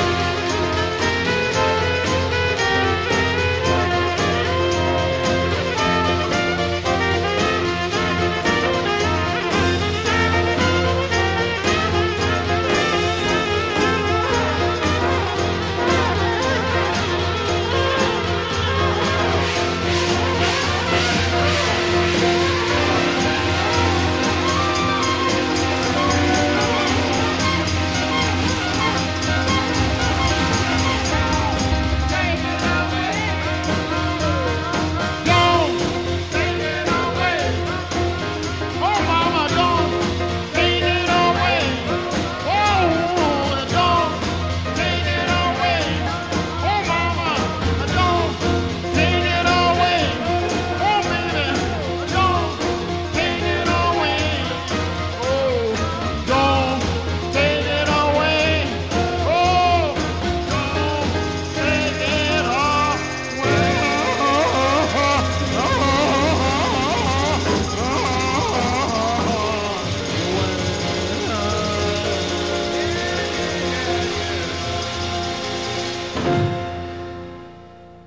And yes, that song did end with with uh with um Hey Jude.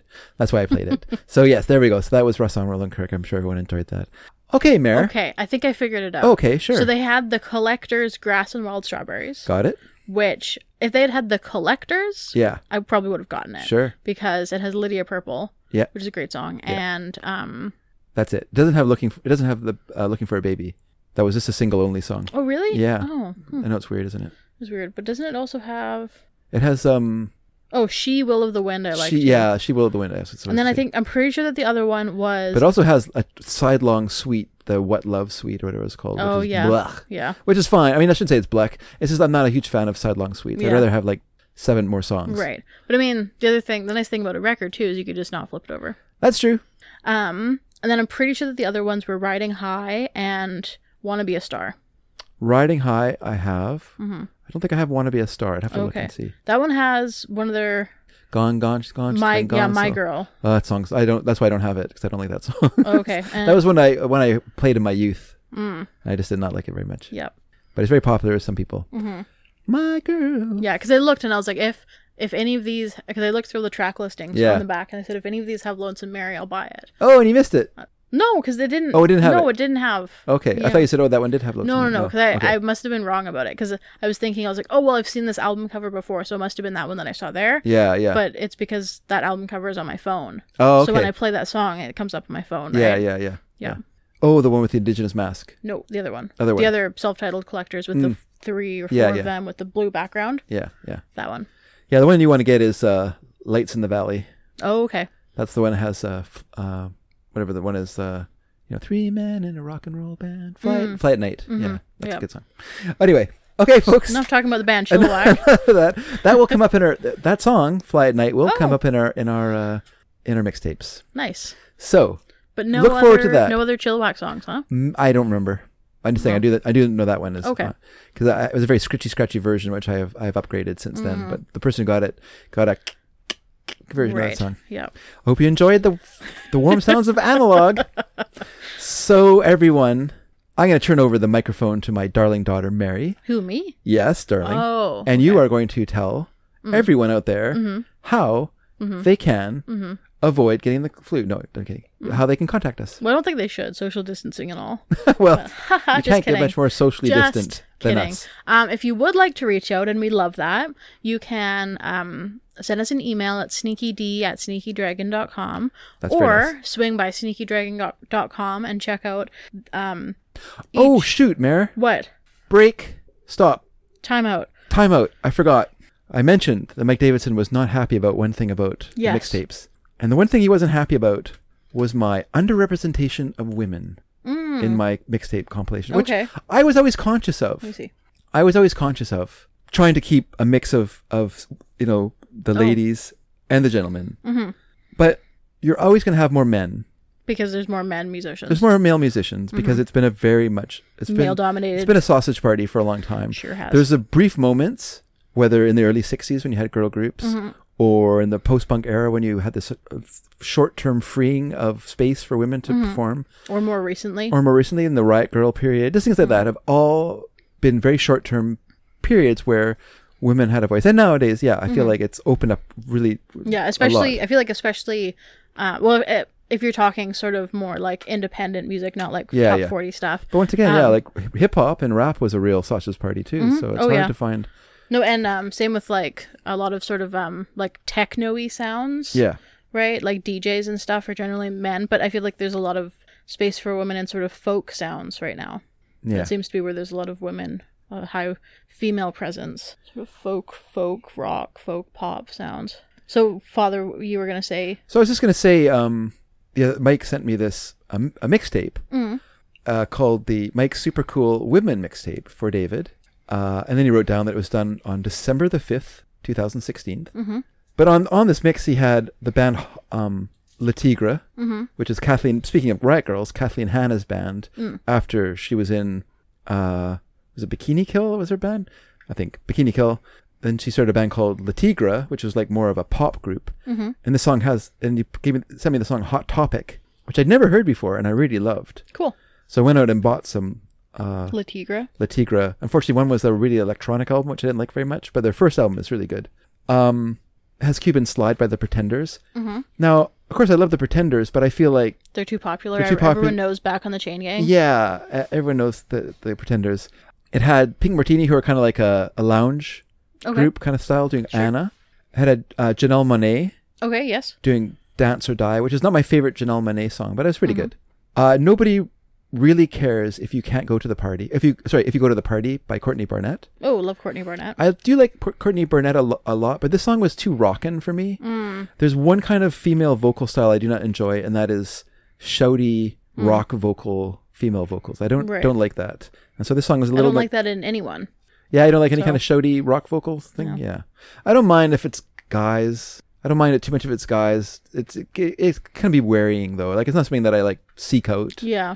But uh, I just find I just find like it just doesn't. I don't know. It's something about it that doesn't do it for me. Like I, if you're gonna s- if women sing like a, with a really like strong like rocking background, I prefer if they their vocals are more subdued. It's kind of a contrast to Right. to the s- to the sound of the guitars and stuff. Um, well, who else is on here? Uh, Kiss Kiss Chase by Lush, which is very good, kind of a shoegaze band. That was good. Massive Attack. Now this is where I kind of kind of went, hey, wait a minute, because I do have female singers on, on this Mm-hmm. on the you know there's obviously Lullaby Baxter, but also the Breakaways singing with with Burt Bacharach. Mm-hmm. And if your argument is well, they're just singing with a guy, but that's Massive Attack as well. It's Right. Mm-hmm. a wo- woman female singer singing with the guys who are doing the the backing tracks for her. Um, yeah. I'm just trying to look through it here. It has Petula Clark. We, Oh, we yeah. talked about Petula Clark Yes. Oh, I love her. at Downtown, which is like a, a great song. Ma- uh, Mavis Staples, who I love a lot, especially with her stuff with the Staple Singers. Uh, had Edie Brickell and the New Bohemians, which I'm so so on on them. Uh, had the Bangles, who I love, as you know. But once again, the Yes. Bangles, I don't know, like. Like I think going down to Liverpool by the Bangles, which is not their song, it's a song by Kimberly Rue. But I really think if you're going to do like a compilation of best songs of the '80s, that song should be on there. And then uh, Luscious Jackson, who I thought were okay, and then uh, Racehorse by Wild Flag, which, which once again I thought was okay. So there were some okay songs in here, some really good songs, but I really want to thank Mike for introducing me to La Tigra, who, a band I missed I missed out on, just because I wasn't into the wild, the Riot Girl scene. Just because Riot Girl was really more about taking back rock music from guys, and so it was a lot of like rock stance with women singing, and this wasn't really my bag. So I kind of like didn't pay much attention to it outside Right. of hearing it and thinking it was you know interesting, but that's as far as I went. So I kind of missed like people's uh, projects after. Actually, uh, Kathleen Hanna is married to um, Adam Horowitz from the uh, Beastie Boys oh, cool. to uh, Ad Rock. So so there we go. So sorry, Mary, I interrupted you. Hmm. I just wanted to make sure I mentioned that uh, kind gift from Yes. another kind gift from Mike Davidson uh, before you Can I see ended it? the show entirely. Oh yeah, go ahead. Oh, and there's a Nico case. Oh yeah, Nico Case is on there. That's right. I do like Nico Case. I missed that when I was Yes. glancing through it. From uh, who we know from the New Pornographers. yes, we decided a song on Side one. on side one, and Nico's fairly uh, not. She's just singing with Dan Behar, obviously, but I think prominently featured on that song. Yes. Um, so anyway, you can also um, come and comment on sneakydragon.com on each episode. There's a comment section. People comment there. You can do that. We're Um, falling apart, Mare. I'm sick. Uh, Twitter, Yeah, sneaky underscore dragon. that's true. Facebook, sneaky dragon. Yeah, That's it. that's it. If you want to write us a letter via snail mail, you're free to this- do so. The address is on sneakydragon.com. Oh. The You can address is- contact us. That's right. If you go to the contact us page, you'll find our, our snail mail address there. If you want to support the show via your pocketbook, you can go to Patreon. Sneaky Dragon is our site there. I'm gonna I'm thinking about doing some more work on that, making it a little bit more attractive as a thing to give us money for. And I'm gonna think about ways to create tiers and stuff like that. But um, I just don't have a lot of time for these things because I do three podcasts, so I have to marshal marshal my time And you have a full time job. and I have a full time job, a nine hour a day job. Yes. So it takes its time. Mm-hmm. But soon I might not have that job, so I might have some free time What do very you- soon. What? Well, the way things are going right now, Oh, economy right. wise, it might not be worth their time to have us there. That's So fair. People aren't buying things. People aren't buying things. Yep. So people aren't selling things.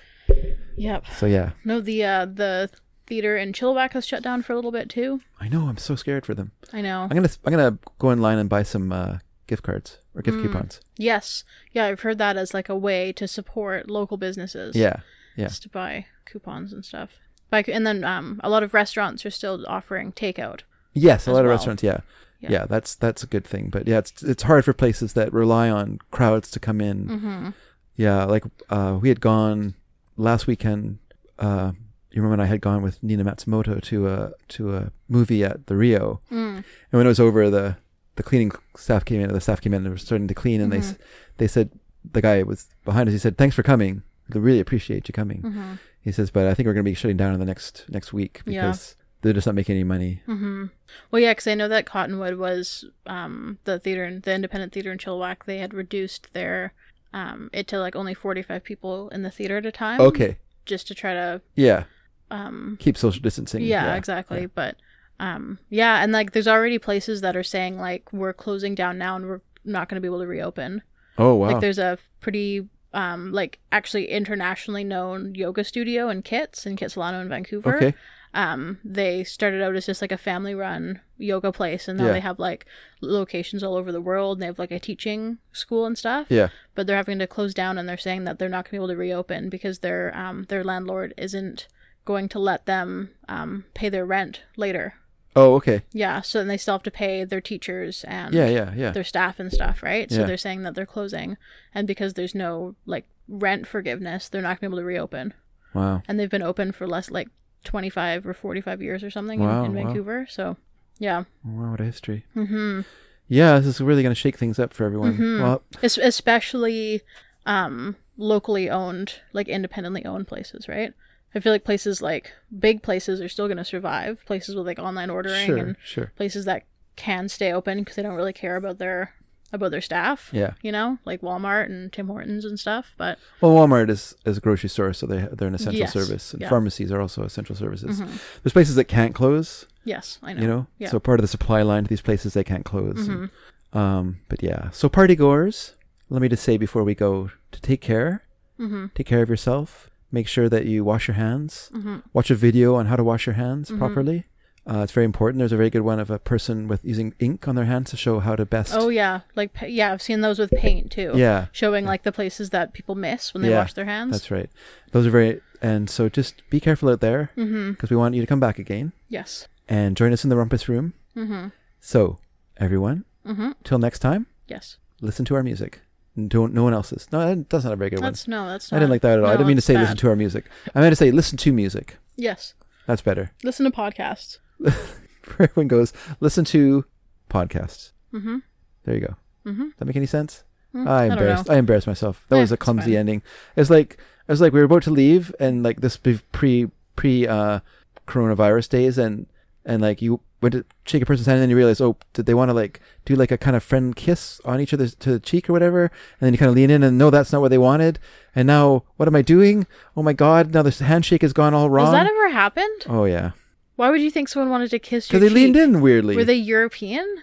They're weird. They well, they're yeah, they weird. They like leaned in weirdly, and you're like, oh, okay, Why wouldn't you assume hug? Why would you assume kiss on the cheek? just the way their mouth was coming, like Okay. their face was Weird. angled or whatever. Strange, strange thing to jump to. I know, it was embarrassing. Yeah, it sounds embarrassing. You're right.